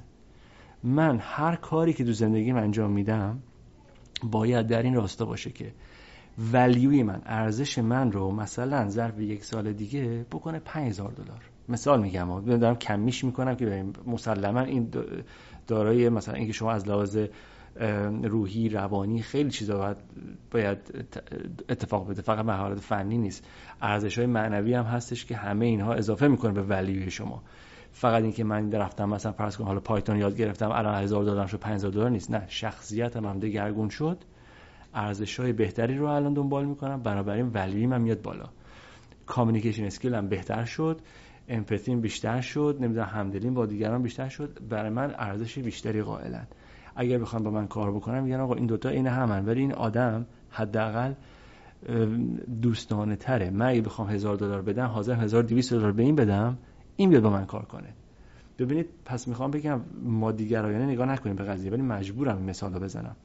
هر هدفی که شما تعیین می‌کنید باید این باشه که در نهایت ولیو و ارزشتون رو ببره بالا. حالا برای رسیدن به اون هدف کلی هدفهای زیر مجموعه دارید. که میگم من تو این یک سال باید اینا رو طی بکنم تا به اون هدف نهایی برسم. اون 5000 دلار که یه شبه نمیشه که.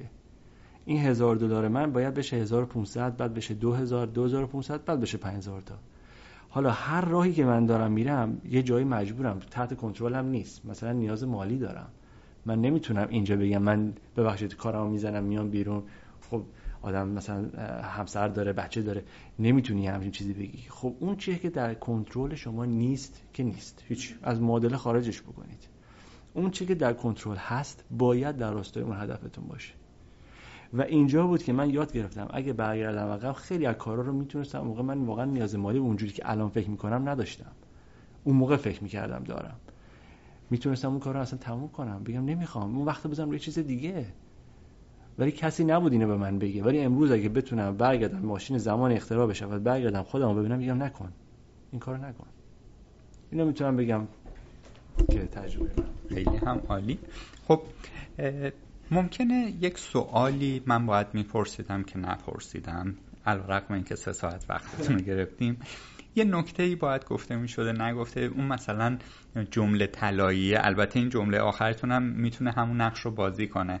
در واقع من اسمش می‌ذارم هر چه دل تنگتون می‌خواد بگم می‌تونید برید تو فاز مش... در واقع توصیه و نمی‌دونم مثل پدر بزرگا این کارو بکنید اون کار نکنید. یا نه می‌تونید بگید گفتنی ها رو گفتیم و خداحافظی کنیم. آیا چه این چیزی مونده که بخوایم به عنوان کلام آخر بگیم یا خیر؟ اولا خواهش بکنم من نمی‌خوام به شما توصیه اینو به دید توصیه نگاه نکنیم چون من مطمئنم مخاطبین اکثرشون تو هم رنج سنی هم هستیم. حالا من ممکنه یک کمی بزرگتر حالا تو بعضی حالا بعضی هم اصلا اینطور نیست حتما مخاطبینتون از رنج سنی مختلف هستن. اینه که فکر می‌کنم بله همونطور گفتم صحبت پایانی این باشه که می‌دونم سختی برای خیلی از افراد امروز در ایران هست. یعنی من اینو می‌تونم به حد با توجه که زندگی اینجا نمی کنم می‌تونم اینو به جرات بگم که هست. چون بالاخره با دوستانم ارتباط دارم. این سختی ها خیلی وقتا در واقع کمرشکن هست و ما رو خیلی معیوس و ناامید می‌کنه. نمی‌تونم بگم که لطفا ناامید نشید ولی می‌تونم بگم که حداقل همون هدفی رو که در قابل دستیابیه برای خودتون تعیین کنید. و طبق حرفی که زدم مرحله به مرحله سعی بکنید که جلو برید و بهش برسید. حالا در این مسیر اگر جاهایی بود که غیر قابل کنترل بود نگرانش نباشین. اونا رو از معادله خارج بکنید و تو مسیر درست حرکت کنید و به خودتون افتخار خواهید کرد. هر روزی که میگذره با این طرز فکر جلو میرین روز به روز به خودتون بیشتر افتخار می‌کنید برای اینکه می‌دونید با چه سختی دارین چه کاری رو انجام میدین. من نمی‌تونم به شما بگم بزنم پشتتون بگم باری کلا آفرین. ولی خودتون می‌تونید این کار برای خودتون بکنید. خب دست شما درد نکنه. انشالله امیدواریم که در آینده باز فرصتی بشه که از تجربیاتتون و موفقیت های بیشتر استارتاپتون گپ بزنیم و حداقل برای من کلی learning داشت. بدون اغراق اگر مثلا از من بپرسید بگید top 5 پادکست ها کدومه که خود دوست داری تو پارکی جایی گوش بدید این یکی از اونها هستش. از این 60 70 هایی که با دوستان مختلف گپ زدیم. امیدوارم برای شنونده هم همینطور بوده باشه. من خداحافظی می‌کنم و آرزوی بهترین رو براتون دارم. خیلی ممنون. سپاسگزار از اینکه این وقت رو به من دادین. امیدوارم که از گفتگوی ما شنوندگان لذت ببرن متشکرم. خدا نگهدار.